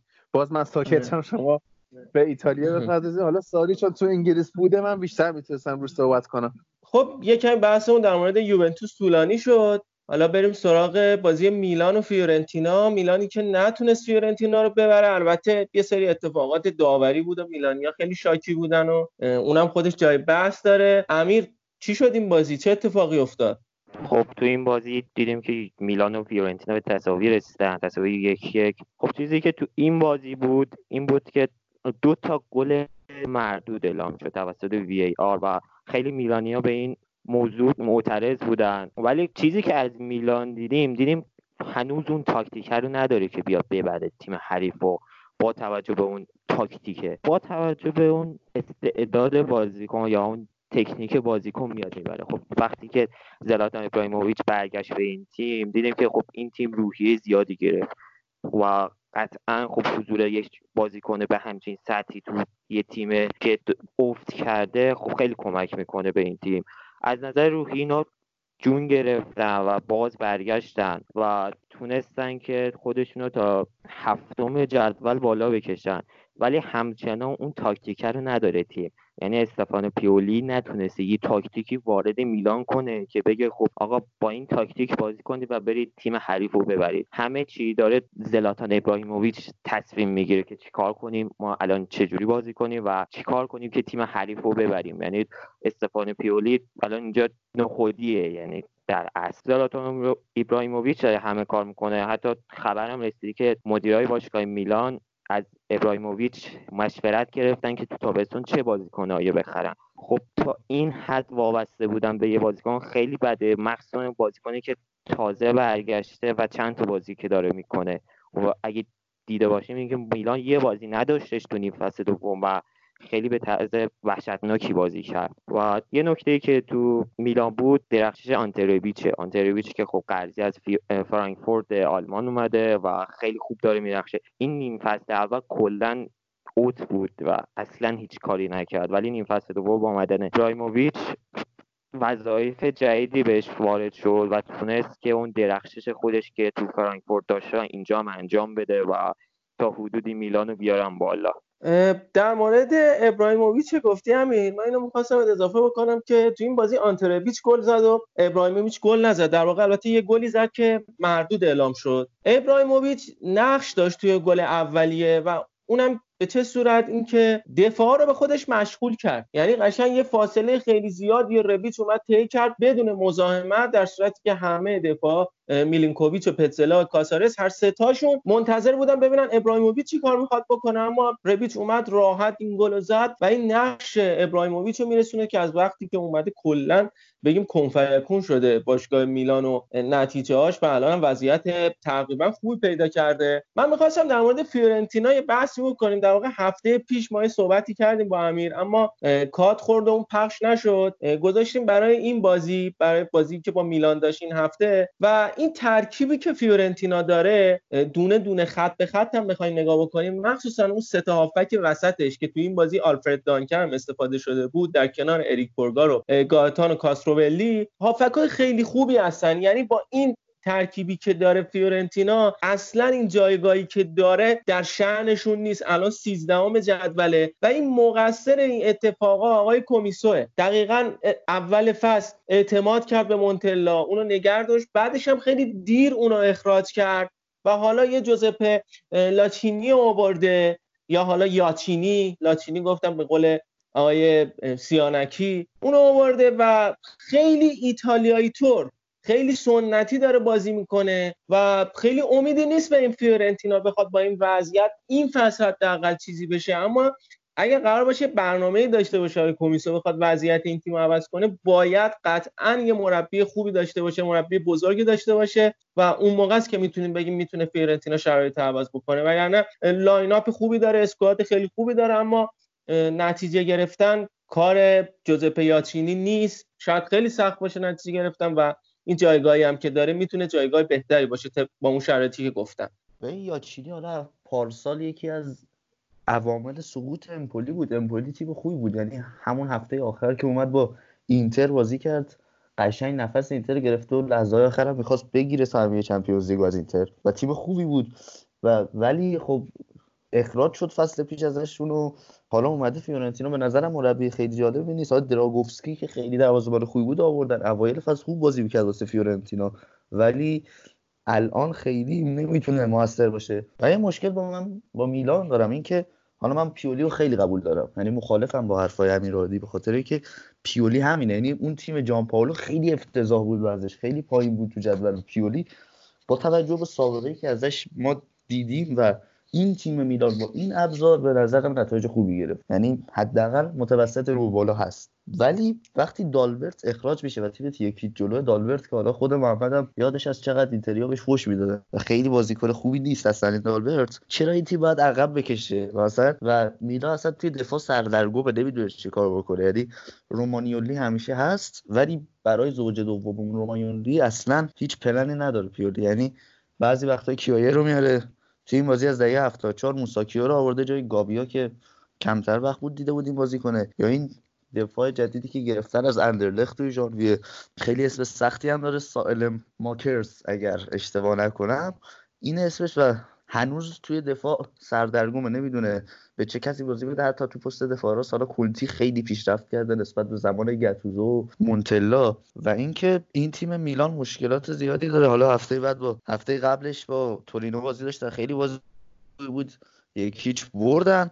و اینکه همین دیگه چیز خاصی دیگه نمونده از تیم میلان. و این بازی هم دقیقه 52 دوناروما مصدوم شد به گویچ به جاش اومد. خیلی می‌تونه مشکل ایجاد کنه. هم تو بازی برگشت کوپا ایتالیا با یوونتوس که حالا بگوویچ بازی می‌کنه خیلی دروازه‌بان مطمئنی نیست. دوناروما احتمالا تا موقع تعطیلات فیفا دی بر نگرده و اینجوری کار میلان یه مقدار سختتر میشه. اما بازی دادن زیاد به ابراهیموویچ یه جایی می‌تونه ضربه بزنه به این میلان. من همش به این فکر می‌کنم که این بازیکن زمانی هم که توی منچستر بود تو فشار لیگ برتر یه مصونیت طولانی به دست آورد و کلا فصل براش تموم شد. اینجا من فکر می‌کنم دیگه الان 38 سالشه و تو این فشار بازی کردن اینم که همش بخوای 90 دقیقه بازی بکنی بالاخره یه جای کار دیگه کار تموم میشه و من منتظر اینم. یعنی این صحنه رو دارم پیش بینی می‌کنم اتفاق بیفته برای ابراهیموویچ. حالا کی کجا ضربه می‌خورن نمی‌دونم ولی شدنیه این اتفاق. بریم بازی بعدی بررسی بکنیم. بازی لاتسیو و جنوا که لاتسیو جنوا رو 3 با تیم پایین جدولی و لاتسیو الان دیگه مدعی قهرمانی می‌تونه باشه. خیلی شرایط خوبی داره و از همه مهمتر فرم خیلی خوبی داره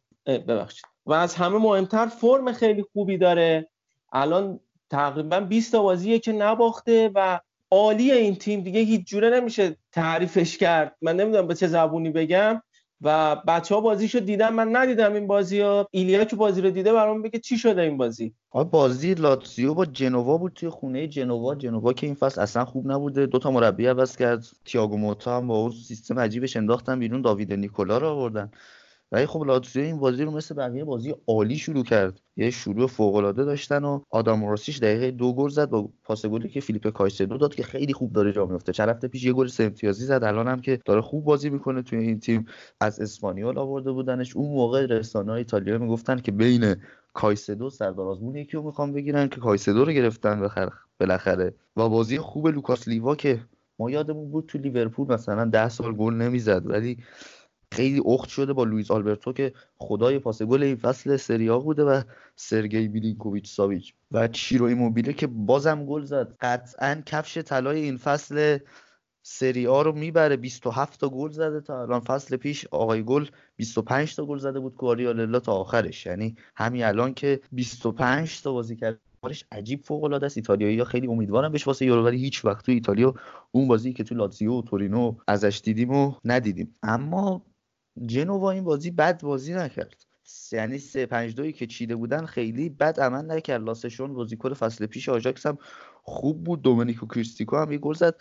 نزدیک بود بیان comeback بزنن. اول بازی دوی کردن بعد دنیلو کاتالدی گل زد. آخر بازی هم یه پنالتی زدن سه دو شد و با یه اختلاف کمی بازی رو باختن. حالا فعلا رتبه 18 همن و قرار نیست بالاتر بیان. هفته پیش راجع به این صحبت کردیم که ماتیا پرین یعنی صحبت کردید که ماتیا پرین برگشته به دروازه تیم جنوا بعد از چند بازی بعد اون فصل بدی که داشت با یوونتوس و این بازی هم خیلی بد بازی کرد خیلی نمره پایینی گرفت و مقصر بود روی گلایی که خورد از تیم لاتزیو. و یه نکته در مورد همین پرین بگیم که رادو رو اونا به خاطرش از دست دادن و پرین اومده اینجا داره خوب دروازه‌بانی می‌کنه چند تا بازی هم کلینشیت کرده و سر این قضیه یه مقدار بحثشون شده بود با اینتر که رادو از اینتر رفته مدیرای اینتر انگار قرار بود رادو بمونه اونجا حداقل تا آخر فصل اما کلا برنامه عوض شد و الان هم داره جوابش رو میده. حالا بجز این بازی بقیه بازی ها عملکرد خوبی داشته. خب بریم سراغ بازی بعدی. یه بازی دیگه میمونه از آخر این هفته. و بازی روم و لچه. رومی که لچه رو برد بعد از چند هفته ناکامی تونست روم لچه رو ببره. برد خوبی هم به دست آورد. با پیش بینی کرده بودیم اگر جلوی لچه نتیجه نگیره مطمئنا اتفاقای بعدی برای فونسکا میفته اما حداقل برای چند هفتم شده حداقل فونسکا نفس راحتی کشید و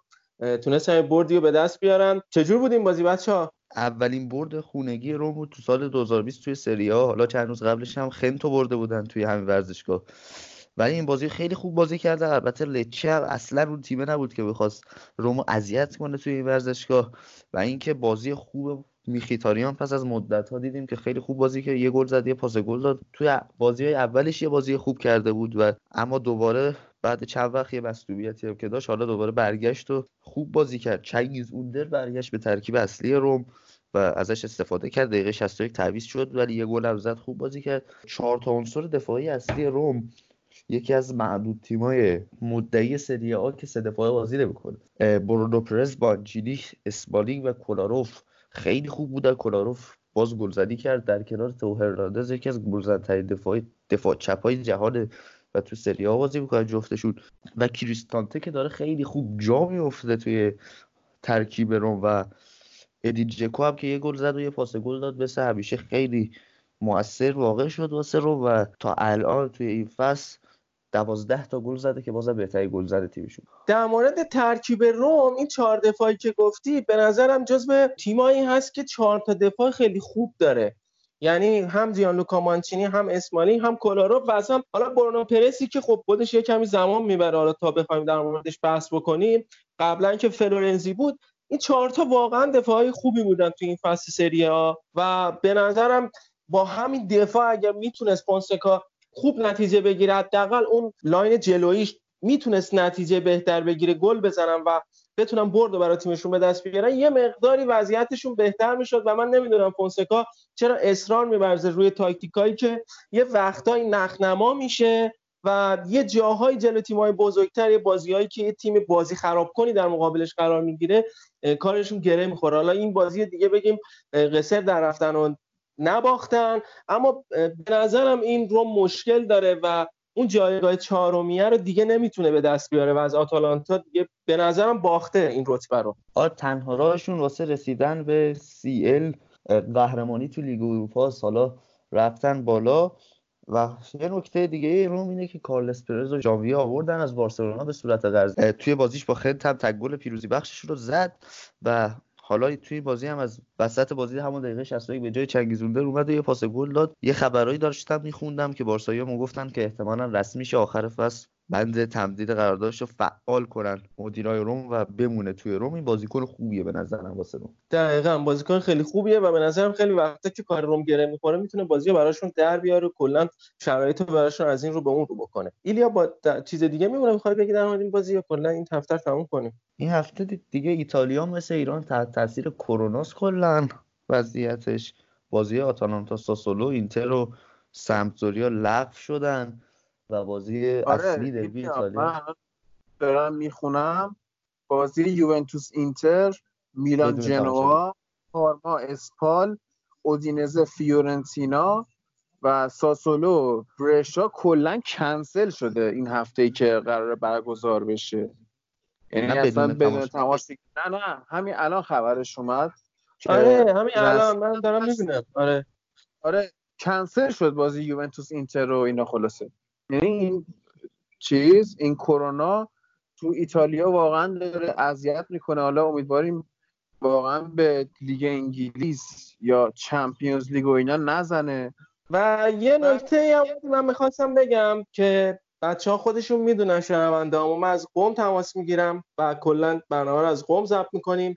شرایط قم اصلا okay نیست. یعنی وضعیت داره خطرناک میشه اینجا. ما خودمونم دروغ نگیم. چرا؟ میترسیم یه مقداری. ولی دیگه با این شرایط با این وضعیت اومدیم. از کیفیت هم راضی نیستیم. ولی خب چاره نیست دیگه. به عشق رفقامون به خاطر اینکه این سری آ رو داشته باشیم این هفته برسونیم. من خودم واقعیتش بازی های این هفته رو درست نگاه نکردم. همش استرس اینو داشتم. خانواده داریم ما پدر داریم بچه داریم زن و بچه زندگی اینا داریم و این استرس همیشه داریم. مخصوصا تو این شهری که گفتن انگار قانون یکی از قانون پخش کرونا بوده تو کشور. نمی‌دونم حالا دیگه چقدر درست یا غلط. اما بالاخره اومدیم ثبت کردیم دیگه. خوشحالیم که فقط همچین محفلی هست می‌تونیم دور همدیگه جمع بشیم و در مورد فوتبال حرف بزنیم. یه کمی از این فضای پر استرسی که هستیم یه کمی خارج بشیم. دمتون گرم. دمت گرم محمد مرسی بچه ها بریم سراغ بوندسلیگا آلمان.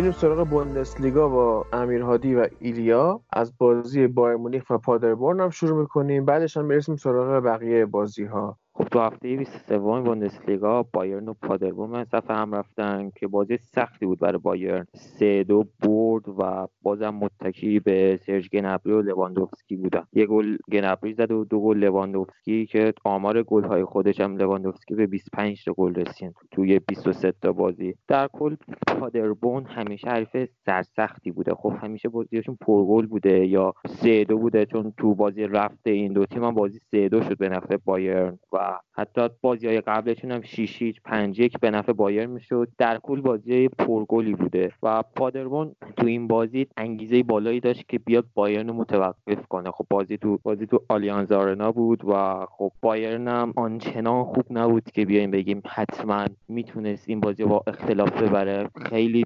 آنچنان دلنشین بازی نکرد و خیلی بازی تیمشون به لواندوفسکی و گنبری متکی همونطوری که تو Champions League هم دیدیم بازم لواندوفسکی و گنبری تو اکثر گل‌های تیمشون این فصل تاثیر گذاشتن. حالا لواندوفسکی بهترین گلزنشونه و با 25 تا گل زده. گنبری هم نفر دوم با 10 تا گل زده و گنبری تو پاس پاسورها هم 8 تا پاس گل داده که از این حیث دوم تیمشون بعد از توماس مولری که 14 تا پاس گل داده. اگه بایرن بخواد همین رویه رو تا آخر فصل ادامه بده کارش سخت میشه برای قهرمانی. خب بایرن آنچنان خوب بازی نمی‌کنه که بگیم حتما امسال می‌تونه لایپزیگ رو شکست بده و قهرمان بشه ولی اگه بازیکنشون نباشه لواندوفسکی نباشه کارشون خیلی لنگ میمونه. همونطوری که اعلام شده چهار هفته لواندوفسکی مصدومه و حالا ببینیم ادامه کارو می‌خواد چیکار کنه. بازی با هافنهایم می‌خواد چیکار کنه؟ بازی هافنهایم که سخت خواهد بود براشون چون هافنهایم هم همیشه بازی با بایرن گول میشه برای خودش. و از اون تیمایی که یه بازی گول جلو بایرن و یه بازی های دیگه خیلی ضعیفه. و بایرن اگه همینو ادامه بده قطعا کار سخته. و اگه بخواد که کارش راحت تر باشه. چه تو چمپیونز لیگ تو بوندسلیگا باید رویش عوض کنه و بهتر بازی کنه. و از اون سمت هم پادربون اگه بخواد که سقوط نکنه چون الان ته جدول 18 هم چسبیده و مدعی اول سقوطه و 16 امتیاز داره. اگه بخواد سقوط نکنه باید خودش رو بهتر کنه که با این تیمی که ما دیدیم معلوم نیست حالا بخواد سقوط کنه یا نه. توی این بازی بایرن با سیستم سه دفاعه بازی کرد. کنال آلابا و هرناندز کیمیش بازی کرد تا 3 4 2 1 بازی کنن. این سیستم خیلی جواب نداد. بایرن بالای 70 درصد مالکیت توپ داشت ولی با, با این سیستم خیلی جواب نگرفت. سه تا شوت خارج از محوطه بیشتر نداشت. و از اشتباه نویر هم بگیم سر گل پادربورن که چند تا خروج خیلی خوب داشت ولی یهو همه چی برگشت. اشتباه بد داشت. خیلی اثرگذار بود روی جریان بازی رویه بایرن. و میان سه دفاعی که بایرن چیده بود کیمیش و آلابا هرناندز بودن. اینا اول اولی که به فوتبال آلمان معرفی شدن و به بایرن رسیدن هیچ کدومشون دفاع وسط تخصصی نبودن و اومدن این سه نفر به عنوان سه دفاع اصلی بازی کردن. نکته دیگه که بود اولین بازی فیکس اودریوزولا بود و کلا اولین بازیش توی بوندسلیگا هفت دقیقه توی بازی DFB Pokal بازی کرده بود و حالا اومد این بازی هم خوب بازی کرد به عنوان wing back راست. من گفته بودم چند وقت پیش که این بازیکن خوبی بود. پارسال توی رئال و تیم ملی اسپانیا هم لوپتگی بلد بود. چه جوری ازش بازی بگیره؟ و خب این بازی هم خوب بازی کرد. تولیسو فیکس بود و کوتینیو گنبری پشت لواندوفسکی بازی می‌کرد آلفونسو دیویس هم همونطور که دیدید روز سه‌شنبه جلوی چلسی و بازی های قبلی خیلی بازیکن خوبیه. این باز هفتم جلوی پادربورن خوب بازی کرد رغم اینکه گل نزد یا پاس گل نداد ولی قشنگ سمت چپ و جمع کرده. خیلی خیالشون راحت بایرنی از سمت آلفونسو دیویس. و کوتینیو که هنوز جای کار داره و احتمالا با مصدومیت لواندوفسکی نشریه های آلمانی گفتن که این کوتینیو فیکس میشه به جای لواندوفسکی و این آخرین فرصتشه برای اینکه قراردادش رو دائمی کنه وگرنه برمیگرده بارسا. حالا روبرت لواندوفسکی که مصدوم شده جاشوا زیرکزی احتمالا بازی کنه که یه مهاجم جوون خوبه توی بازی. اومد سریع گلم زد و توی این بازی هم از دقیقه 87 اومد به جای لواندوفسکی توی زمین. پادربورن هم گفتی با اینکه اذیت می‌کنه تیمای بزرگو ولی در ته جدول قرار داره با 16 امتیاز فاصله هم داره با دوسلدورف و ماینز که دارن میجنگن با هم دیگه. واسه سقوط نکردن هفته پیشم پادربورن باخت دو یک به هرتا برلین. الکس نوری که این هفته اصلا یه نتیجه عجیب رو داشتیم ازش و پنج هیچ باخت به کلن. رقیب مستقیمشه توی جدول با خیلی توی این بازی خوب بازی کرد و البته بازی افتضاح تیم الکس نوری با این همه مهاجم. حالا با این همه مهاجم که هرتا برلین داره هر تیمی در سطح هرتا برلین داشتی بوندسلیگا خیلی بهتر نتیجه می‌گرفت. سالمون کالو داره کاپیتانشون بازیکن با سابقه وداد ایبیشویچ متیو لکی استرالیایی توی جام ملت‌های آسیا خیلی خوب بازی کرد کریستوف پیونتکو خریدن توی ژانویه. بازی اولش هم گل زد. ماریوس ولف دارن دودی لوکه باکیو که پارسال با نورنبرگ هتریک کرد جلوی بایرن تو آلیانز آرنا امسال 5 تا گل زده بازم به بایرن گل زد امسال خیلی خاطره بد دارن ازش بایرنیا و ماتیوس کونیا که بازیکنای خوبی داره توی خط حمله ولی از اینا نمی‌تونه درست استفاده کنه به خاطر مشکلاتی که داره توی خط هافبک و دفاع. خب کلا الکس نوری اون سرمایه گذاری که هرتا کرد تو برای اینکه این هرتا بیاد بالا و تو مدعیا قرار بگیره حالا برای لیگ اروپا الکس گزینه خوبی نبود. کلینزمن خب به خاطر یه مشکلات شخصی که داشت از تیم هرتا و الکس نوری رو جا... جاش گذاشتن و خیلی کلا بد بازی می‌کنه. واقعا به نظرم حیفه که الکس نوری برای این هرتایی که این همه هزینه شده کریستوف پیونتک اومده لوکاس توسارت که این هفته به یوونتوس گل زد از سال بعد به این تیم اضافه میشه. از این سال خریدنش که از سال بعد اضافه شه و خیلی بازیکنای خوبی خرید هرتا. ولی حیف که مربی به نام الکس نوری دارن. الکس نوری از نظر کیفیت مربیگری خیلی پایینه برای حتی هرتا و حتی تیمای اول بوندسلیگا. الکس نوری خب یه نیم فصل خوب داشت با ورده برمن ولی بعد افت کرد. به نظرم حیفه که این هرتا رو بدیم دست الکس نوری و کلا مربی جالبی نیست. طرف مقابل کل کلم خب تیم جدولیه. یعنی از پایینای جدول خودش فصل پیش تو بوندسلیگا دو بوده. البته قهرمان شد اومد بوندسلیگا یک و جالب کار نکرده تو بوندسلیگا یک. این بازی فلوریان کاینز اتریشی خیلی خوب درخشید. اینکه از وردر برمن این فصل اومد و خیلی خوب درخشید و عالی بازی کرد و کلن می‌تونه تا رده های حداقل دوازدهم یازدهم بیاد بالا و بمونه تو لیگ بوندسلیگا. واقعا حیف تیم خوبی هم هست و تیم ریشه داری هم هست تو آلمان. بازی بعدی هم که نگاه میندازیم بازی دورتموند وردر برمنه که دورتموند با نتیجه دو بر پیروز شد. خب تو این بازی هالند باز هم گل زد. نهمین گل خودش رو تو بوندسلیگا زد و خیلی آمار خوبیه برای ارلینگ هالند. یه نکته که درباره ارلینگ هالند هست اینه که خودش برای خودش موقعیت سازی می‌کنه و یعنی وقتی که تیم نمی‌تونه برای ارلینگ هالند موقعیت سازی کنه خودش میره توپو می‌گیره میاره جلو پاسکاری می‌کنه میره تو موقعیت و موقعیت سازی می‌کنه و تو این بازی هم خیلی بد شانس بود که پاولنکا خیلی از توپاشو save کرد و نذاشت که گلای بیشتری بزنه. در کل این بازی دورتموند مالکانه بازی کرد. 64 درصد مالکیت توپ داشت که برای دورتموند خیلی خوبه. وردر برمن هم بد بازی نکرد. خب سیستم سه دفاعه داشتن اونا مثل دورتموند با عمر توپراک مویساندر و ولیکوویچ که مدافعای نسبتا بدی نیستن ولی نتونست که وردر برمن خوب بازی کنه. این فصل کلا وردر برمن با فلوریان کوفلد درخشان نبوده. از اون شکستی که جلو بایرن خورد و چندین هفته پوست در هم شکست و دیگه ولی به نظرم می‌تونه اخراج شه فلیان کوفل و این تیم یه مربی جوون دیگر رو بیاره. اینو بعد از الکس نوری فلیان کوفل تو بردن این مربی هم جوونه و می‌تونه یه مربی جوون دیگر رو بیاره که این تیم رو بیاره بالا. دورتموند هم اگه همین رویه رو ادامه بده قطعا می‌تونه برای قهرمانی بجنگه و حتی تو چمپیونز لیگ هم می‌تونه بیاد بالا. و امیدوارم که همین اتفاق بیفته و قهرمان بوندسلیگا بشیم و پاریس سن هم که احتمال بالای 90 درصدی که می‌بریم. و جیدن سانچو که خیلی درخشان بوده امسال. و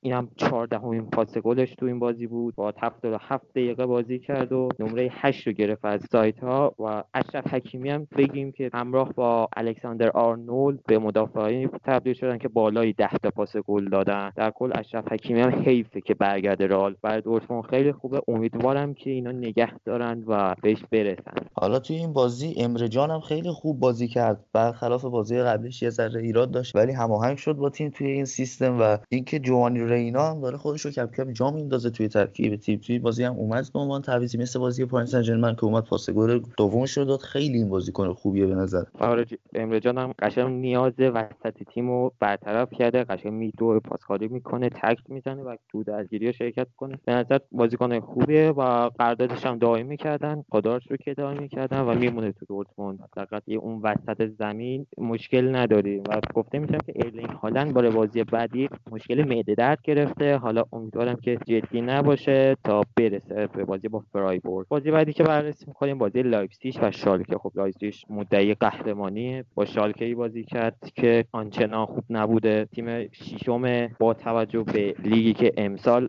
داریم ششم بودن برای یک تیم مثل شالکه خوب نیست. چون که لیگ امسال خیلی خیلی بده. طوری که بازیات دیده میشه بازی ها میشه با شیشم بودن برای شالکه که پیشینه خوبی داره خیلی بده. و درخشش کریستوفر انکونکو بود تو این بازی. چهار تا پاس گل داد یعنی قشنگ چهار تا گل آخر لایپزیگ شد. انکونکو پاسشو داد و خیلی بود این یه خرید بسیار عالی بود از پاریس سن که این فصل انجام داد. لایپزیگ و تیمو ورنر هم تو این بازی باز گل زد و تا همچنان اصلی ترین رقیب لواندوفسکی باشه برای آقای گلی. 21 گله شد و هفتمین پاس گلش هم تو این بازی داد. خیلی جالبه. و یه خرید که نیم فصل کرد لایپزیگ و خیلی خوب بود. آنجلینیو بود از منچستر سیتی خرید و کاملا دفاع چپ خودش رو تامین کرد. با اینکه قرضی اومده ولی تو این فصل که هست می‌تونه بدرخشه. تیم لایپزیگ و در تیم مقابل شالکه که خب دروازه‌بانش الکساندر نوبل خب دوچار اون همه حاشیه شد. بعد از رفتنش به بایرن و گرفتن کاپیتانی ازش دوچار حاشیه شد و خیلی هم افت کرد. و می‌بینیم که کاملا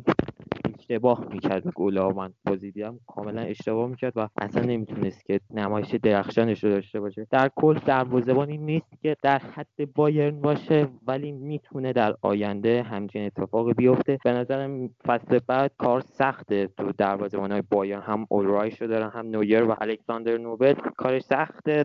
حالا نمی‌دونیم دیگه باید چیکار کنه. خودش حالا سرمربی بایرن هر کی بود. انتظارم میره هانس دیتر فلیک قراردادش دائمی شه با بردی که مقابل چلسی به دست آوردن انتظار میره که قراردادش دائمی شه حالا لایپزیگ این بازی سیستم عجیبی و ناگلزمن اتخاذ کرده بود. یه نوع خاصی از پنج سه دو بود. سه سه دو دو. یعنی سه تا دفاع اصلی داشت هالستنبرگ کلوسترمن و اوپامکانو. بعد آنجلینیو و لایمر رو موکیله بودن که خب آنجلینیو برمیگشت تو سمت راستم. موکیله برمیگشت حالا جلوتر انکونکو و ژابیتسر بازی می‌کردن که گفتی انکونکو رو چهار تا پاس گل داد ژابیتسر هم یه گل زد و ورنر و شیک هم که جلو بودن. حالا شیک اومد بیرون از دقیقه 54 پولسن به جاش بازی کرد و اینکه این سیستم عجیب غریبی که چیده بود استاد ناگلزمن چقدر خوب جواب داد جلوی تیم دیوید واگنر کلا ناگلزمن سیستم عجیب میچینه از همون سالی که تو هافنهایم اومد کلا ترکیبای عجیب سیستمای عجیب میچینه و به نظر مربی خیلی خوبیه. اگه یه سالتر با تجربه ترش از خودش پرسیدن. گفت من از رئال مادرید و بارسلونا پیشنهاد داشتم ولی خودم انتخاب نکردم چون که اونجا باید با تجربه باشی و خوب کار کنی. من این تجربه رو ندارم و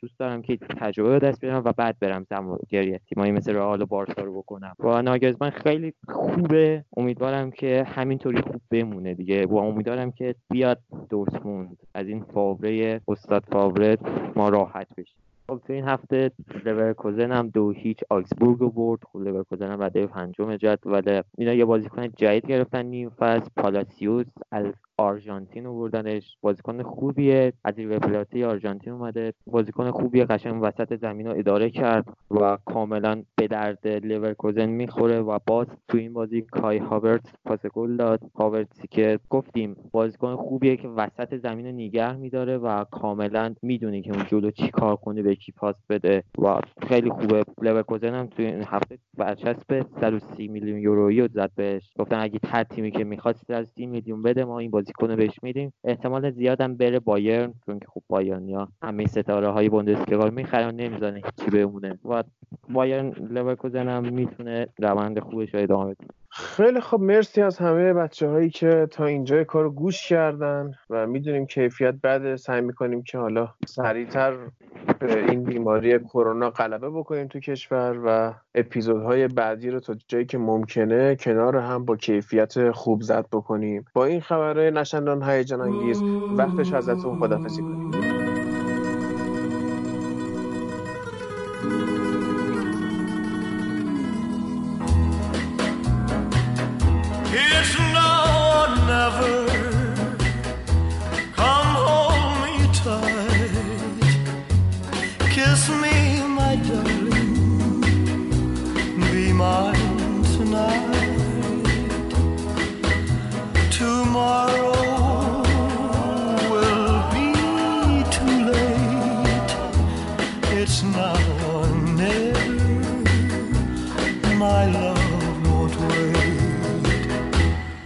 When I first saw you, with your smile so tender, my heart was captured, my soul surrendered.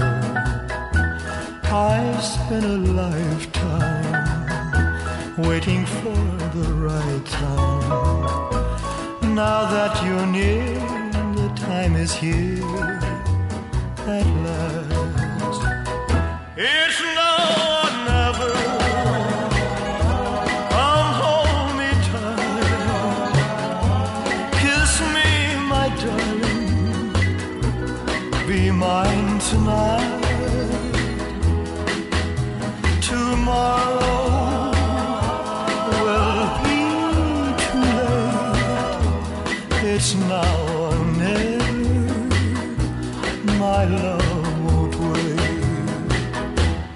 Just like a willow. We would cry an ocean if we lost true love and sweet devotion. Your lips excite me. Let your arms invite me. For who knows when we'll meet again